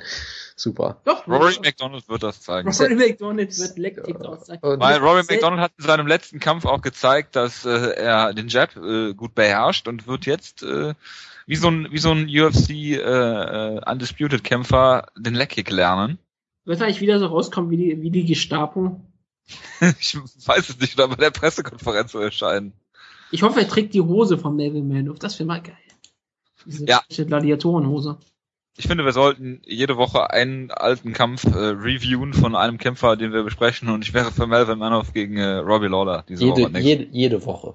Ich wollte ja eigentlich, das habe ich aber jetzt nicht geschafft, das werde ich vielleicht für nächstes Mal machen. Ich wollte unbedingt noch mal Clay Guida gegen Gray Maynard scoren. und gucken, ob ich immer noch der Meinung bin, dass der Kampf 50-45 für Guida war. Boah, die halbe Stunde kriegst du echt nie wieder. Äh, 25 Minuten, bitteschön. Ja, es gibt ja noch Ringpausen oder oder Stimmt, halbe Stunde. Ich werde es irgendwann machen. Ja.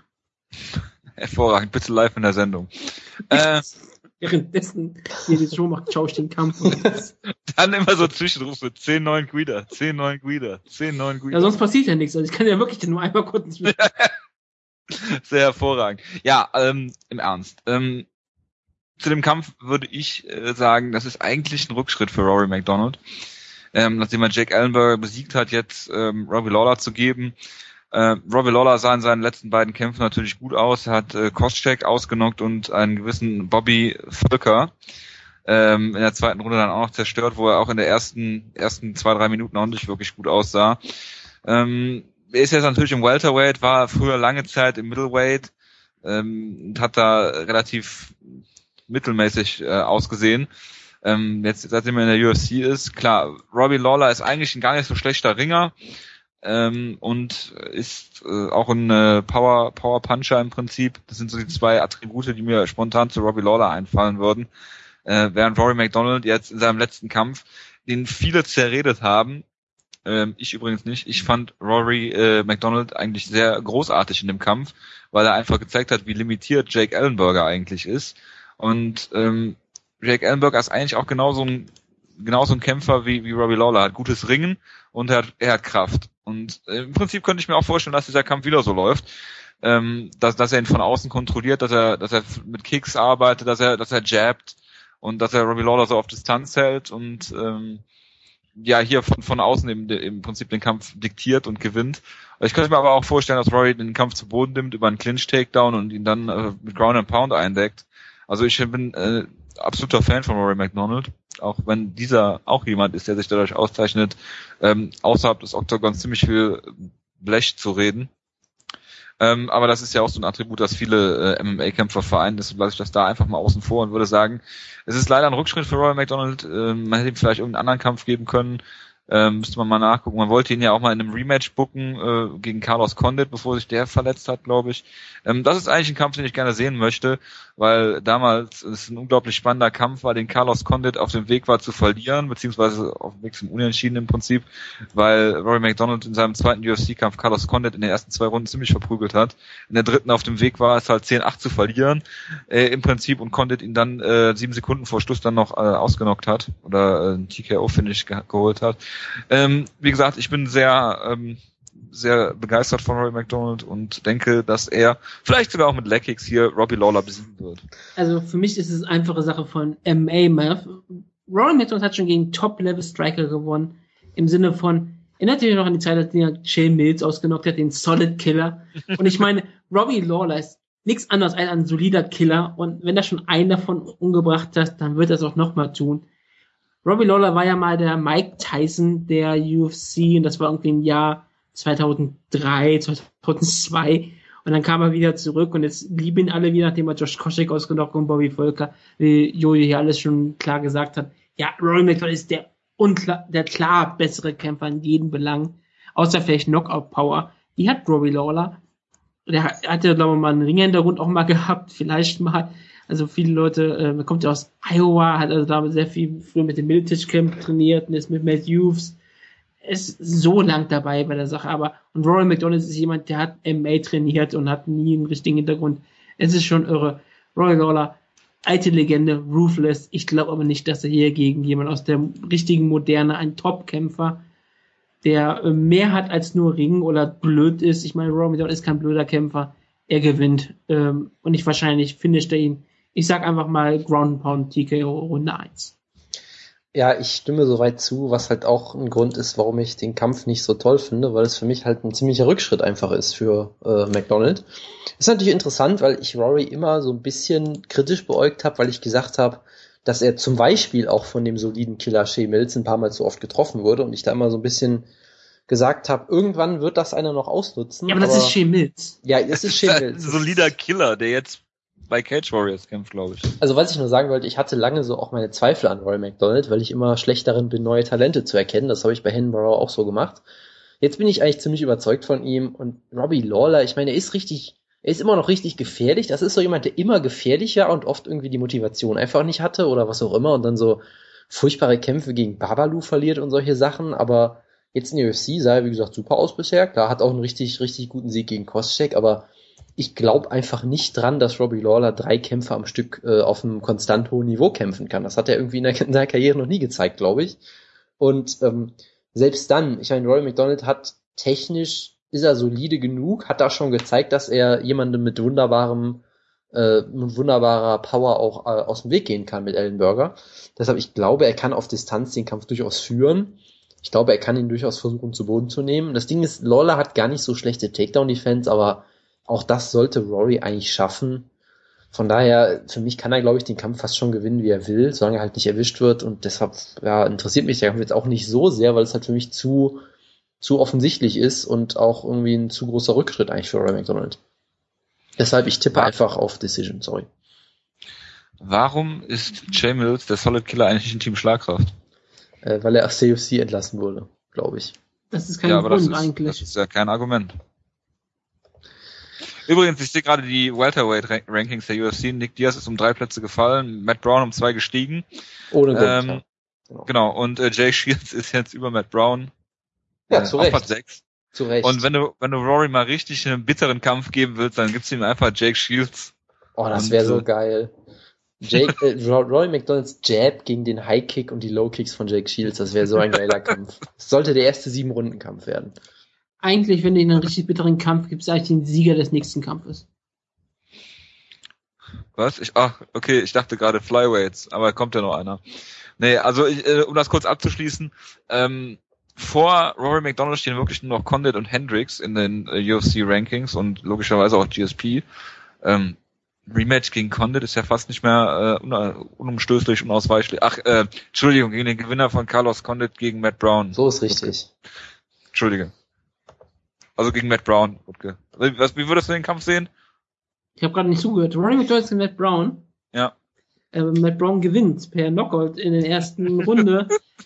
Ich schätze mal innerhalb von äh, drei, ähm, 90 Sekunden. Aber der Kampf wird nicht stattfinden. Matt Brown kämpft ja gegen George St. Pierre.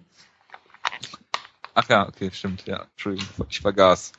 Ähm, machen wir weiter. Nächster Welterweight-Kampf, äh, Josh Koscheck gegen Tyrone Wo- Woodley. Und das ist ein Kampf, wo ich sage, da bin ich äh, beim Jonas, wenn äh, er sagt, der Kampf wird scheiße. Weil im Prinzip kann er nur scheiße werden. Es sind zwei großartige Ringer, die gegeneinander kämpfen. Das führt dann meistens dazu, dass es ein furchtbares Striking-Duell wird. Und das wird es auch.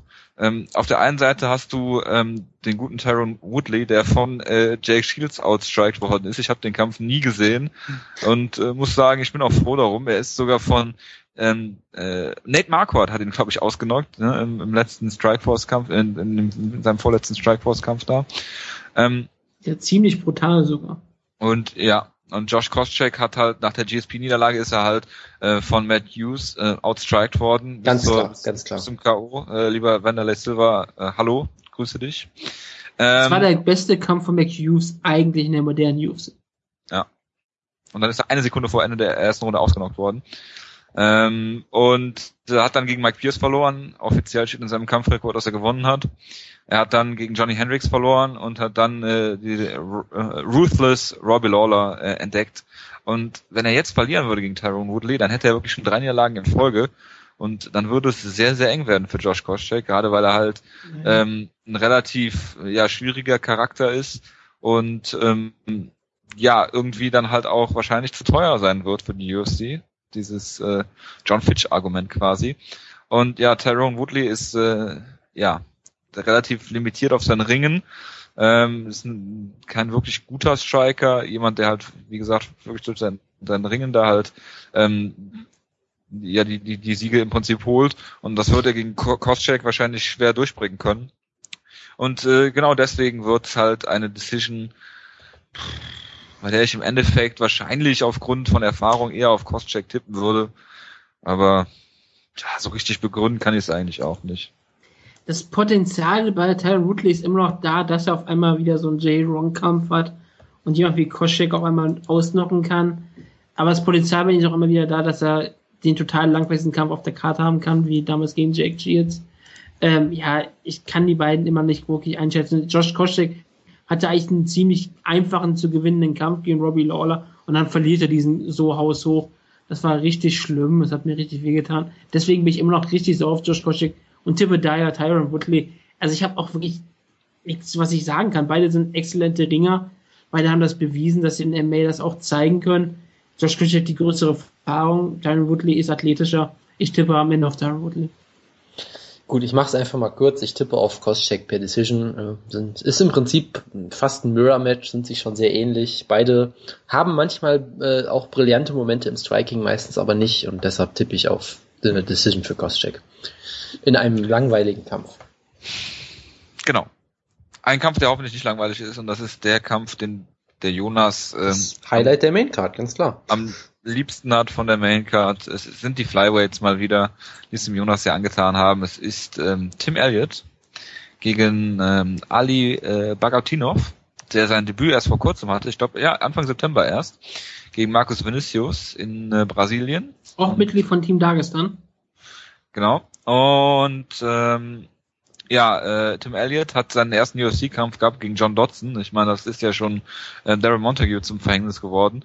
Ähm, hat dann allerdings zwei klare, klare Siege eingefallen gegen Jared Papazian und gegen äh, Luis äh, Gaudino.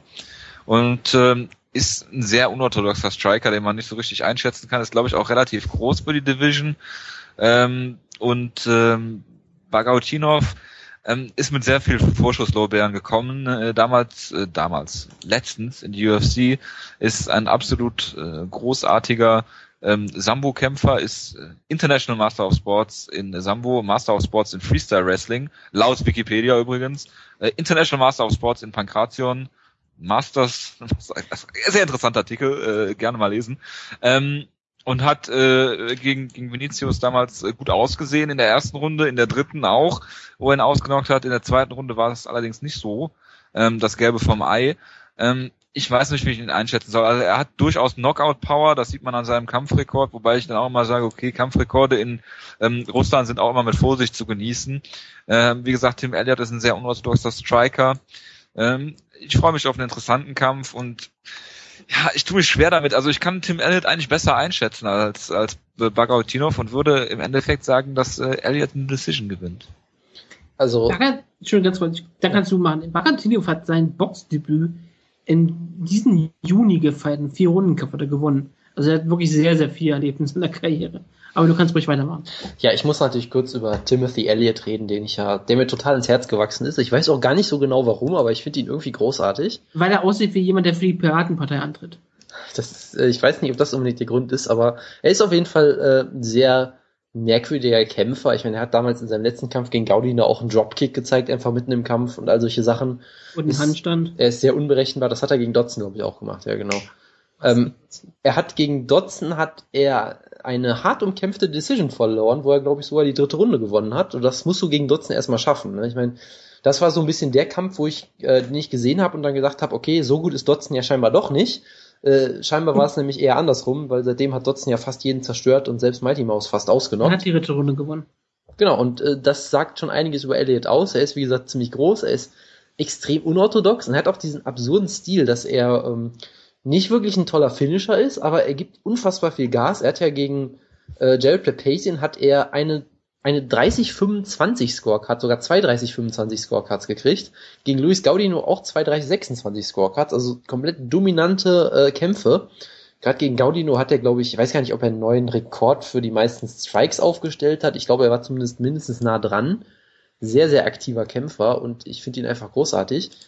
Und äh, Bagautinov weiß man halt wenig drüber. Ich meine, er hat sehr hohe Vorschusslorbeeren, hatte diesen Kampf gegen Vinicius, äh, wo er mich nicht voll überzeugt hat. Da hat er auch so ein bisschen Probleme gehabt. Und Vinicius ist jetzt auch kein Top-Kämpfer. Ich, ich überlege gerade, ob er danach auch gefeuert wurde. Ich glaube schon. Also das sagt jetzt auch noch nicht so viel aus. Ich meine, hey, er hat in Runde drei noch einen Knockout geschafft. Das ist durchaus beeindruckend. Äh, deshalb möchte ich ihn jetzt auch nicht schlecht reden, aber ich glaube, dass äh, der gute Timothy Elliott, nicht Tim Elliott, sondern Timothy, äh, was ein sehr schöner Name ist, dass er diesen Kampf gewinnen wird per Decision. Ich tippe auf eine 30-27, 30-26, 30-25 Decision. Einfach um diesen schönen Trend fortzusetzen und äh, ja, ich freue mich drauf.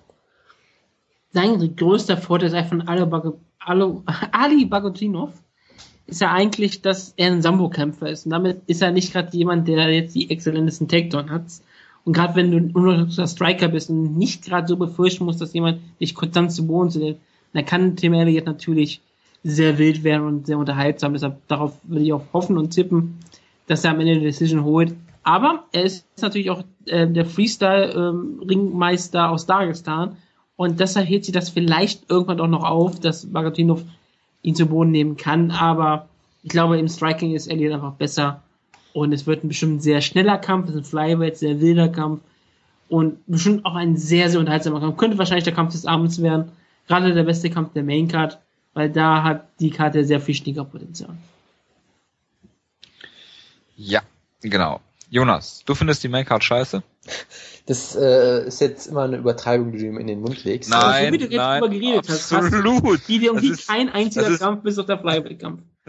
Ja, und der Main Event ist natürlich großartig. Ja, du hast gesagt, der Main Event ist großartig, aber relativ klar. Also von daher auch langweilig. Das habe ich so alles nicht gesagt. Nein, ich, ich finde, die Card ist keineswegs schlecht, weil ich meine, du hast hier Evans, Son, McDonald, Lawler, Kostek, Woodley, das sind alles große Namen. Problem ist halt, in der Konstellation sind die Kämpfe für mich relativ uninteressant, deshalb, Es äh, wäre viel interessanter, Chase Sun gegen Rory McDonald zu sehen. das wäre auf jeden Fall interessant, ja. Oder Tyron Woodley gegen äh, Ali Bagautinov oder sowas, ich weiß es nicht. Nee, aber die Konstellation, die Kämpfe interessieren mich da nicht so besonders, deshalb freue ich mich jetzt, ich freue mich im Prinzip auf den Opener und auf den Main Event sehr und auf das in der Mitte nehme ich halt mit. Es ist halt nicht besonders toll, aber ich werde es überleben, glaube ich. Ja, aber es sind zumindest mal Namen dabei. Es ist jetzt nicht so, als hast du da irgendwie einen Kampf von Ryan LeFlair dazwischen. Das Ja. war für Brasilien. Für die war das so ein richtig großer Kampf. Für die ist der Gegner bestimmt ein richtiger Name. Ich habe mir noch keine Ahnung, wie der heißt. Also wenn, wenn Ryan LeFlair, wenn ja, Ryan was? LeFlair jetzt ein Flyweight wäre, würde ich den Kampf ja abfeiern, aber nee, also ja, kann man sehen, wie man will. Die Namen sind natürlich da, aber wenn die Namen einen nicht interessieren, ist es halt auch nicht so toll. Ja, kommen wir zu den Prelims und dem Prelim Mainer. Oh Gott, ich habe noch so viel zu reden. Ja, das ist zum Beispiel ein Kampf, den ich gerne auf der Maincard hätte. Hier ist Donald Cerrone, äh, cool, der cool Smiley aus dem äh, Cyborg gegen. Den hat er sich äh, ja nicht mehr verdient, den muss er sich ja wieder verdienen. Der wurde ihm weggenommen, so wie wir ähm, Johnny Bedford das Brutal weggenommen haben. genau. Ähm, gegen Evan Dunham und äh, da muss ich sagen, das ist ein Kampf, auf den ich mich sehr freue. Jonas übrigens auch, das muss man immer bei jedem Kampf dazu Das sagen. ist der zweitbeste Kampf der Card. Ich hatte den vorher immer vergessen, aber ja, der ist richtig. gut. Hashtag negativ Jonas bitte äh, mit Feedback. Fun Ähm. Die beiden haben den letzten Kampf gegen Rafael dos Anjos verloren. Genau, und deshalb ma mache ich jetzt meinen, meinen Tipp auch ganz kurz, wenn ich kurz darf. Donald Cerrone Ah. wurde von Dos Anjos ziemlich auseinandergenommen und Evan Dunham hätte für mich den Kampf gegen Dos Anjos gewinnen müssen. Deshalb, es ist einfach Mathe, deshalb wird Evan Dunham den Kampf gewinnen hier. Ja. Und Evan Dunham ähm, ist eigentlich auch immer so ein Garant für, für enge Kämpfe, jetzt mal abgesehen vom Knockout gegen Melvin Giard. Ähm, ist auf jeden Fall jemand, der immer, der sogar mal im, im äh, äh, fast Title Contender war im, Middle, äh, im, im Lightweight. Und Donald Cerrone geht nach diesem Kampf ins Featherweight, glaube ich, habe ich gehört, wo ich mir denke, der ist immer, der ist schon super dünn im, im, im Lightweight. Wie will er denn ins Featherweight ähm, kommen? Hat das ja schon mal gemacht oder hat er damit alle gespielt und gesagt, ich verprügel Nem Fem, weil er Leonard Garcia in irgendeiner Form respektiert hat oder was auch immer. Ähm, jedenfalls denke ich auch, dass Evan Dunham hier ähm, den Kampf gewinnen wird. Ich kann mir nicht vorstellen, wie, aber ich halte ihn einfach für den besseren Kämpfer. Und Donald Cerrone, ja, der ist halt, zeichnet sich vor allen Dingen dadurch aus, dass er immer viele Kämpfe hat. Es ist auch jetzt schon wieder, also in 2011 hat er fünf Kämpfe, in 2012 zwei und das ist jetzt der vierte Kampf in 2013, also ja, ich weiß nicht, ob das so sinnvoll ist, die ganze Zeit so Kampf an Kampf zu reihen, aber gut, Jonathan Roney ist äh, auf jeden Fall spektakulärer, guter Kickboxer, ähm, mit einer guten Guard, aber sonst, ja, ich denke, dass Evan Dunham hier äh, mehr Tools hat, den Kampf zu gewinnen und äh, wird das dann auch tun. Du hast eigentlich fast schon die Überleitung gemacht, dass er mal Title Contender war. Äh, lieber Zuhörer, nicht du Wanderlei Silver, sondern du, lieber Zuhörer, erinnerst du dich noch an die Zeit, in dem es Sean Shirk gab? Das war der letzte Kampf seiner Karriere im Jahr 2010 gegen Evan Dunham, als Evan Dunham einer der größten Talente im Lightweight war. Als manche Leute schon dachten, das ist der nächste Title Contender, der nächste große Star. Er war 11-0, hat gerade Efren Escadero submitted, das war ein riesengroßer Sieg. Dann hat Tyson Griffin eine riesen Decision abgetrotzt. Also wirklich die, die Elite der damaligen Zeit hat er besiegt. Und dann verlor er gegen Sean Shirk und dann verlor er noch gegen Melvin Gila. Er war schon wieder. Ja, man sollte vielleicht dazu sagen, dass es einfach ein absoluter Skandal war, dass er gegen äh, Sean Shirk verloren hat. Er war auf jeden Fall danach richtig auf den absteigenden Ast, dann gegen Jama Belly. Dann hat er so den so Lentless-Mann gestoppt, Nick Lenz. Und seitdem, ja, ist er irgendwie wieder so mit dabei. Gegen TJ Grant eine Decision gerade nur geholt, gegen gleich einen Tibor gewonnen. War sogar auch ein ziemlich guter Kampf gegen einen Tibor, wenn ich mich richtig erinnere. Und dann gegen Rafa des Anderes verloren, auch ein enger Kampf.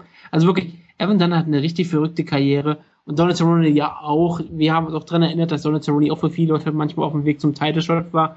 Dann verlor gegen ähm, Nate Diaz. Nate Diaz, genau. Ja.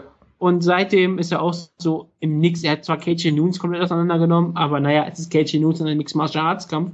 Und dann hat er sich hingekriegt, dass er gegen Rufford das alles richtig schlecht aussah, dass ich echt wieder keine Ahnung habe, wer gewinnt. Es könnte auch ein schwarzes Loch auftun bei den beiden Kämpfern. Am Ende glaube ich, dass Cerrone doch noch der bessere Kämpfer ist. Auf jeden Fall ist er derjenige, der mich auf einem hohen Niveau meistens mehr überzeugt hat. Ich meine, er hat ja gegen Top Leute schon gekämpft und den Decisions abgenommen oder wenigstens zu, ist zu einer Decision gekommen. Also ich glaube, Donald Cerrone wird hier doch noch zeigen, dass er ein richtig guter Striker ist dann ein guter Ringer, aber ja, äh, damit hat er eigentlich Probleme. Aber nee, ich, ich sag Donald Cerrone gewinnt eine Decision. So, Punkt. Ja, und äh, was ich noch kurz hinzufügen möchte ist, als wir letztens die Ausgabe hatten mit Strigger, haben wir Sean Shirk genamedroppt und einen Tag später hat er seine Karriere beendet. Vielleicht kommt er jetzt wieder. Weil wir ihn wieder genamedroppt haben? Ja, dann wird er unretired. Wahrscheinlich. Ausschließen möchte ich das nicht. Über Head Herman gegen Thales Latis müssen wir nicht großartig reden. Ähm, das würde Vanilla Silver freuen, deshalb können wir es ignorieren. natürlich. Deshalb müssen wir nur kurz sagen, dass Ed Herman natürlich verlieren wird. Schöne Grüße. Genau. Und äh, dann Brian Ebersol feiert sein Comeback gegen Rick Story. Das wird auch ein unglaublich furchtbarer Kampf wahrscheinlich werden mit Brian Ebersol. Ach was, ich freue mich eigentlich drauf. Jetzt wieder den mal, ja, du bist ja auch, du bist ja auch ein krankes äh, Schwein. Was? Hallo? Nein, aber ich meine, Brian Ebersol war mal richtig aktiv, äh, war dann, hat dann irgendwie einen relativ schlechten Kampf gemacht, war jetzt irgendwie gefühlte zwei Jahre weg und ich weiß immer noch nicht warum. Ja, aber letztes Jahr hat er einen Kampf gehabt, im Sommer. Wollte, er wollte auch ins Lightweight gehen oder sowas. Ja, ja genau. Und dann Short Notice einen Kampf gegeben und dann hat er da gegen, gegen James Head. Aber so unglaublich scheiße gekämpft. Ja. ja, und bis dahin war er auf dem Weg, fast schon Contender zu werden, was ja auch absurd ist. Äh, und jetzt Rick Story ist eigentlich immer unterhaltsam, weil er relativ wild ist immer und ich bin einfach mal gespannt, was passiert.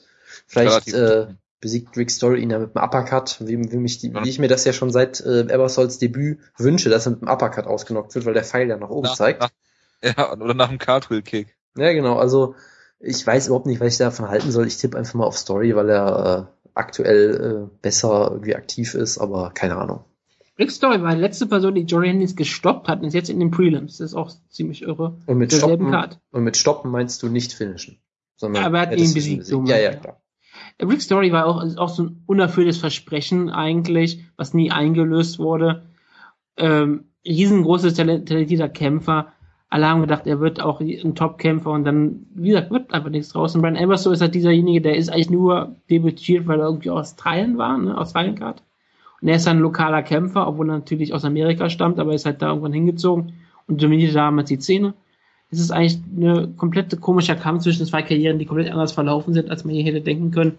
Ich glaube aber eigentlich, dass Rick Story vom Potenzial der bessere ist, auch wenn er sehr viele Kämpfe verloren hat, zum Beispiel auch gegen die Muay Thai Maschine Mike Pyle jetzt. Ja, ich mag Rick Story aber einfach viel lieber. Ich wäre nicht überrascht, wenn Brad so jetzt gewinnt, aber Rick Story, Rick Story Decision, mir egal. Brian Ebersol Decision, ich hasse Rick Story. Ähm, Eric Perez kämpft noch. Ist, ist auch ein ganz interessanter Mann eigentlich, den wir auch, ich glaube, wir haben sogar diskutiert über Team Schlagkraft, Eric äh, Perez. Ja, ich wollte ihn sein? haben, aber. Ja, zu Recht abgelehnt worden. Ähm, Weil er gegen Takea Mitsugaki von, oder warum? Nee, das war ja schon, äh, war ja weit nachdem wir überhaupt über Team Schlagkraft geredet haben. Aber da haben wir uns natürlich gefreut, dass Mitsugaki gewonnen hat. Ähm, Figueroa ist jetzt ein relativ eindimensionaler ähm, Muay Thai Kämpfer, der damals gegen Michael McDonald einen super Kampf hatte. Ähm, dann zwei Siege hat, wobei der eine gegen Alex Caceres auch geil war, weil äh, Caceres zwei Punkte abgezogen wurde wegen Grindkicks und äh, Abdin das einfach mal gemacht hat, weil er es kann. Und äh, dann hat er jetzt zwei Niederlagen und ja, ich denke, dass Perez hier noch der bessere Kämpfer sein wird äh, und dass äh, Edwin Figueroa danach entlassen wird. Ja, das, der Kampf ist nur gebuckt worden, damit Ed, Eric Perez wieder einen Sieg hat, nach seiner Niederlage gegen Takemi Tsugaki. Was keine Schande ist. Eric Perez ist noch ein junger Mann, wie man sagen würde, 23. Mitsugaki ist ein Veteran. Dagegen gegen den kann man verlieren, alles keine Schande. Und ich glaube, er wird Edwin Figueroa wirklich ähm, auseinandernehmen. Ich meine, Eric Perez hat auch schon John Prince Elbach gestoppt das ist immer noch Jojos Lieblingskämpfer. Das hat er eben gerade nicht erwähnt, weil die, die Tränen immer noch hat. Und Deshalb würde ich jetzt auch nicht weiter breit treten, deshalb sage ich einfach nur, dass er gegen ihn klar gewonnen hat. Dir ist schon klar, dass äh, John Albert immer noch der erste und einzige Kämpfer in der UFC ist, der es geschafft hat, viermal hintereinander mit durch Submission zu verlieren. Das ist beeindruckend, oder? Ja. Du suchst dir echt komische Lieblingskämpfer aus. Ja. Noch schlimmer als Vanilla Silver. Man könnte fast meinen, dass äh, ich das nie erwähnt habe. Aber gut. Jonas. Fast mein John Ennick. Äh, ja, was soll ich dazu groß sagen? Ich meine, Perez äh, galt lange als großes Talent, hatte ja irgendwie drei Knockout-Siege in der ersten Runde am Stück. Äh, für Misugaki hat es nicht ganz gereicht, auch wenn der Kampf trotzdem eigentlich ziemlich eng war. Wo ich immer noch sage, nach dem Kampf äh, musst du Perez auf jeden Fall nicht abschreiben, da hat er durchaus auch viel gezeigt. Deshalb glaube ich auch, dass das eigentlich ein relativ lockerer Sieg für ihn werden äh, sollte. Und wir wissen ja alle, die UFC will nach Mexiko, aber jetzt nicht äh, an dem Termin, äh, als die, äh, als es angekündigt wurde, das war ja scheinbar eine Ente, aber äh, vermutlich will sie nach Mexiko, weil sie denkt, dass Ken Velasquez in Mexiko ein Star wird. Was, aber auch äh, Enten können fliegen, deshalb kommen sie auch nach Mexiko, keine Sorge. Gut. Ja, der letzte Kampf, über den ich sprechen würde, heute um diese dreistündige Ausgabe und noch ein paar Minuten länger. Es ist halb elf. Ja, wir haben um sieben angefangen, super. Ähm, zu beenden, äh, Sergio Pettis hat einen Kampf, sollte eigentlich gegen äh, Vaughn Lee kämpfen ähm, der Bruder von, von äh, Anthony Pettis und kämpft jetzt allerdings, äh, weil sich Warren Lee verletzt hat, gegen Will Camposano. Den wir besprochen haben bei der letzten ähm, Schlagkraft Live-Ausgabe. Genau, der hat gegen äh, Hideo Tokoro gewonnen, Jonas. Ja, ich bin, ähm, äh, äh, ja, er hat ihn auch, es war auch eine Robbery, ganz klar, deshalb bin ich für Sergio Pettis. es war absolut keine Robbery. deshalb sage ich, Sergio Pettis gewinnt per Leg-Kick TKO, so. also Will also, Camposano ist eigentlich hat eigentlich mit Hideo gemacht, was er mit ihm wollte. Das ist alles eine Lüge. Obwohl er eine kleinere Gewichtsklasse ist. Das ist alles eine Lüge. Er ist nur zwei Gewichtsklassen kleiner und hat trotzdem verloren. ja. Äh, wie dem auch sei, das letzte Mal, dass ich gehört habe, dass ein kleiner Bruder besser ist als sein großer Bruder, war bei Regan Penn und der ist jetzt, glaube ich, eins und eins oder was? Oh Gott, ey. Ich dachte, Moridio Ninja Ruan nennst du jetzt. auch gut. Aber auch. der ist älter, oder? Scheiße. Keine Ahnung. Ja, der ist älter. Fuck. Mensch. Welcher von den Nox ist älter? Gott, ich glaube Big Knock. Komm, machen wir mal weiter hier. Nein, nein, äh, ähm, Sergio Pettis ist auf jeden Fall der gehypte Kämpfer. Hat natürlich wirklich jetzt eine richtig schwere Herausforderung in Will Camposano. Camposano ist natürlich kein exzellenter Kämpfer, er ist ein Journeyman, hat in der WC aber lange Zeit gegen gute Leute gekämpft, ähm, hat er so ein, ähm, ich glaube, es ist ein 1-2-Rekord gerade mal nur. In der UFC hat das auch nicht wirklich geschafft, aber es, ich würde ihn nicht gerade als ungefährlich einstufen. Ich meine, er hat ähm, Hideo Tokoro besiegt, das kann nicht jeder von sich behaupten. Doch, das kann jeder von sich behaupten.